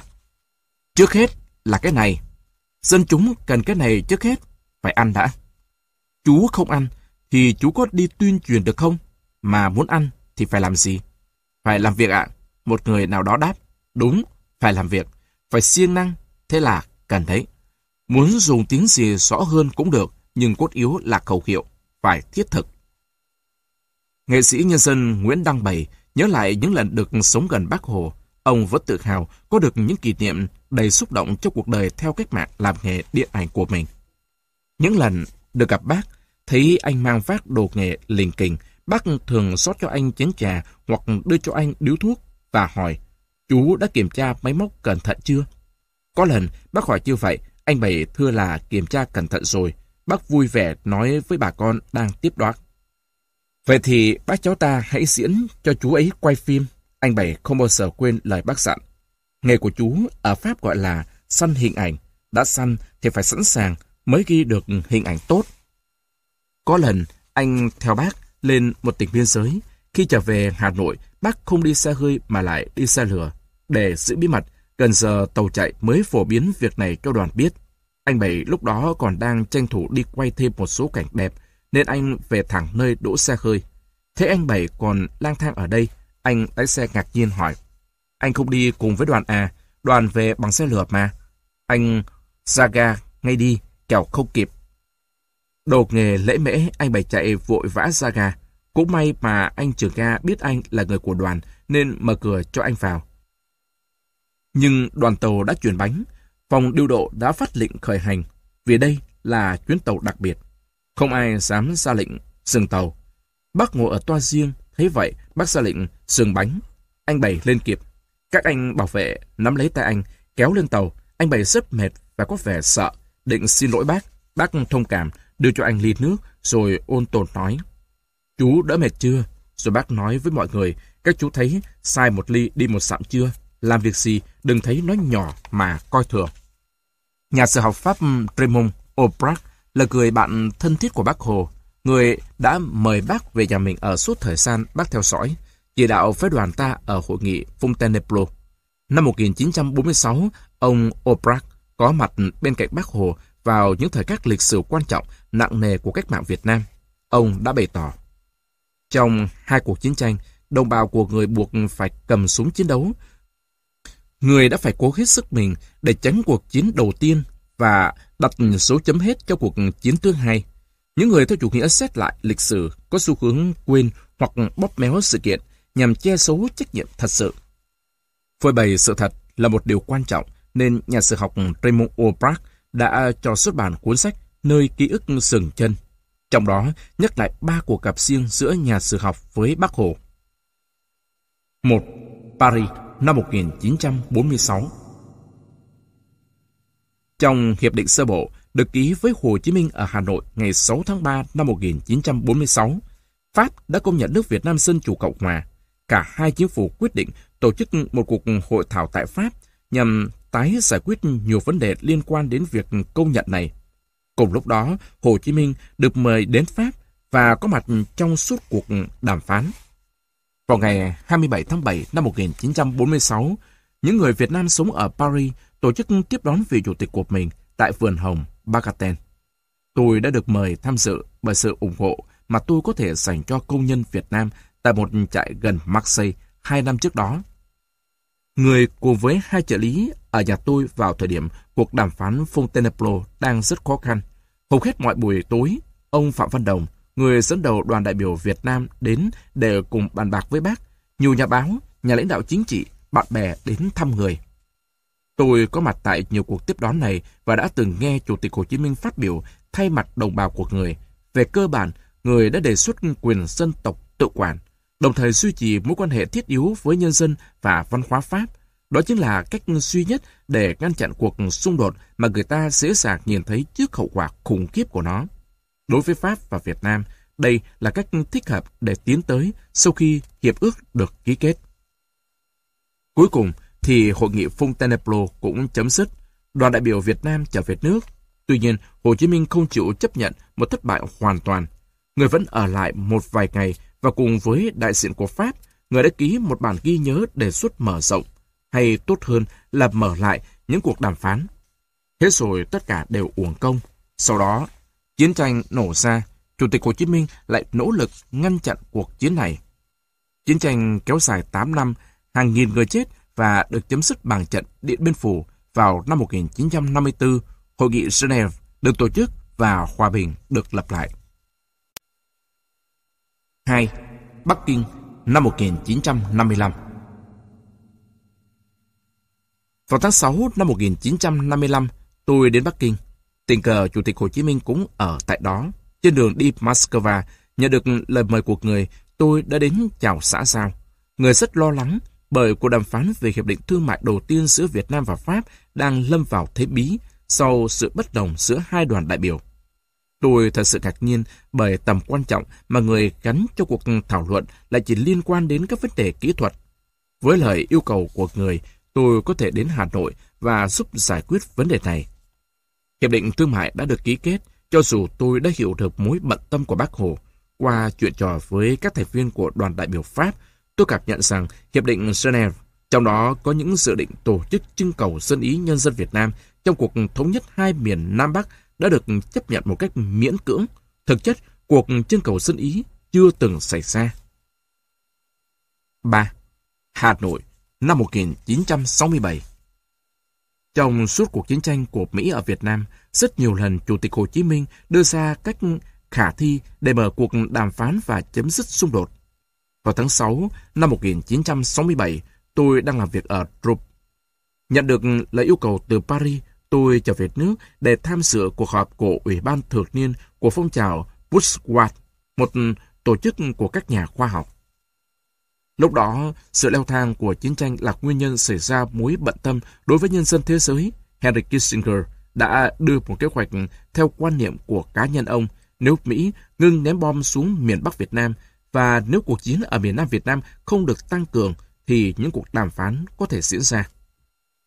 Ủy ban thường tiên của phong trào Bushwatch giao cho tôi cùng với nhà sinh vật học người Pháp giáo sư Moscovic đệ trình vấn đề này lên Chủ tịch Hồ Chí Minh nhớ lại cuộc xâm lược năm 1946 của thực dân Pháp, nhà văn, và Hiệp định Geneva. Người nói người đã bị lừa dối nhiều lần, nhưng sau mỗi lần thì lại càng khó để lừa dối người hơn. Những cuộc đàm phán với Mỹ chỉ có thể xảy ra sau khi đã ngừng ném bom vô điều kiện. Vào ngày hôm sau, có cuộc họp kéo dài giữa chúng tôi và ông Phạm Văn Đồng và đã nhận được Bản giải trình về vị thế của Việt Nam như Chủ tịch Hồ Chí Minh đã nhấn mạnh. Trong khoảng thời gian từ năm 1967 đến năm 1975, Bác Hồ mất và cuộc chiến vẫn tiếp diễn đến ngày toàn thắng của nhân dân Việt Nam. Qua những trường hợp trên, tôi đều là người nhận thức và chứng kiến sự thông thái của Chủ tịch Hồ Chí Minh. Trong suốt cả cuộc đời, người luôn sẵn sàng chịu đựng vì lý tưởng.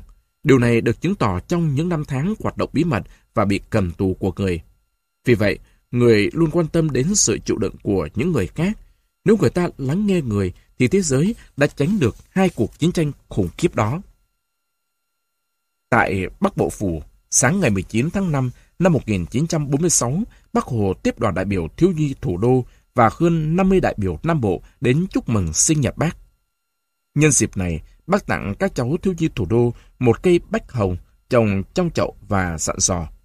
Bác có cây này, tặng các cháu, mai sau cây này sẽ mọc ra trăm tán, các cháu về chăm nom cho cây lớn, cây tốt, thế là các cháu yêu bác lắm rồi. Và đáp lại lòng kính mến của đồng bào miền Nam, bác nói, tôi chưa xứng đáng với sự săn sóc của đồng bào, vì tôi còn là một thanh niên, tuổi 56, chưa đáng được đồng bào chúc thọ. Chỉ vì một nhà báo nào đó biết đến ngày sinh của tôi mà đem ra làm bận rộn đến đồng bào. Từ trước đến nay, tôi đã là người của đồng bào, thì từ nay về sau, tôi vẫn thuộc về đồng bào. Tôi quyết giữ lòng trung thành với Tổ quốc, tôi xin hứa với đồng bào sẽ gắng hết sức làm việc. Nhưng tôi hy vọng phải có sự cộng tác chặt chẽ của đồng bào. Việc nước là việc lớn, không ai một mình có thể làm nổi. Tôi mong rằng ngày này, năm sau, nước Việt Nam Dân Chủ Cộng Hòa sẽ cường thịnh hơn. Hôm nay, đồng bào cho tôi nhiều bánh, nhiều hoa. Những thứ đó rất đáng quý, nhưng xin đồng bào hãy nghĩ đến các đồng bào nghèo khó hơn là hao phí cho tôi. Cuối năm 1945, cụ Huỳnh Thúc Kháng nhận được điện của Hồ Chủ tịch mời ra Hà Nội tham gia chính phủ. Cụ Huỳnh vân vân nói với nhiều người ở Huế rằng chưa chắc cụ hợp tác với bác Hồ. Cụ ra Hà Nội xem sao đã. Trong thâm tâm, cụ Huỳnh muốn biết cụ Hồ có phải là Nguyễn Ái Quốc không? Nguyễn Ái Quốc là người nổi tiếng thế giới từ lâu rồi. Ngay cụ Phan Bội Châu cũng hết lời khen ngợi Nguyễn Ái Quốc kia mà. Sau khi tiếp xúc, cụ biết rõ cụ Hồ là ai, lại thấy cụ Hồ chân thành, sống giản dị, có đường lối sáng suốt mới nhận làm Bộ trưởng Bộ Nội vụ trong chính phủ Liên hiệp kháng chiến. Năm 1946, khi cụ Hồ sang thăm Pháp, theo lời mời của chính phủ Pháp, cụ Hồ ủy nhiệm cụ Huỳnh làm quyền chủ tịch nước. Qua đó càng thấy rõ tài sụp người của bác Hồ. Bác đánh giá rất đúng đức tài của cụ Huỳnh. Tại sân bay, bác nắm chặt tay cụ Huỳnh nói Tôi vì nhiệm vụ quốc dân giao phó phải đi xa ít lâu. Ở nhà, chăm sự khó khăn nhờ cậy ở cụ. Cùng với anh em giải quyết cho. Mong cụ sĩ bất biến ứng vạn biến, sĩ chúng tâm vi kỳ tâm. Lấy cái vững vàng, tỉnh táo để đối phó với mọi sự biến đổi của tình hình. Lấy cái tâm của nhân dân quần chúng làm tâm của mình. Cụ Huỳnh cảm động, cầm tay cụ Hồ hồi lâu như muốn hứa làm tròn trách nhiệm cụ Hồ giao cho. Bác Hồ và bác Tôn Đức Thắng là những tấm gương tiêu biểu vô giá về đạo đức cao đẹp của người, của các chiến sĩ cách mạng suốt đời chiến đấu hy sinh vì sự nghiệp độc lập thống nhất đất nước, giải phóng nhân dân. Không có nguy hiểm, khó khăn nào ngăn cản được hai bác trên con đường phục vụ cách mạng oanh liệt của mình. Có một hình ảnh tuyệt đẹp đã đi vào lịch sử. Đó là ngày 18 tháng 8 năm 1958 tại câu lạc bộ Ba Đình, Hà Nội. Bác Hồ đã thay mặt nhân dân và chính phủ trao tặng Bác Tôn huân chương sao vàng nhân dịp Bác Tôn 70 tuổi. Khi Bác Tôn bước vào hội trường, cũng là lúc Bác Hồ đến, hai bác ôm lấy nhau thân thiết và xúc động. Bác Hột nói, hôm nay chẳng những chúng ta ở đây mà toàn thể đồng bào ta từ Bắc đến Nam và toàn thể nhân dân thế giới yêu chuộng hòa bình đều vui mừng chúc lão chiến sĩ cách mạng Tôn Đức Thắng sống lâu, mạnh khỏe. Đồng chí Tôn Đức Thắng là một con người rất ưu tú của Tổ quốc, là người gương mẫu đạo đức cách mạng phục vụ nhân dân. Thay mặt nhân dân và chính phủ, tôi trân trọng trao tặng đồng chí Tôn Đức Thắng huân chương sao vàng là huân chương cao nhất của nước Việt Nam Dân Chủ Cộng Hòa mà đồng chí là người rất xứng đáng được tặng huân chương ấy. Tiết xuân năm 1969 ấm áp, bác Hồ cảm thấy nhớ bác Tôn, liền mời bác Tôn đến ăn cơm. Đúng 10 giờ, bác Hồ ra đón bác Tôn. Thế bác Tôn chỉ đi có một mình, bác Hồ liền hỏi, bác cái đâu mà không đến? Bác Tôn cảm động nói, xin lỗi bác, nhà tôi không được khỏe. Bữa cơm đầu năm của hai bác hôm ấy ấm cúng lạ thường, nhưng có ai ngờ đấy là bữa cơm đầu năm cuối cùng mà hai bác ngồi với nhau. Một vĩ nhân với tinh thần trách nhiệm hoàn hảo nhất. Nói đến Hồ Chí Minh là người ta nghĩ ngay đến một con người có tinh thần trách nhiệm hoàn hảo nhất. Hiếm thấy ai trên đời này mà từ việc lớn đến việc nhỏ lại có được sự quán xuyến chu đáo như Chủ tịch Hồ Chí Minh. May mắn và hạnh phúc thay khi sang Sơn Tổ quốc Việt Nam ta được trao vào tay người để có một diện mạo, một tư thế đáng tự hào như hôm nay. Xin thành kính biết ơn người và mãi mãi tuân theo những lời chỉ dạy của người để dựng xây và bảo vệ cho nước nhà được trường tồn, cho con cháu được muôn đời ấm no, hạnh phúc, được học hành tới nơi tới chốn như người hằng mong muốn. Bến nhà rồng lịch sử Nơi người đặt bước chân đầu tiên trên con đường cứu dân cứu nước sẽ là một địa danh tồn tại mãi trong lịch sử Việt Nam. Chính bắt đầu từ nơi này, người đã viết nên trang sử mới, vẽ nên gương mặt mới cho nước Việt Nam yêu dấu của chúng ta. Làm sao có thể đo được công ơn của người đối với Tổ quốc nhân dân? Vậy mà, người có cần kể lại đâu? Và cho đến khi nhắm mắt xuôi tay, trên ngực người không có một tấm khuôn chương nào cả. Phải rồi, vì chính người là tấm huân chương cao quý nhất mà Tổ quốc Việt Nam đã hãnh diện mang trên ngực mình, để giờ đây hai chữ Việt Nam trở thành một biểu tượng của tinh thần tự do, của ý chí cuột cường, của tình bè bạn giữa các dân tộc, các màu da, được cả loài người công nhận. Nếu có ai hỏi tôi, điều gì làm cho anh cảm thấy tự hào nhất, thì tôi xin thưa rằng, thứ nhất, vì tôi là người Việt Nam.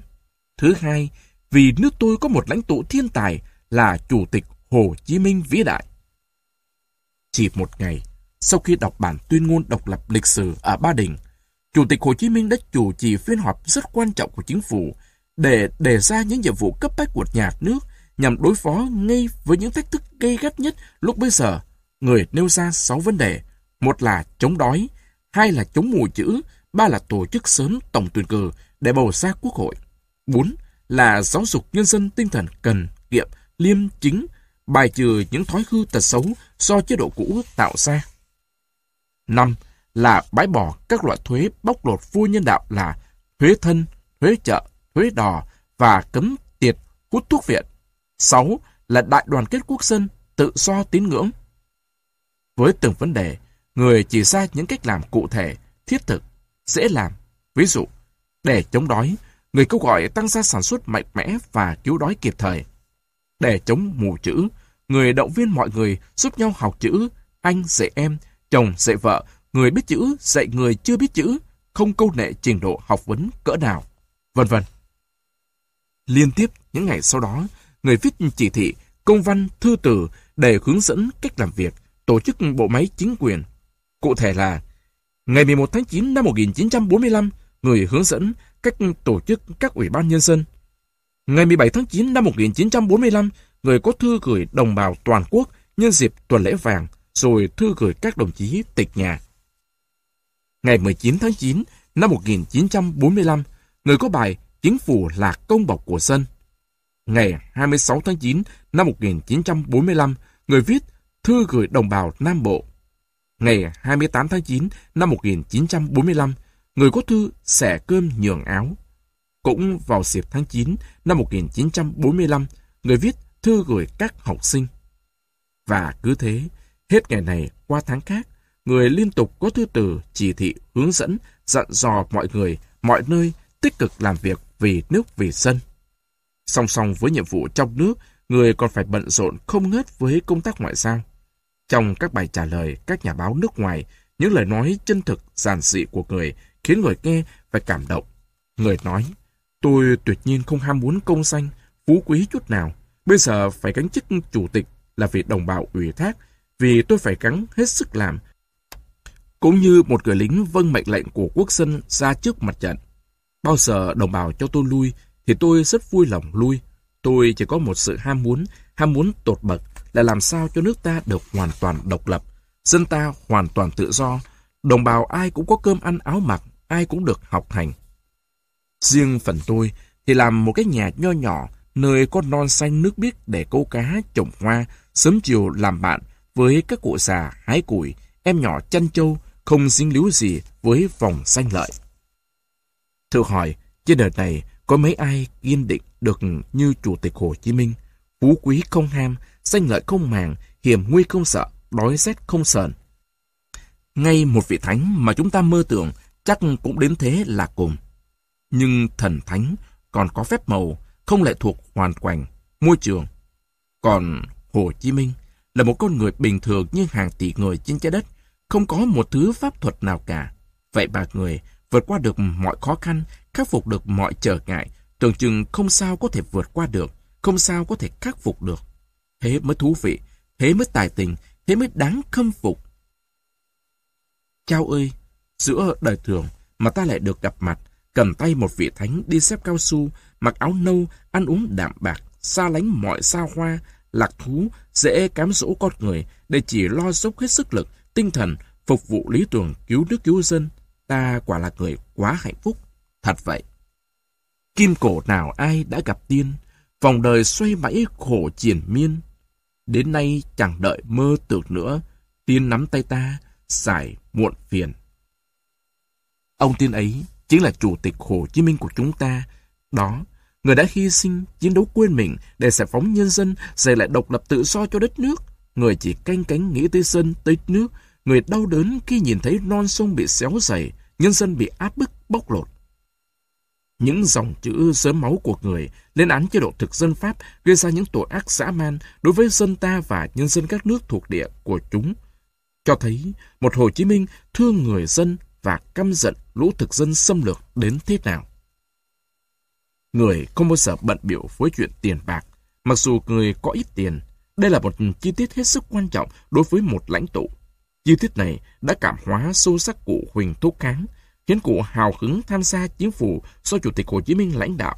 Với một nhà nho kiểu mẫu về nhân cách đạo đức như cụ Huỳnh, cái nghèo của Hồ Chí Minh đã nói lên được rất nhiều điều. Trước hết, đó là sự liêm khiết. Xưa nay, hễ ai có quyền, lực trong tay, thì người đó tự nhiên phải giàu. Vì bản thân người ấy có tài, có thể làm ra tiền. Mặt khác, họ có quyền xà xẻo của công. Lại nữa, có nhiều kẻ nịnh bợ, cống nạp cho họ. Làm quan to mà muốn nghèo không phải dễ, phải tự nghiêm khắc với chính mình, phải biết tự trọng lắm mới giữ được cách nghèo cao quý ấy. Hóa ra, không ai dám khinh cái nghèo của Hồ Chủ tịch. Trái lại, người ta kính trọng cái nghèo ấy vô cùng. Điều đó đối với Hồ Chí Minh là nhất quán. Sau này có lần, Hồ Chủ tịch đã nói với người giúp việc rằng Chủ tịch nước mặc áo phá là phúc cho dân chứ, phải công chúa Nhờ thế, người mới không bị phú quý cám dỗ và nhờ thế, người mới làm gương được cho mọi người nói theo.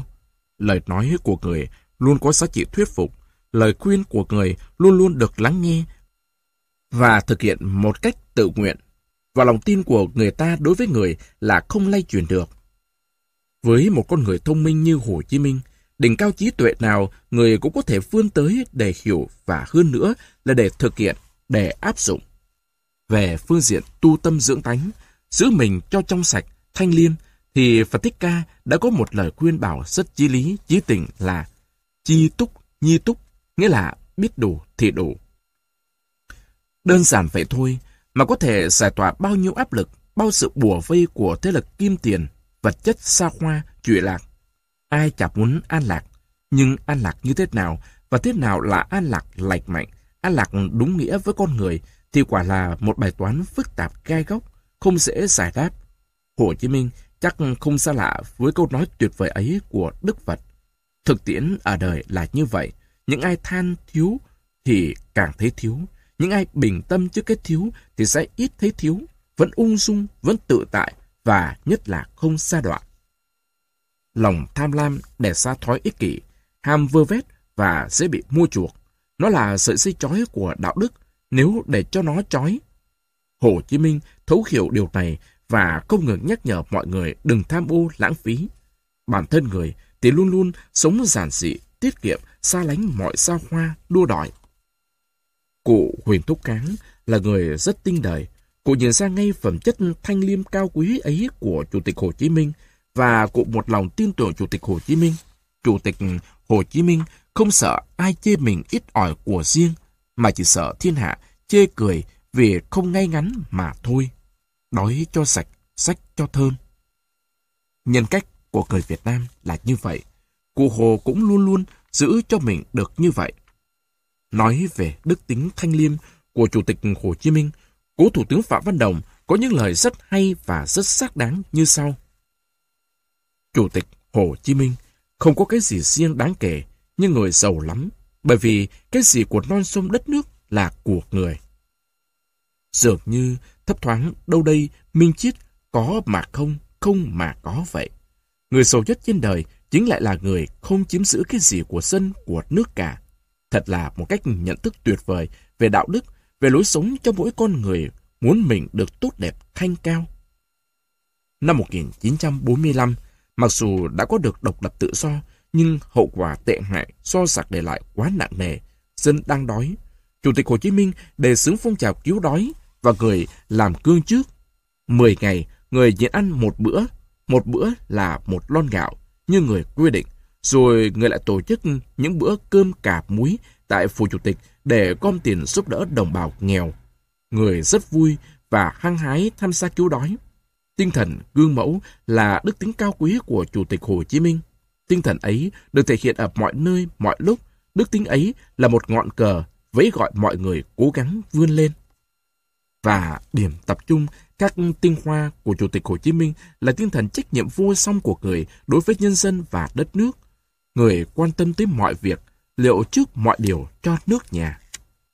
Để xây đền đắp móng cho cuộc cách mạng tháng 8 vẻ vang, người đã công phu từng việc hết sức chu đáo và chính xác, như một người thợ kim hoàn lành nghề nhất, tỉ mỉ nhất, kiên trì nhất để có được một sản phẩm hoàn mỹ nhất.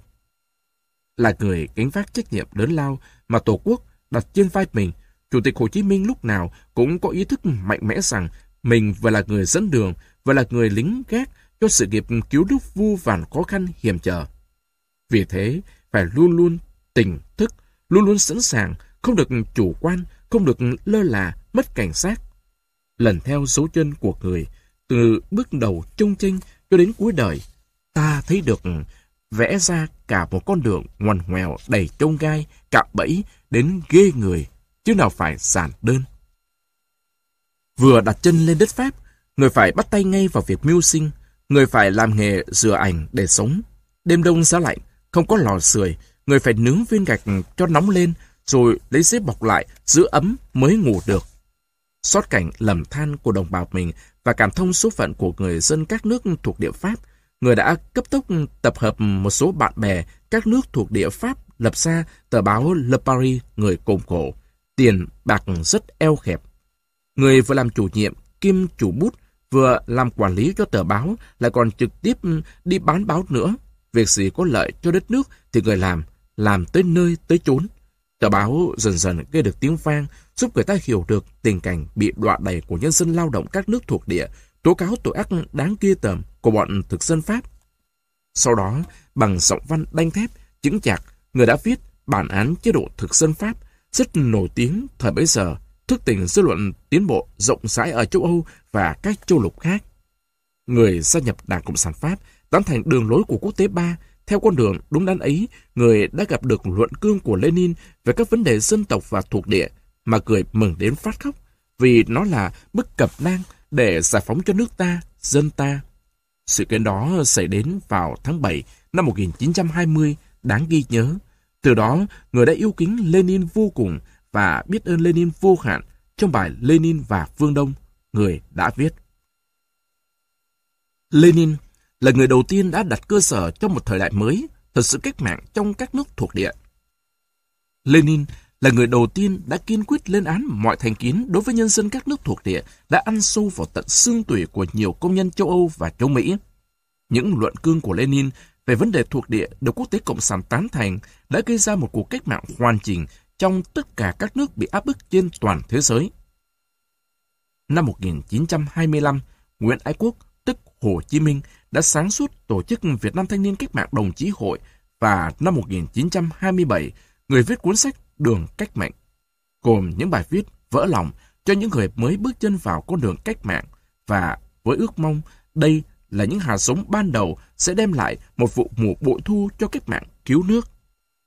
Từ năm 1930, người trực tiếp bắt tay vào công cuộc vận động thành lập đảng, tự tay người viết ra chánh cương, sách lược, chương trình của đảng một cách vắn tắt. Từ năm 1941, người trở về nước để trực tiếp lãnh đạo đảng và quốc dân chuẩn bị lực lượng sẵn sàng cướp thời cơ để lật đổ chế độ thực dân phong kiến, giành lại độc lập cho Tổ quốc, xây dựng một nước Việt Nam mới, thực sự của dân, vì dân, do dân, mang ấm no, hạnh phúc đến cho mọi người. Cực kỳ hào hứng, phấn khởi khi được đặt chân lên đất nước mến yêu sau bao nhiêu năm xa cách, người đã viết bài thơ Bác Bó Hùng Vĩ vào tháng 2 năm 1941, tràn đầy lòng tin vào tương lai của nước nhà như sau. Non xa xa, nước xa xa, nào phải thanh thang mới gọi là đây suối Lenin kia núi mát, hai tay xây dựng một sơn hà. Năm 1944, chuẩn bị thành lập lực lượng vũ trang cách mạng, người ngồi soạn tài liệu chiến thuật du kích để cho lực lượng vũ trang học tập và thực hành sau này. Vì người đã quyết chọn cách đánh du kích làm phép dụng binh sở trường của ta, để chống lại quân xâm lược theo người, ngay như Trần Hưng Đạo cũng chiến thắng quân Nguyên bằng cách đánh du kích.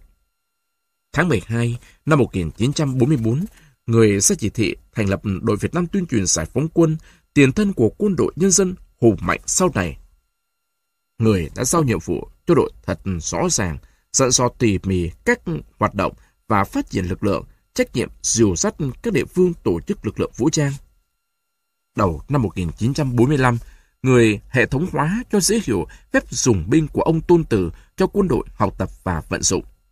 Tháng 8 năm 1945, người viết thư kêu gọi Tổng khởi nghĩa cởi đồng bào cả nước chuẩn bị xuống đường Tổng khởi nghĩa ngày 19 tháng 8 năm 1945. Cuộc Tổng khởi nghĩa khắp trong toàn quốc đã thu được thắng lợi như mong muốn. Ngày 2 tháng 9 năm 1945, người thay mặt quốc dân trịnh trọng tuyên bố trước toàn thế giới khai sinh nước Việt Nam Dân Chủ Cộng Hòa. Bản tuyên ngôn độc lập của Chủ tịch Hồ Chí Minh là một án văn kiệt tác của Tổ quốc Việt Nam ta, mang sức thuyết phục lớn lao cho nền độc lập xứng đáng do tự tay nhân dân ta giành lấy, chứ không phải do ai đem đến cho mình. Lời văn vừa hào hùng, vừa hiếu nghị, tỏ rõ ý chí sắt đá của nhân dân ta, quyết hy sinh đến cùng để giữ vững nền độc lập ấy. Nước Việt Nam Dân Chủ Cộng Hòa ra đời được 3 tuần lễ, thì ngày 23 tháng 9 năm 1945, bọn thực dân xâm lược Pháp đã cắn vào Nam Bộ, miền đất cực nam của Tổ quốc. Hồ Chí Minh bận rộn suốt ngày đêm để lo chống đói, chống rút cho dân, đối phó với thủ trong, giặc ngoài. Bây giờ lại phải lo toan hết lòng cho Nam Bộ. Vừa nổ súng chống xâm lăng được ba hôm, thì Nam Bộ sung sướng nhận được thư Hồ Chủ tịch gửi đồng bào Nam Bộ, viết ngày 26 tháng 9 năm 1945.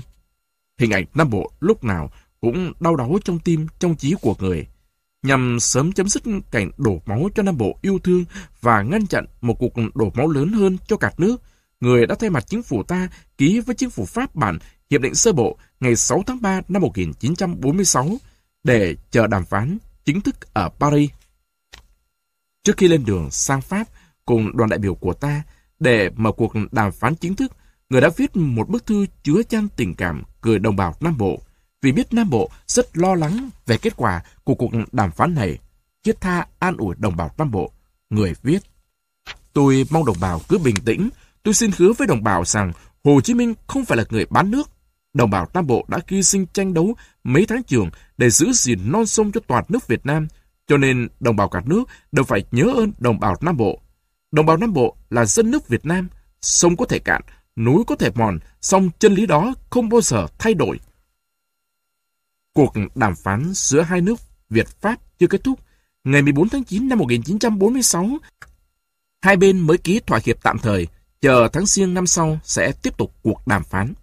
Nhưng sau khi thỏa hiệp tạm thời ngày 14 tháng 9 năm 1946 được ký kết, phía Pháp tỏ ra không thiện chí, làm trái với những điều được thỏa thuận. Sự bất ổn và căng thẳng giữa đôi bên do Pháp gây ra cứ tiếp diễn và ngày càng trầm trọng. Cho đến tháng 12 năm 1946 thì mong đợi hòa bình, hợp tác giữa ta và Pháp không còn cứu vãn được nữa. Thế là ngày 19 tháng 12 năm 1946, Chủ tịch Hồ Chí Minh phải viết lời kêu gọi toàn quốc kháng chiến. Từ đó, cả nước ta chìm trong khói lửa, tiến hành một cuộc tử chiến với giặc Pháp xâm lược để giành lại cho bằng được độc lập thống nhất nước nhà. Tài thao lược, trí tuệ lãnh đạo xuất sắc của thiên tài Hồ Chí Minh đã buộc thực dân Pháp phải bỏ mộng ăn sống nút tươi tổ quốc ta. Sau 9 năm thất bại ê chề, đánh số bằng chiến thắng Điện Biên Phủ chấn động địa cầu, ngày 7 tháng 5 năm 1954, liền đó, Hiệp định Đình chiến Geneva 1954 được ký kết. Quân xâm lược Pháp bị buộc phải cút khỏi Việt Nam, thay vì bắt tay hợp tác với Việt Nam từ năm 1946 để có lợi cho cả đôi bên và tránh được cuộc chiến đấm máu, hao người tốn của cho hai dân tộc. Nhưng chết thì chết, nết không chừa, bọn thực dân Pháp giao lại Việt Nam cho đế quốc Mỹ tiếp tục đầy đọa nhân dân ta, ngoan cố ngăn chặn con đường thống nhất nước Việt Nam ta. Sau khi ký Hiệp định Geneva 1954, đế quốc Mỹ và Tây Sai cự tuyệt hiệp thương tổng tuyển cử để thống nhất nước Việt Nam như hiệp định đã quy định. Một lần nữa, nhân dân ta buộc phải cầm súng, đứng lên đánh đuổi quân thù trong gần 20 năm, để có được ngày 30 tháng 4 năm 1975 lịch sử đem lại một mùa xuân đẹp nhất quê mình. Từ suốt mấy ngàn năm sự nước và giữ nước đầy gian lao thử thách. Thế là vàng đã qua lửa đỏ hai lần. Từ sau ngày nước Việt Nam Dân Chủ Cộng Hòa ra đời, ta phải kiên cường đánh bại hai kẻ xâm lược rất mạnh và tham tàn là thực dân Pháp và đế quốc Mỹ xâm lược. Dân tộc ta, sau hơn 80 năm đấu tranh không ngừng giữa ách bọn thực dân Pháp và bẻ lũ phong kiến tay sai, đã phải tiếp tục hành quân 30 năm để bảo vệ nền độc lập và sự thống nhất toàn vẹn lãnh thổ của tổ tiên ta để lại. Nhân dân ta đã thực hiện được lời dặn dò tâm quyết của Chủ tịch Hồ Chí Minh. Các vua hùng đã có công dựng nước, bác cháu ta phải cùng nhau giữ lấy nước. Nước ấy phải là một nước Việt Nam độc lập và thống nhất từ Mục Nam Quan đến mũi Cà Mau. 30 năm vùi trong lửa đạn là một gánh nặng quá lớn cho đất nước, nhân dân ta, một đất nước chưa phát triển, nhân dân còn rất nghèo. Nhắc lại thực trạng ấy, để càng biết ơn vô hạn Chủ tịch Hồ Chí Minh, vì lãnh tụ thiên tài và gương mẫu, người đã vững tay lái, đưa con thuyền Việt Nam vượt qua mọi khó khăn, hiểm trở và đến bến bờ vinh quang, giành lại toàn vẹn non sông gấm vóc cho muôn đời con cháu mai sau. Tên tuổi của người mãi mãi trường tồn cục non sông đất nước. Hồ Chí Minh là biểu tượng vinh quang của nước Việt Nam. Chúng ta hạnh phúc có bác dẫn đường chỉ lối. Chúng ta tự hào có người là bạn của cả nhân loại tiến bộ. Tên tuổi của người giờ đây mỗi ngày càng thêm rực sáng. Một con người mà chưa ai khám phá được hết tài năng, đạo đức, sức chịu đựng, sự khôn khéo và cả năng cảm hóa tuyệt diệu. Nhà sử học Pháp Raymond Aubrac, người đã có nhiều công phu nghiên cứu về Hồ Chí Minh, đã nói rất chân thật rằng năm nay đã 95 tuổi nhưng tôi vẫn chưa hết ngạc nhiên về Chủ tịch Hồ Chí Minh. Càng dõi theo người, qua từng bước đi gian khổ, tận mắt chứng kiến tài ứng phó khéo léo vua song của người trong công việc hàng ngày, nhất là ở những thời khắc quyết định cho vận mạng của đất nước, ta mới thấy được sự vĩ đại của thiên tài Hồ Chí Minh và công ơn lớn lao của người đối với quốc gia dân tộc. Trở lại năm 1946, sau ngày toàn quốc kháng chiến, để thấy người đã dày công lèo lái con thuyền Việt Nam khéo léo vững vàng như thế nào. Trong phong ba bão tối, Bất cứ công việc có ý nghĩa nào, người cũng để mắt tới, người yêu thương từng chiến sĩ, dặn dò họ như cha đối với con, hết sức ân cần.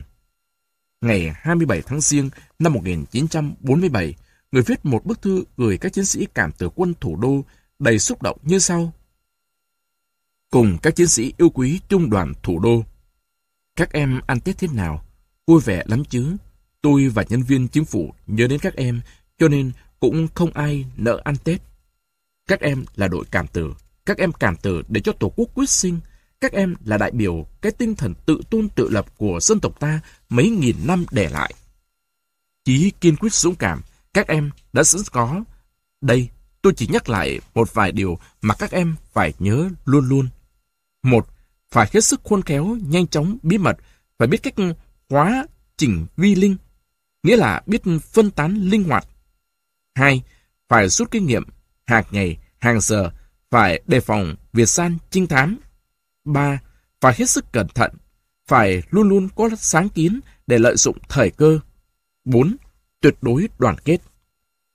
Các em hăng hái tiến lên, lòng Bắc Hồ, lòng chính phủ và lòng toàn thể đồng bào luôn luôn ở bên cạnh các em. Chẳng những quan tâm đến bộ đội, đến chính quyền, các địa phương, người còn quan tâm đến anh chị em làm việc trong các cơ quan trung ương. Người rất thông cảm với họ, an ủi, động viên họ và dặn dò cặn kẽ rất chân tình vì họ chưa quen sống ở núi rừng. Ngày 16 tháng 6 năm 1947, người có thư gửi các nhân viên cơ quan chính phủ thắm thiết như sau. Tôi vẫn biết các bạn đều hăng hái, đều kiên quyết, nhưng tôi cũng biết rằng ngày trước các bạn có một cách sinh hoạt và một cách làm việc khác hẳn với bây giờ. Ngày trước là việc có thời giờ nhất định, ngoài giờ làm thì có bạn bè và có thú vui giải trí, sinh hoạt thì yên tĩnh và tương đối phong lưu. Ngày nay, người ít mà việc nhiều, lúc làm việc xong thì ngoài tiếng chim kêu, vượn hót, ngoài cảnh rừng rậm, suối sâu, chẳng có thú vui gì khác. Sinh hoạt thì thược nay đây mai đó, thường thường thiếu thốn. Dù chính phủ giúp đỡ, nhưng cũng chỉ đỡ được chừng nào thôi. Nói tóm lại là bây giờ ai cũng có nhọc và cực khổ. Tôi xin lấy địa vị như một người anh và đem kinh nghiệm của cá nhân khuyên gắn các bạn. Một, người mà chịu được khổ thì việc to lớn, khó khăn mấy cũng làm được. Hai, ta đã biết cần phải chịu khổ thì ta chịu một cách vui vẻ, dần dần ta sẽ không lấy làm khổ. Ba, chúng ta đem tinh thần mà chiến thắng vật chất, chúng ta vì nước, vì dân mà chịu khổ, một cách khổ rất có giá trị, thì vật chất càng khổ, tinh thần càng sướng. 4. Tiến sĩ ở tiền phương đã khổ mà lại luôn luôn ở dưới mưa bom sóng đạn. So với họ thì ta ở khổ phương chưa khổ mấy. 5. Khổ tận thì cam lai, hết khổ sẽ sướng. Khổ nay chỉ là khổ tạm thời, kháng chiến thành công thì sẽ hết khổ. Trường kỳ kháng chiến là một viên đá thử vàng đối với mỗi một quốc gia, đồng thời là một trường học để rèn luyện cho cán bộ. Vì vậy chúng ta phải tuyệt đối giữ kỷ luật, phải tuyệt đối giữ bí mật. Chớ bao giờ ngồi không, lúc giành việc thì nên nghiên cứu các vấn đề hoặc theo sức mình mà tăng gia sản xuất. Như thế đã bổ ích cho thân thể, lại vui cho tinh thần. Chớ tắm nước lã nhiều quá, chớ uống nước lã, chớ ăn no quá, chớ ngủ chưa nhiều. Vượt qua muôn vàn khó khăn gian khổ, người đã cùng đảng và nhà nước, lãnh đạo cuộc kháng chiến giành hết thắng lợi này đến thắng lợi khác. Người đã cùng quân đội đi chiến dịch như một người lính dày dạn phong xương. Cuối cùng, người đã cùng Trung ương chỉ đạo sâu sát chiến dịch Điện Biên Phủ, đội quân du kích nhỏ bé ngày nào do người khai sinh nơi khu rừng Trần Hưng Đạo nay đã thành những sư đoàn chủ lực có trang bị khá hiện đại, đủ sức so gương với đạo quân nhà nghề của thực dân Pháp xâm lược, đưa đến chiến thắng vang dội thế giới ngày 7 tháng 5 năm 1954, dẫn đến Hội nghị Geneva kết thúc cuộc chiến tranh Việt-Pháp. Tạm thời, ta được nửa nước hoàn toàn giải phóng, lấy đó làm hậu phương vững chắc để tiến tới giải phóng miền Nam thống nhất nước nhà. Từ sau Hiệp định Geneva năm 1954, Mỹ bắt đầu thay chân Pháp đi tiếp con đường xâm lược nước ta. Nhân dân ta chống thực dân Pháp đã rất gian nan và kiệt sức lắm rồi. Vậy mà vận mạng Tổ quốc vẫn chưa yên, ta lại phải tiếp tục hành quân 20 năm nữa mới đi đến thắng lợi hoàn toàn. So với cuộc chống Pháp thì cuộc chống Mỹ còn gây go hơn nhiều, đổ máu hơn nhiều, tốn kém hơn nhiều. Tóc bác Hồ đã bạc, từ đây càng bạc thêm mau. Việt Nam là bên nghiêm chỉnh thi hành Hiệp định Geneva. Vì chúng ta là chính nghĩa, lòng dân bao giờ cũng ngả về phía chính nghĩa. Nhân dân sẽ tự chọn người lãnh đạo của mình. Còn đối phương là phi nghĩa, họ không thể tự tin như ta được. Chính Tổng thống Mỹ lúc ấy là Eisenhower cũng phải thừa nhận nếu tổng tuyển cử ngay bây giờ thì 80% số phiếu sẽ bầu cho ông Hồ Chí Minh. Thế là Hiệp định Geneva chỉ có chúng ta thi hành. Bọn địch thì chà đạp lên hiệp định ấy, chúng thẳng tay chém xiết, đàn áp mọi người yêu nước muốn tổng tuyển cử để thống nhất nước ta. Tình hình lúc bấy giờ hết sức phức tạp, rối ren. Nhân dân ta đã bị dồn tới chân tường, nhưng chưa được lệnh của Trung ương thì vẫn phải chịu đựng để thi hành Hiệp định Geneva. Chủ tịch Hồ Chí Minh đứng trước tình thế vô cùng tế nhị và khó xử, người muốn cho nhân dân cầm vũ khí chống kẻ địch đang ngang nhiên giết hại mình. Nhưng còn bao nhiêu câu hỏi đặt ra, Sư luận quốc tế sẽ nói gì nếu ta vùng lên chống trả kẻ thù? Và nội bộ đã thật nhất trí chủ trương kháng cự hay chưa? Năm 1957, tức là đã quá thời hạn mà Hiệp định Geneva quy định tổ chức tổng tuyển cử để thống nhất nước Việt Nam, nhân dân ta vẫn bị đầu rơi máu chảy. Sứ ủy Nam Bộ buộc phải cử người ra xin ý kiến Trung ương. Hai sứ giả của sứ ủy được cử đi làm nhiệm vụ ấy là ông Phan Văn Đáng và ông Phạm Văn Xô. hai sứ giả của Nam Bộ phải ngồi chờ trên đất Bắc hai năm trời. Mãi tới năm 1959, Trung ương mới tổ chức được hội nghị 15 để quyết định chủ trương cho miền Nam đang trong dầu sôi lửa bỏng. Nhưng cuối cùng, hội nghị vẫn chưa đi đến một quyết định có tính đột phá cho miền Nam. Chủ tịch Hồ Chí Minh rất đau lòng, nhưng không thể vượt lên trên tổ chức khi mà tập thể chưa có tiếng nói chung, hai sứ giả miền Nam buồn bã vô cùng, làm thế nào bây giờ? Đồng chí Lê Xuân cùng tâm trạng với hai sứ giả cũng quặn thắt ruột gan vì đồng chí cũng là người trong cuộc như hai sứ giả. Chính đồng chí là người sôi sục với ý tưởng miền Nam phải được đứng lên tự cứu mình khi mà đế quốc Mỹ và bè lũ Tây Sai đã hoàn toàn xóa bỏ hiệp định Geneva. Không thể cứ lặng im cam chịu đưa tay cho giặc chói, đưa đầu cho giặc chém nữa. Bằng một phản xạ vô cùng nhẹ bén, đồng chí Lê Duột nói, để tôi thu xếp cho hai anh gặp bác Coi bác có dạy gì không? Hai anh đừng nói gì cả, chỉ nghe bác nói thôi. Thế là hai anh Phan Văn Đáng và Phạm Văn Xô được gặp bác Hồ, lòng đầy hồi hộp, hy vọng lẫn lo âu. Một lần nữa, ta lại thấy ánh chấp thiên tài Hồ Chí Minh xuất hiện, không khách khí gì hết mà đi thẳng vào vấn đề, người hỏi ngay. Các chú buồn lắm phải không? Hội nghị xong rồi mà chưa có nghị quyết, các chú buồn là phải. Hội nghị chưa ra nghị quyết, bác biết nói thế nào, nhưng các chú về nói lại với sứ ủy, bác phê bình sứ ủy thiếu sáng tạo. Vì Trung ương ở xa nên mới lập ra sứ ủy ở trong ấy. Hỏi sứ ủy chịu trách nhiệm với ai? Nếu chỉ nói chịu trách nhiệm với Trung ương thôi thì chưa đủ. Sứ ủy còn phải chịu trách nhiệm với đồng bào, đồng chí trong ấy. Tổ chức ra sự ủy rồi mà dân vẫn bị tàn sát, cơ sở đảng vẫn bị tàn phá, vậy thì có sự ủy để làm gì? Nói tới đó, bác nghiêm nét mặt và dừng lại rất lâu, Hai anh chợt nhận ra và thưa với bác. Bác nói, chúng cháu hiểu rồi ạ. Bác đứng dậy, thân mật bắt tay hai người học trò của mình. Cuộc gặp gỡ diễn ra rất chóng vánh, nhưng hiệu quả của nó thật vô biên. Báo cáo lại với đồng chí Lê Xuân xong, hai anh nôn nao muốn trở về Nam Bộ ngay tức khắc. Đồng chí Lê Xuân hỏi, đi bằng cách nào thì tiện? Hai anh đáp, thấy anh em khu năm xa đây được, thì chúng tôi cũng về được, đi bộ thôi. Sau khi hai anh vượt núi băng rừng về tới nơi, báo cáo đầy đủ mọi việc với sư ủy, kèm theo lời dặn dò của đồng chí Lê Duẩn, sư ủy triệu tập ngay hội nghị sư ủy mở rộng. Sau đó, không lâu, cuộc đồng khởi vĩ đại của nhân dân miền Nam nổ ra, bọn địch hoàn toàn câu cờ, chúng vô cùng hoang mang và sợ hãi.